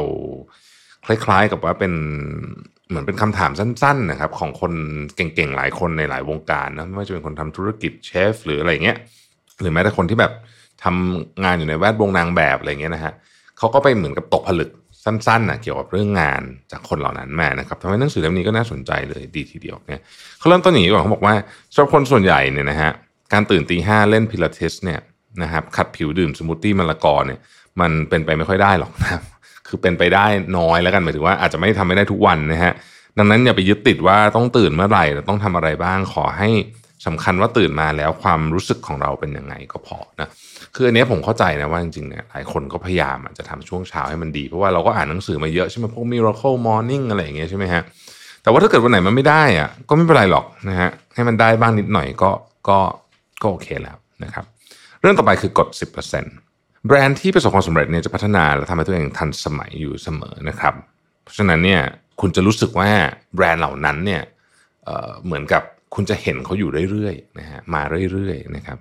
คุณเองก็ต้องแบ่งเวลามาคบคิดเกี่ยวกับสิ่งที่คุณทำเพื่อพัฒนาแบรนด์และสร้างโอกาสให้กับตัวเองบ้างนะครับ ในทุกสัปดาห์เนี่ยจงทุ่มเทเวลา 10%ให้กับการส่งเสริมแบรนด์ซึ่งคือตัวคุณเองนะครับ โดยคุณอาจจะใช้เวลานั้นไปกับการเขียนบทความอัปเดตเว็บไซต์ติดต่อเจ้านายเก่าติดต่อเพื่อนเก่านะครับ ให้ทุกคนรู้ว่าตอนเนี้ยคุณกำลังทำอะไรอยู่นะครับ แล้วก็คุณสามารถที่จะไปช่วยคนอื่นก็ได้ยังไงบ้าง นะครับอีกเรื่องหนึ่งคือเรื่องของความความคิดในเชิงของการเป็นเด็ก ในเชิงของการคิดแบบไม่ยึดติดกับกรอบปัจจุบันนะครับคำพูดนี้เป็นของแซมคอนเนฟนะฮะเป็นผู้เขียนหนังสือ Be More Pirates นะครับแล้วก็เป็นผู้ร่วมก่อตั้งบริษัท Livity และ Forbes นะฮะ Forbes ได้ยกย่องให้เขาเป็นหนึ่งในผู้ปราดเปรื่องที่สุดในโลกด้วยนะ เขาบอกไว้ว่าอย่างนี้ฮะความเป็นเด็กและความไร้เดียงสามีพลังมากกว่าที่คุณคิด อายุที่มากขึ้นนั้นมาพร้อมกับความยโส พวกเขาคิดว่าตัวเองรู้ไปทุกสิ่งและเห็นมาหมดแล้วทุกอย่าง แถมยังจินตนาการถึงโลกที่พวกเขาไม่รู้จักได้ยาก แต่ความไร้เดียงสานั้นจะทำให้เรามีมุมมองที่แตกต่างออกไป ซึ่งเป็นสิ่งที่จำเป็นมาก ๆ การหัดคิดแบบเด็กหรือมือใหม่ จึงเป็นเรื่องสำคัญ เพราะมันคือสิ่งที่ทำให้คุณสามารถเรียนรู้เรื่องใหม่ๆได้โอ้ชอบจังเลยอะเพราะว่าผมเจอผู้ใหญ่หลายคนจริงนะที่ ที่รู้สึกว่าตัวเองรู้ทุกเรื่องแล้วอะนะครับคือคือเป็นอย่างนั้นจริงๆนะเพราะฉะนั้นมันมันแล้วเราก็ต้องระวังเป็นแบบนั้นด้วยเพราะว่า คือเห็นมาหมดแล้วอ่านตำร้อนมาก่อนนะรู้ทุกเรื่องอะนะต้องเชื่อต้องเชื่อเราหมดแบบนี้นะเชื่อเถอะเพราะพี่เห็นมาหมดแล้วนะซึ่งมันไม่จริงอะเพราะว่าเพราะว่าพอเป็นแบบนั้นอะมันก็เหมือนที่คนนี้พูดอะเขาบอกว่าการจินตนาการถึงโลกใบใหม่มันเป็นไปได้ยากมันเป็นไปได้ยากจริงๆนะถ้าเกิดว่าเราเชื่อว่าเรารู้มันจะทุกเรื่องแล้วเนี่ยนะฮะ ข้อต่อมาเขาบอกว่าคุณเป็นป้ายโฆษณามีชีวิตของตัวเองนะครับมนุษย์เราใช้เวลาแป๊บเดียวเท่านั้นในการออกความเห็นหรือจัดคุณ คนเราอะจัดคนอื่นตลอดเวลานะครับคือเขาจะมีความเห็นหรือว่าแม้กระทั่งสรุปเกี่ยวกับตัวคุณเนี่ย โดยที่เจ้าตัวคนให้ความเห็นนี่อาจจะไม่รู้ด้วยซ้ำเนี่ยนะโดยที่คุณยังไม่ต้องพูดเลยเลยนะครับเพราะว่าเรื่อง first impression เนี่ยมันเป็นเรื่องของสมองส่วนดึกดำบรรที่สุดของมนุษย์อันนี้ห้ามกันไม่ได้นะครับดังนั้นการดูแลรูปลักษณ์นะครับของคุณนะฮะ หรือทำอะไรก็ได้ที่สะท้อนให้เห็นว่าคุณให้คุณค่ากับตัวเองมากเท่าไหร่ และมีความสามารถแค่ไหนเนี่ยจึงเป็นเรื่องสำคัญนะครับ ขอเน้นอีกครั้งหนึ่งว่าไม่จำอย่าถมของแบรนด์เนมเข้าไปทั้งตัวแบบนี้ไม่ใช่นะฮะเพียงแต่ว่าคุณต้องหวีผมแปรงฟันอาบน้ำให้สะอาดตัดเล็บนะครับใช้ดีโอโดรนแต่งตัวให้ถูกกาลเทศะนะครับอย่าปล่อยให้หน้าแห้งจนเกินไปอะไรเงี้ยนะคือคือเนี่ยคุณนึกออกอะมันเป็นเรื่องเล็กๆน้อยๆนะครับ แต่ว่ามันช่วย จริง ๆ ที่ทำให้คนอื่นรู้สึกว่าเฮ้ยคุณเหมือนกับให้คุณค่ากับตัวเอง แล้วเขาก็จะให้คุณค่ากับคุณด้วยนะฮะเพราะฉะนั้นให้เวลากับเรื่องพวกนี้สักนิดหนึ่งนะครับ แต่ก็ไม่ต้องมากจนเกินไป พูดถึงเรซูเม่สักนิดหนึ่งนะฮะเวลาจะสมัครงานในเรซูเม่เนี่ยนะครับอะเรซูเม่คุยกันอีกทีหนึ่งนะฮะและอันเนี้ยเป็นข้อแรกที่ผมเห็นด้วยมากที่สุดเขาบอกว่าสิ่งที่ควรทำในเรซูเม่หนึ่งอย่าทำเรซูเม่เกินหนึ่งหน้านะฮะ ผมเคยเจอเรซูเม่คนแบบสิบกว่าหน้าเลยครับผมเข้าใจเหมือนกันเขาจะใส่อะไรมาเยอะแยะขนาดนั้นเรซูเม่ที่ดีหนึ่งหน้าเท่านั้น ไม่ว่าคุณจะมีประสบการณ์แค่ไหนนะครับ จะทำบริษัทมากี่บริษัทก็ตามเรซูเม่ที่ดีคือหนึ่งหน้านะฮะแล้วจริงๆมันมีมันมีวิธีการเรียงด้วยแต่ว่าโอเค ผมคิดว่ามันก็คงจะยืดหยุ่นได้ประมาณหนึ่งแต่เรซูเม่ที่ดีไม่ควรเกินหนึ่งหน้านะฮะแล้วก็ทุกอย่างเนี่ยต้องเป็นคำอธิบายที่เป็นข้อๆสั้น ๆนะครับ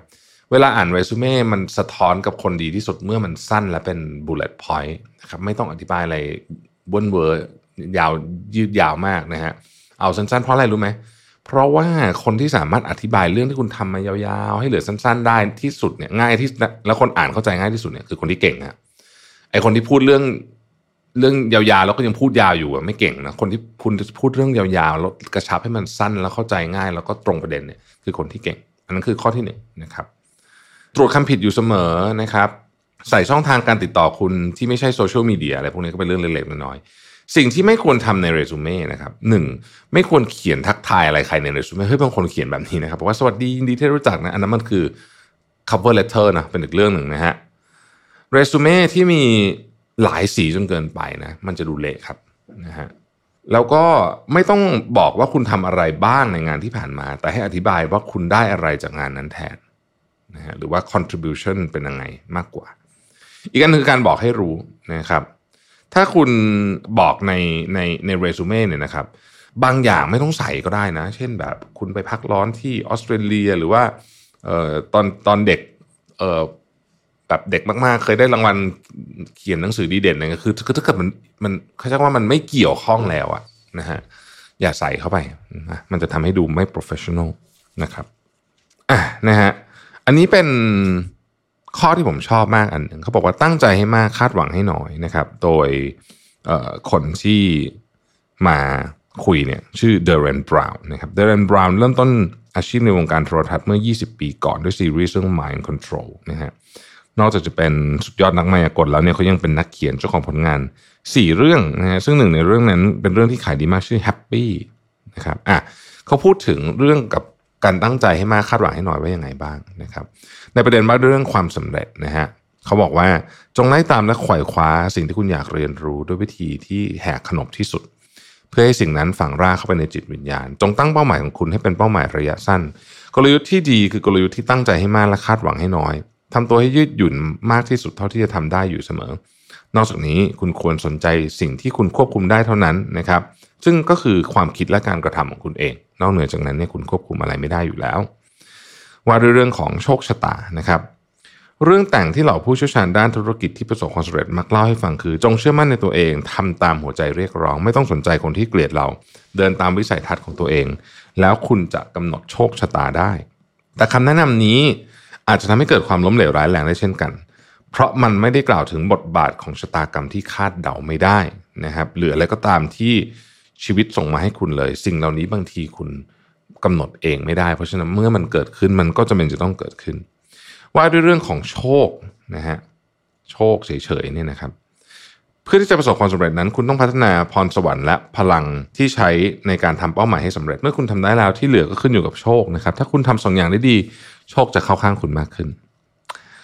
ว่าด้วยเรื่องเงินนะครับ คุณควรจำไว้ว่าเงินทำให้คุณมีความสุขมากขึ้น จนถึงจุดที่คุณจะไม่ต้องกังวลเรื่องเงินนะครับ หลังจากนั้นเนี่ยความสุขของคุณก็จะไม่ได้เพิ่มตามมันอีกต่อไป และสุดท้ายคือถ้าผมพูดถึงตัวเองเมื่อยังเด็กได้เนี่ยนะครับ ผมจะพูดกับตัวเองว่า ปัญหามากมายอาจเข้ามาไม่หยุดหย่อน แต่มันจะผ่านพ้นไปเสมอ จงอย่าทำงานหนักเพียงเพื่อจะทำให้คนอื่นประทับใจนี่เป็นสองข้อนะฮะอีกเรื่องนึงคือการมองหาโอกาส ซึ่งผู้เขียนเขาก็พูดบอกว่า ตัวตัวเขาเองเนี่ยเคยเจอเรื่องที่มันแบบ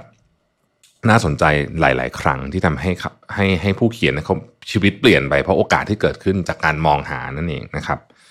มีอยู่ครั้งหนึ่งอะเธอก็ไปนั่งรอหมอฟันนะคนเขียนนะครับแล้วผู้หญิงที่นั่งข้างๆเนี่ยดูแบบ ดูแบบน่าสนใจแต่งตัวเหมือนแบบ แต่งตัวแต่งตัวเท่แต่งตัวแบบ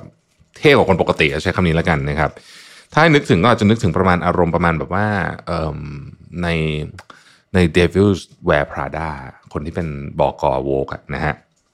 นั่นแหละนะครับคนนี้นะฮะที่เธอไปเจอเนี่ยนะครับชื่อว่าซาร่าดูกาสนะครับซึ่งตอนพอนั่งคุยกันอยู่ในในหมอฟัน ซึ่งมันก็มีอยู่แค่สองคนเนี่ยก็เลยชวนกันไปกินกาแฟหลังจากทำฟันเสร็จซาร่าดูกาสคือใครนะฮะซาร่าดูกาสเนี่ยคือผู้บริหารและผู้ก่อตั้งของ Storm Management เป็นหนึ่งในคนที่มีอิทธิพลมาก ๆ ที่สุดในอุตสาหกรรมแฟชั่นนะฮะ บริษัทเนี้ยนะครับเป็นตัวแทนของคนดังหลายคนเลย เช่น อัญญาเทเลอร์จอยนะฮะโหนี่คือนักแสดงคนโปรดของผมเลยนะฮะเคทมอสนะครับแล้วก็คาร่าเดลวีนี่โอ้โหเรียกว่าเป็นแถวหน้าทั้งนั้นเลยนะฮะเออก็เลยไปนั่งกินข้าวกันกับเนี่ยนะฮะแล้วหลังจากนั้นก็ได้ทำงานด้วยกันเธอสองคนนี้ไปนั่งกินข้าวกัน กินกาแฟกันเนี่ยนะครับในการสนทนาครั้งนั้นเนี่ยนะฮะเธอก็ได้บันทึกออกมาว่าเออซาร่าดูกาสเนี่ยซึ่งเป็นผู้ที่เป็น เรียกว่าเป็นขายใหญ่ในวงการแฟชั่นเนี่ยเขามีความคิดเกี่ยวกับการทำงานยังไงบ้างนะครับ เรื่องที่หนึ่งเธอบอกว่าไม่มีแผนสองนะครับฉันไม่เชื่อในแผนสองตอนฉันยังเด็ก ฉันแข็งแกร่งมากและเชื่อมั่นในตัวเองสูงนะครับถ้าตอนนั้นฉันตั้งบริษัทคงมีคนต่อแถวรอร่วมงานด้วยมากมาย ตอนที่คุณยังเด็กคุณก็แค่อยากลงมือทำเป้าหมายให้สำเร็จไปเลยนะครับซึ่งนี่คือทัศนคติแบบช่างหัวมันไม่ต้องไม่ต้องคิดเยอะนะฮะคุณควรโอบรับมันไว้ในตอนที่คุณจะทำได้ เพราะ เมื่อคุณอายุมากขึ้น คุณจะเริ่มกังวลกับเรื่องราวต่างๆ มากขึ้นจนไม่กล้าลงมือทำนะฮะตอนเด็กก็อยากทำอะไรก็ลงมือทำเลยนะครับ ข้อที่ 2 คือจดจ่ออยู่กับภารกิจของคุณ คุณจะยอมแพ้ตั้งแต่อุปสรรคแรกไม่ได้ ตอนที่ฉันตัดสินใจตั้งบริษัทมีคนมากมาย บอกไม่ให้ฉันทำจริงอยู่ว่าฉันต้องสูญเสียหลายอย่างหากทำไม่สำเร็จ แต่นั้นไม่ได้ทำให้ฉันล้มเลิกความตั้งใจ ฉันคิดว่าคำพูดแบบนั้นอาจทำให้ผู้คนมากมายย่อท้อและไม่มั่นใจในตัวเอง แต่ฉันปรารถนาจะทำให้สำเร็จเพื่อตัวฉันเอง ไม่ใช่เพื่อชื่อเสียงเงินทอง แต่ทำเพื่อสิ่งที่ฉันภูมิใจ ดังนั้นเป้าหมายของฉันเป็นเหมือนภารกิจที่ต้องทำนะครับ ผมเสริมให้นิดนึงผมชอบนะว่า จริง ๆ แล้วอะมันจะมีคนเยอะมากเลยครับ ที่ที่จะมาบอกคุณว่าคุณจะทำนู่นทำนี่ไม่ได้อะไรแบบนี้ซึ่งคุณจะฟังไว้ก็ได้นะครับ แต่ว่าท้ายที่สุดแล้วเนี่ย มันเป็นชีวิตของคุณเองคุณต้องตัดสินใจว่าคุณจะเอาอยัางไงนะฮะอย่าอย่าให้คนอื่นมาตัดสินชีวิตเราซึ่งเกิดขึ้นบ่อยมากนะ เออ จะบอกให้ นะครับเรื่องที่สามคือใช้เงินอย่างชาญฉลาดนะครับ ถ้าเรื่องไหนที่คุณไม่เชี่ยวชาญจงหาความเชี่ยวชาญนั้นจากคนอื่น อย่าอย่าไปต้องลองทำอะไรทุกอย่างนะครับ โดยเฉพาะเรื่องที่คุณไม่เข้าใจ เช่น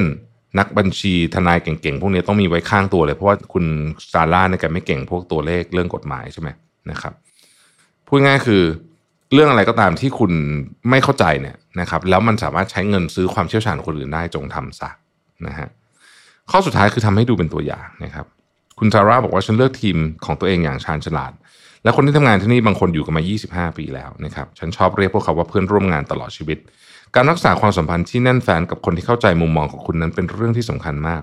ความฉลาดเป็นเรื่องจำเป็น แต่คุณต้องมีสามัญสำนึกด้วย การปฏิบัติกับผู้คนอย่างเท่าเทียม จะทำให้คุณเป็นคนไม่ถือตัว และคุณต้องนำคนอื่นด้วยการทำให้ดูเป็นตัวอย่างนะดังนั้นการทำดีกับทุกคนเป็นสิ่งสำคัญโลกมันแคบ เพราะฉะนั้นเนี่ยอย่าสร้างศัตรูโดยไม่จำเป็นนะฮะนี่คือคำแนะนำจาก คุณซาร่าซึ่งดีนะ ผมว่าก็น่าสนใจดีนะครับ อีกเรื่องหนึ่งเนี่ยเขาบอกว่า คุณจำเป็นจะต้องรู้ว่ามีอะไรเกิดขึ้นบ้างนะครับ คุณต้องรู้คร่าวๆว่ามีอะไรเกิดขึ้นในโลกบ้างนะครับ เพราะมันจะช่วยคุณดูเป็นคนไม่สมองกลวงจนเกินไป เพราะหลายครั้งเนี่ยการสนทนามันจะมีเหตุการณ์ปัจจุบันเข้ามานะฮะไม่ว่าจะเป็นตอนกินกาแฟหรือในห้องประชุมนะครับ คุณไม่จำเป็นจะต้องเข้าใจทุกเรื่องอย่างลึกซึ้งก็ได้นะฮะแต่คุณควรจะต้องเห็น พอยต์สำคัญสำคัญของโลกที่ที่ที่เปลี่ยนไปบ้างนะครับ จริง ๆคำแนะนำที่ง่ายมากเลยนะฮะคือคุณเพียงเข้าเว็บข่าวคุณภาพสูงคอนเน้นนะฮะซึ่งบนโลกใบนี้มันก็จะมีพวก New York Times Wall Street Journal อะไรพวกเนี้ยนะครับแล้วคุณอ่านสแกนหัวข่าว แล้วก็ดูเนื้อหานิดหนึ่งที่เขาสรุปเขาจะสรุปสั้นๆอะเป็นพารากราฟไปเนี่ยนะฮะจริงๆแค่นั้นเนี่ยก็พอละสำหรับการรู้ว่าโลกเป็นยังไงบ้าง แต่ว่าควรรู้ ควรรู้นะครับ เราจะได้เหมือนกับเวลาเราจะพูดเรื่องอะไรบางอย่าง เช่นสมมติว่าคือคือสมมุติว่าบริษัทเราอยากจะส่งออกไป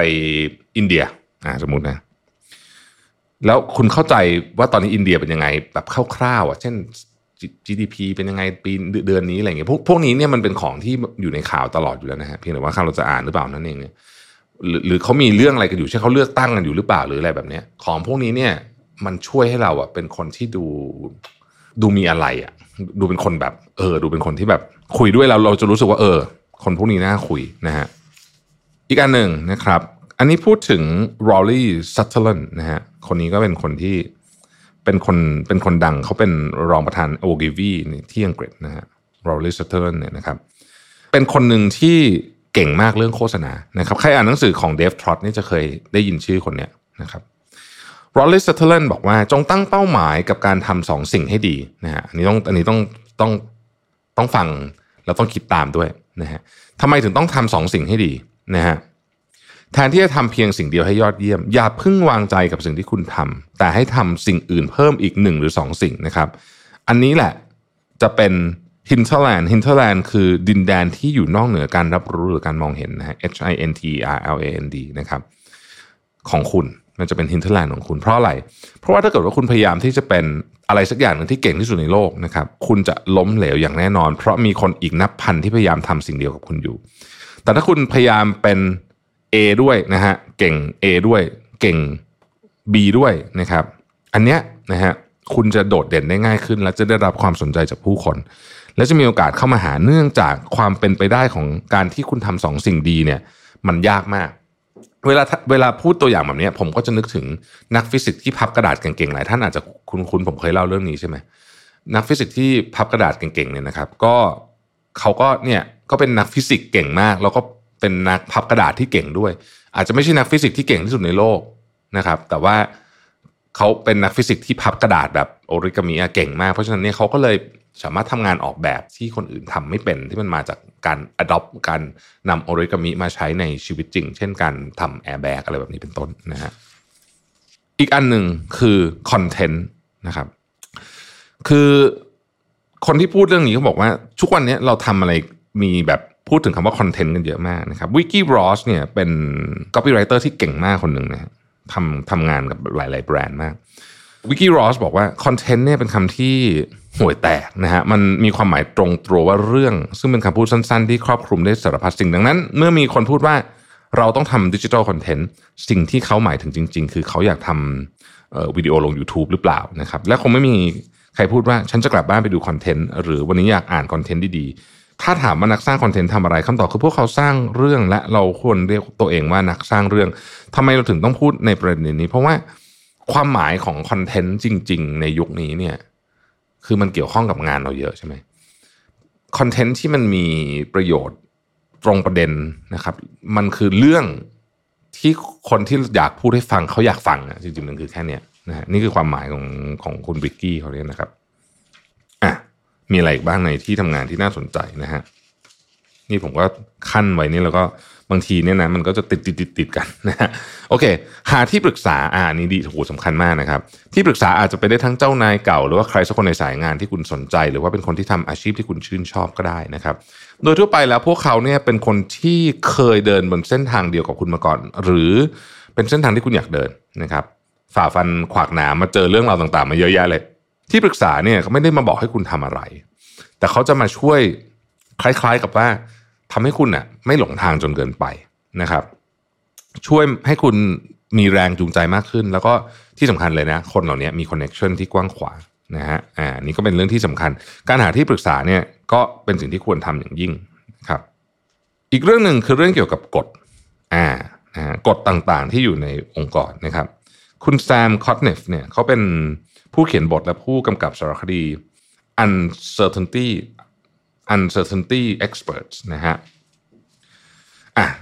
เขาบอกว่า 90%ของกฎต่างๆเนี่ยล้วนเป็นขนบนิสัยที่เคยชิน แล้วก็เป็นพลาสเตอร์เพื่อปกปิดข้อผิดพลาดของผู้คน ถึงเวลาแล้วที่คุณจะต้องลุกขึ้นมาแล้วก็ทำอะไรสักอย่างกับกฎพวกนั้น จงเลือกกฎมาสักข้อหนึ่งนะฮะแล้วดูซิว่ามันจำเป็นกับงานจริงหรือเปล่า ถ้ามันไม่จำเป็นจงเลิกทำหรือว่าทำลายมันทิ้งซะแล้วแทนที่ แทนที่ด้วยกฎที่ดีกว่าก็ได้นะครับ เมื่อเริ่มงานใหม่คุณอาจจะคิดว่าเป้าหมายหลักคือการเข้ากับผู้อื่นให้ได้แต่เปล่าเลยนะครับ บางทีเนี่ยการพยายามทำตัวเป็นกิ้งก่าเนี่ยคือความผิดพลาด คุณไม่ควรทำตามแบบหรือเดินตามรอยใคร สิ่งที่ถูกต้องคือคุณต้องหาว่าจริง ๆ แล้วมันต้องทำอะไร แล้วเอาเรื่องนั้นมามานั่งคุยกันว่าทำไมต้องทำแบบนี้นะฮะอันนี้มันหมายถึงว่าโดยเฉพาะกับงานใหม่ ๆ ที่เราไปทำนะครับ ไม่ว่าจะเป็นที่ใหม่หรือว่าหน้าที่ใหม่ที่ได้รับมอบหมายก็ตามเนี่ย บางทีนะ มันจะมีสิ่งที่แบบเออ มันจะต้องเป็นแบบนี้แหละนะฮะคือเป็นสมมติเขาพูดถึงตัวเลขแบบ ฉันจะทำอันเนี้ยสิบเปอร์เซ็นต์นะครับ เราก็ต้องตั้งคำถามว่าแล้วไอ้สิบเปอร์เซ็นต์นี้มาจากไหน หลายคนตอบไม่ได้นะครับคำตอบคืออ๋อก็คนอื่นเขาทามาก่อนหน้านี้ ซึ่งไอ้อย่างเงี้ยเป็นสิ่งที่ควรจะต้องถูก challenge มากๆนะครับ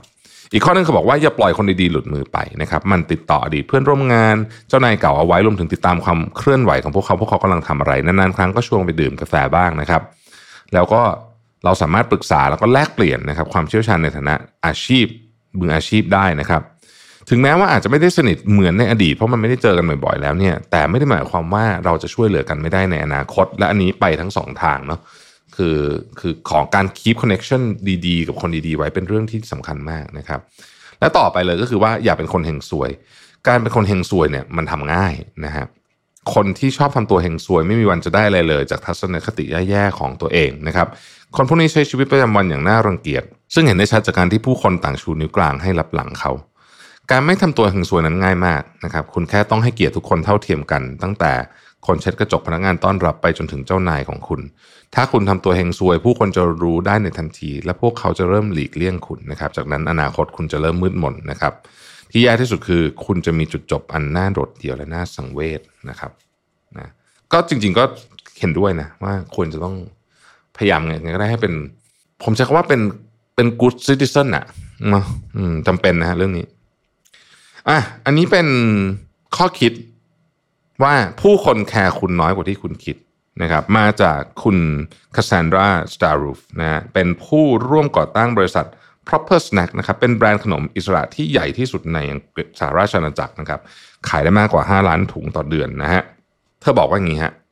อะไรคือสิ่งที่การันตีความสำเร็จของแบรนด์นี่คือคำถาม คุณไม่สามารถการันตีความสำเร็จได้ก็จริง แต่ในความเป็นจริงแล้ว ถ้าคุณเอาแต่ยืนอยู่เฉยๆคุณจะถูกทิ้งไว้ข้างหลัง ดังนั้น สิ่งที่พอจะช่วยคุณได้นะครับคือคุณต้องไม่หยุดนิ่ง และกล้าที่จะเสี่ยงการทำแบบนี้ จะทำให้แบรนด์คุณเนี่ยยังมีที่ยืนอยู่เสมอ แล้วก็คนถามเขาถามต่อว่าเอ๊ะเราใช้เวลานานเท่าไหร่ตั้งแต่คิดไอเดีย สู่การวางผลิตภัณฑ์ขายชิ้นแรกนะครับ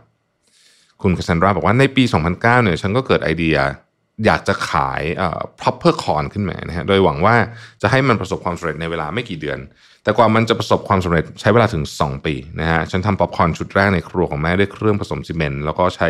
เครื่องพ่นสีรถสำหรับพ่นน้ำมัน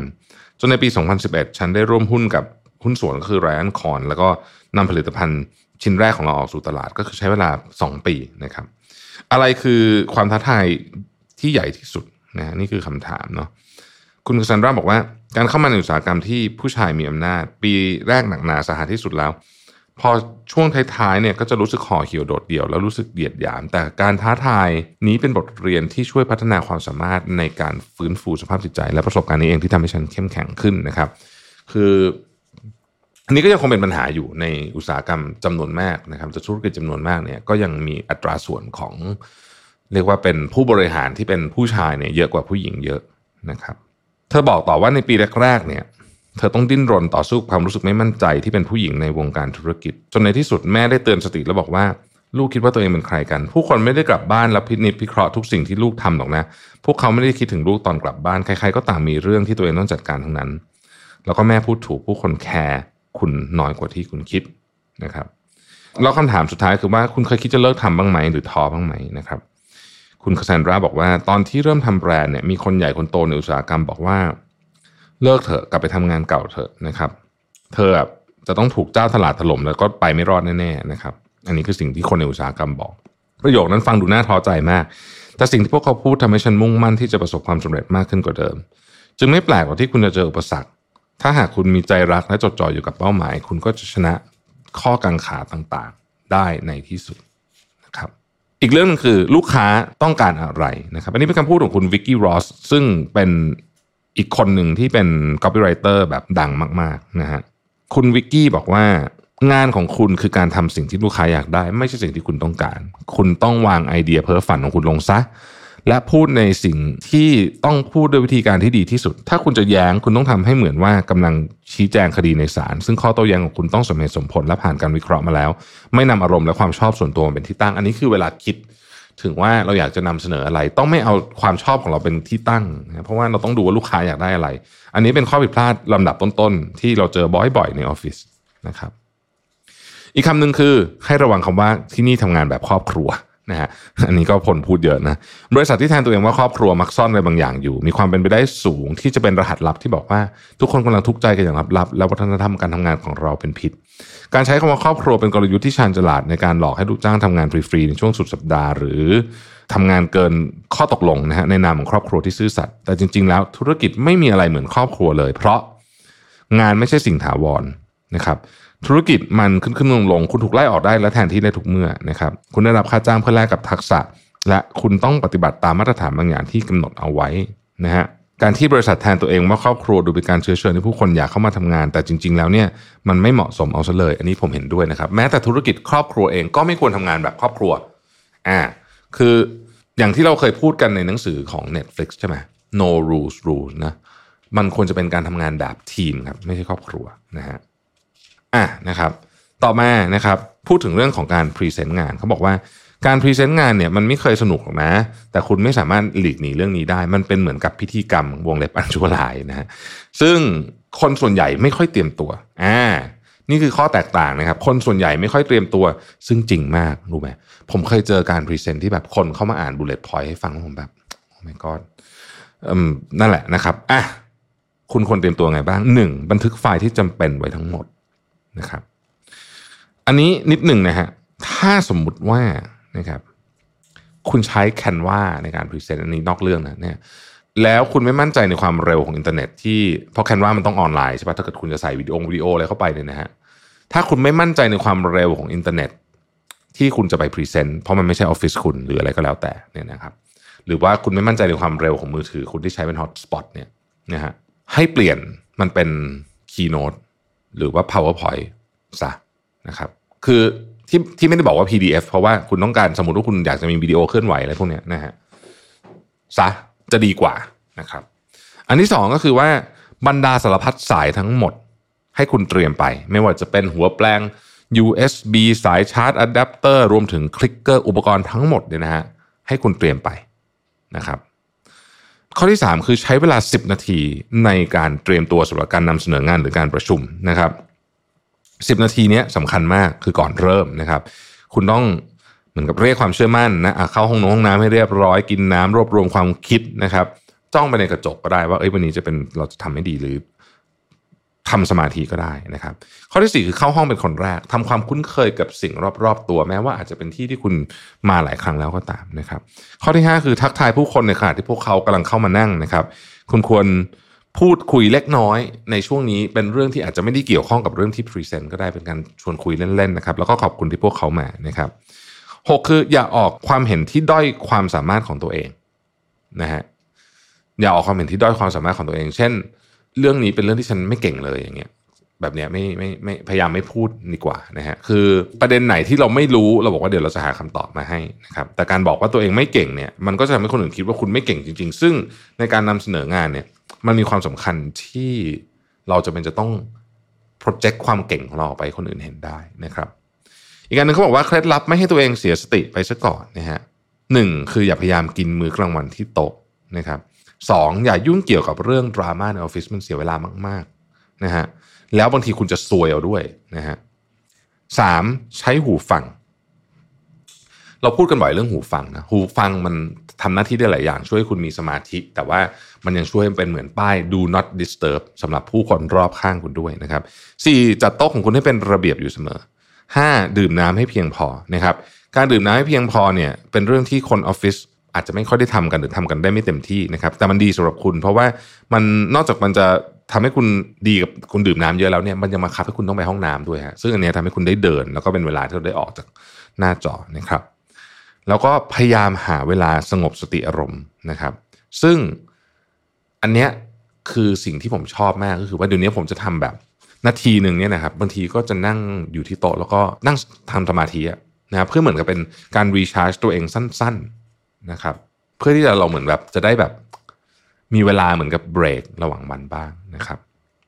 อีกอันหนึ่งนะฮะกว่าจะได้พูดคำว่าคิดออกแล้วเนี่ยนะครับมันมี process อะไรบ้าง กระบวนการในการคิดไอเดียเจ๋งๆเนี่ยมันมักจะมี 4 ขั้นตอน เวลาคุณคิดอะไรไม่ออกนะ ลองทำ4ขั้นตอนนี้ดูนะครับหนึ่งคือขั้นตอนที่คุณต้องเรียกว่าเป็นขั้นตอนในการรวบรวมและเสาะหาข้อมูลนะครับเรียนรู้สิ่งที่คุณกำลังพยายามจะทำอยู่นะครับไม่ว่าจะเป็นธุรกิจ ผลิตภัณฑ์ไม่ว่าจะเป็นข้อมูลงานวิจัยอะไรพวกนี้เนี่ยนะครับ ก็คือ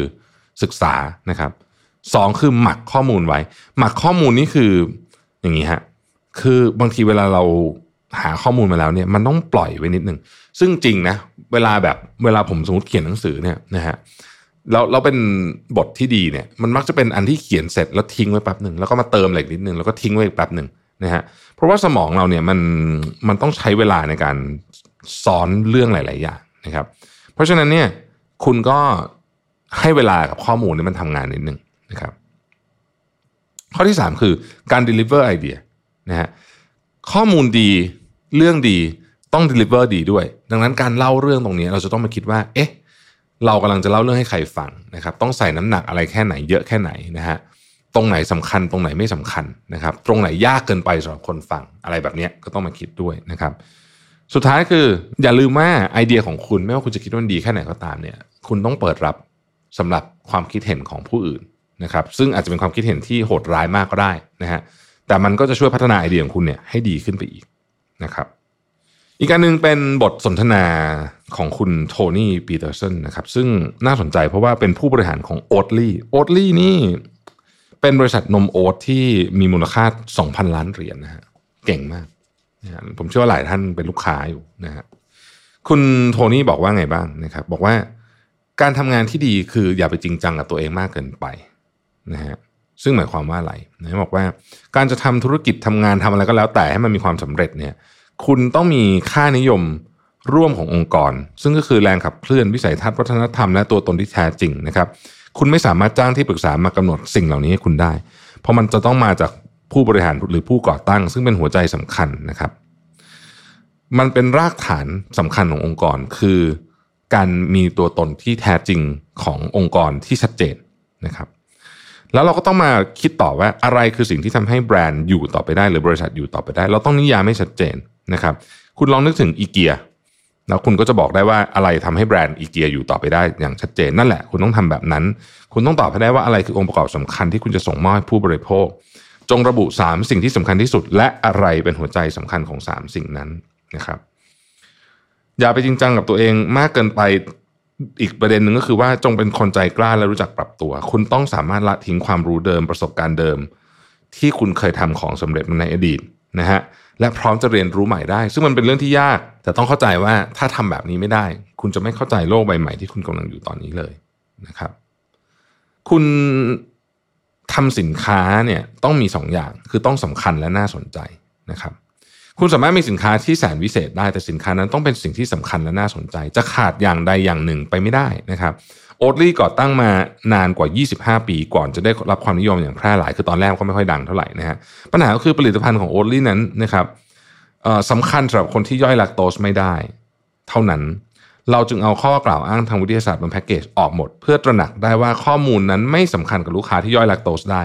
เราจึงคิดว่าแพ็กเกจจะบอกอะไรให้ใครและมีเรื่องราวอย่างไร นั้นสำคัญมากกว่า เพราะมันจะต้องน่าสนใจกับลูกค้าด้วยนะฮะหมายถึงว่าเดิมทีเนี่ยเขาโฟกัสไปที่อ้าวคุณกินนมโอ๊ตเพราะย่อยแลคโตสไม่ได้แต่ตอนหลังเนี่ยโอ๊ตลี่เนี่ยเป็นเหมือนกับหรือนมโอ๊ตเนี่ยมันเป็นเหมือนกับคล้าย ๆ กับ ตัวเลือกที่ดีกว่ากับสุขภาพนะลูกค้าก็จะใหญ่ขึ้นเยอะ อันนี้อันนี้คือความหมายของสิ่งเขาบอกว่ามันต้องทั้งสำคัญจริง ๆ แล้วก็ต้องน่าสนใจด้วยนะครับอะนะฮะเรามาพูดถึงเรื่องการปฏิเสธบ้างดีกว่านะครับ คุณจะถูกปฏิเสธนะครับ การถูกปฏิเสธเนี่ยเป็นส่วนหนึ่งของชีวิตนะครับ ซึ่งจัดอยู่ในหมวดเดียวกับการอกหักและผมร่วง ไม่มีใครต้องการแต่ไม่สามารถหลีกเลี่ยงได้นะครับ หนังสือเล่มนี้เล่มที่กำลังเรากำลังอ่านอยู่เนี่ยถูกปฏิเสธแล้ว 41 ครั้ง นะครับ กว่าจะได้ตีพิมพ์นะฮะซึ่งแน่นอนฮะก็จะมีคนเขียนทำนองว่าเออคุณเขียนได้ดีนะ แต่ยังไม่น่าสนใจพอนะครับ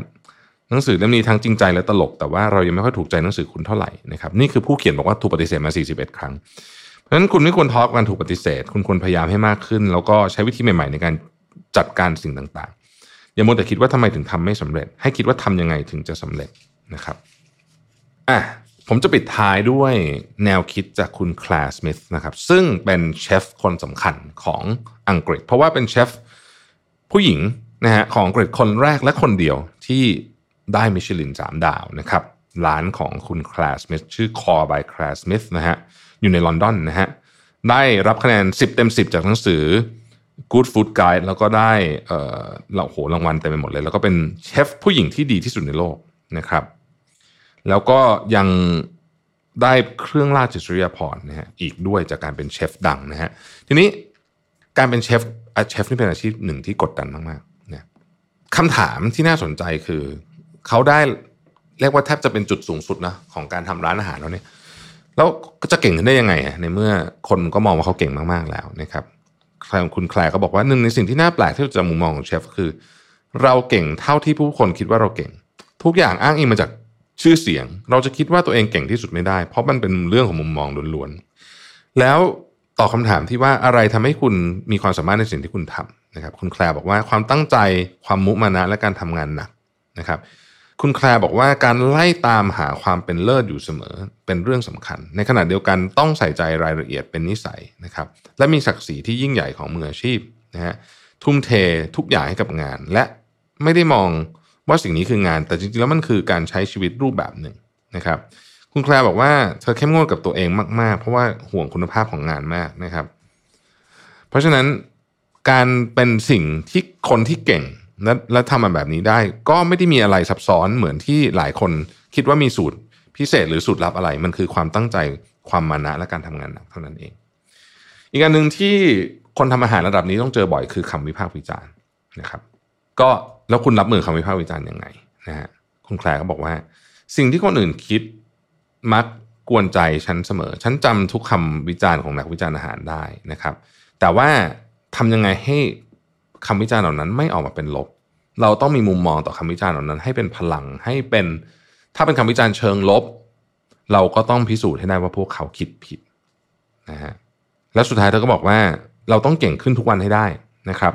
ถึงเป็นเรื่องเล็กๆก็ต้องพัฒนาอยู่สม่ำเสมอ คุณต้องเก่งขึ้น ถ้าคุณอยากก้าวไปข้างหน้านะครับ ถ้าคุณไม่เก่งขึ้นทุกวันวันละนิดเท่ากับคุณก้าวถอยหลังเพราะคุณหยุดอยู่กับที่ แล้วในที่สุดคุณก็จะตามโลกไม่ทัน แต่ว่าเมื่อวันนั้นมาถึงเนี่ยคุณจะถูกโลกปฏิเสธ อย่างโหดร้ายมาก ๆนะครับอะผมจบด้วยอันนี้แล้วกันนะครับกำจัดพลังลบนะฮะอันนี้เป็นสิ่งที่คุณเลือกได้ คนที่คุณสนิทในออฟฟิศหรือใช้เวลาด้วยเนี่ยคุณสามารถเลือกพอได้แล้วกันอาจจะไม่ได้ทั้งหมดนะครับ จงนึกถึงเรื่องนี้เสมอว่า จงกำจัดสิ่งลบๆ ที่กำลังทำให้คุณไข้เขวและไม่มีความสุขออกไปนะครับเรื่องนั้นจะเป็นผู้คนนะครับที่ออฟฟิศก็ได้ หรือความสัมพันธ์หรือสภาพแวดล้อมก็ได้นี่นะครับคำกล่าวที่บอกว่าคุณคือส่วนผสมของ 5 คนที่คุณใช้เวลาด้วยมากที่สุดนั้นไม่เกินจริงเลยนะครับ และนี่คือโอกาสที่คุณจะประเมินคุณค่าของคนเหล่านั้นให้ดี และรักต้องรักษาระยะห่างเมื่อจำเป็น มีความเป็นไปได้ว่าถ้าหากคนเหล่านี้กำลังดูดความสุขออกจากชีวิตของคุณเราก็เป็นเครื่องดูดฝุ่นเนี่ยเขาก็จะดูดความสุขของคุณออกไป เยอะมากเลยทีเดียวนะครับ คุณจึงควรอยู่กับคนที่คุณชื่นชมเคารพ และอยากยึดเป็นแบบอย่างนะครับ แล้วพวกเขาจะให้พลังบวกกับคุณอ่านะฮะอะสุดท้ายจริง ๆแล้วนะครับ ถ้ามีความสุขก็ทำไปเถอะนะครับ อย่ารู้สึกผิดเวลาที่คุณทำอะไรแล้วมีความสุขนะครับนานๆทีคุณให้ตัวเองอร่อยกับพิซซ่าได้บ้างนะครับ คนอื่นก็ทำแบบนี้เช่นกันนะครับ ไม่ว่าคุณจะอยากเป็นครูฝึกสุนัขเล่นเซิร์ฟหรือว่า คุณอยากเป็นคนทำคุกกี้ขาย ถ้าคุณมีความสุข คุณก็ลองทำไปเถอะ เพราะว่าการตัดสินใจทั้งหมด คุณจะขอคำแนะนำจากผู้คนได้ แต่คุณไม่จำเป็นต้องทำตามคำแนะนำของพวกเขาอ้างอิงมาจากประสบการณ์ที่พวกเขามี และเหตุการณ์ที่พวกเขาเผชิญมา ดังนั้น คนเหล่านี้ไม่สามารถเข้าใจสถานการณ์ของคุณได้ จงฟังความคิดเห็นของพวกเขาไตรตรองข้อมูลดังกล่าว จากนั้นเลิกสนใจซะ และทำสิ่งที่อยู่ตรงกันข้ามหรือตรงหน้าให้ดีที่สุดแบบที่คุณต้องการนะฮะอะนะครับ ก็เป็นหนังสือแบบเบาสมองอ่านชิวๆแต่ก็ถ้าเกิดว่ามันตรงกับเราข้อไหนเราก็จะคิดได้พอสมควรนะว่าเออมันเป็นยังไงดีนะครับสำหรับใครที่อยากหาอะไรแบบไม่หนักมากอ่านนะ ผมก็คิดว่าหนังสือเล่มนี้ก็ก็เอาไว้อ่านสนุกสนุกได้นะครับ ขอบคุณที่ติดตาม Mission to the Moon นะฮะ แล้วเราพบกันใหม่ในตอนต่อไปครับ สวัสดีครับ Mission to the Moon. Continue with your mission.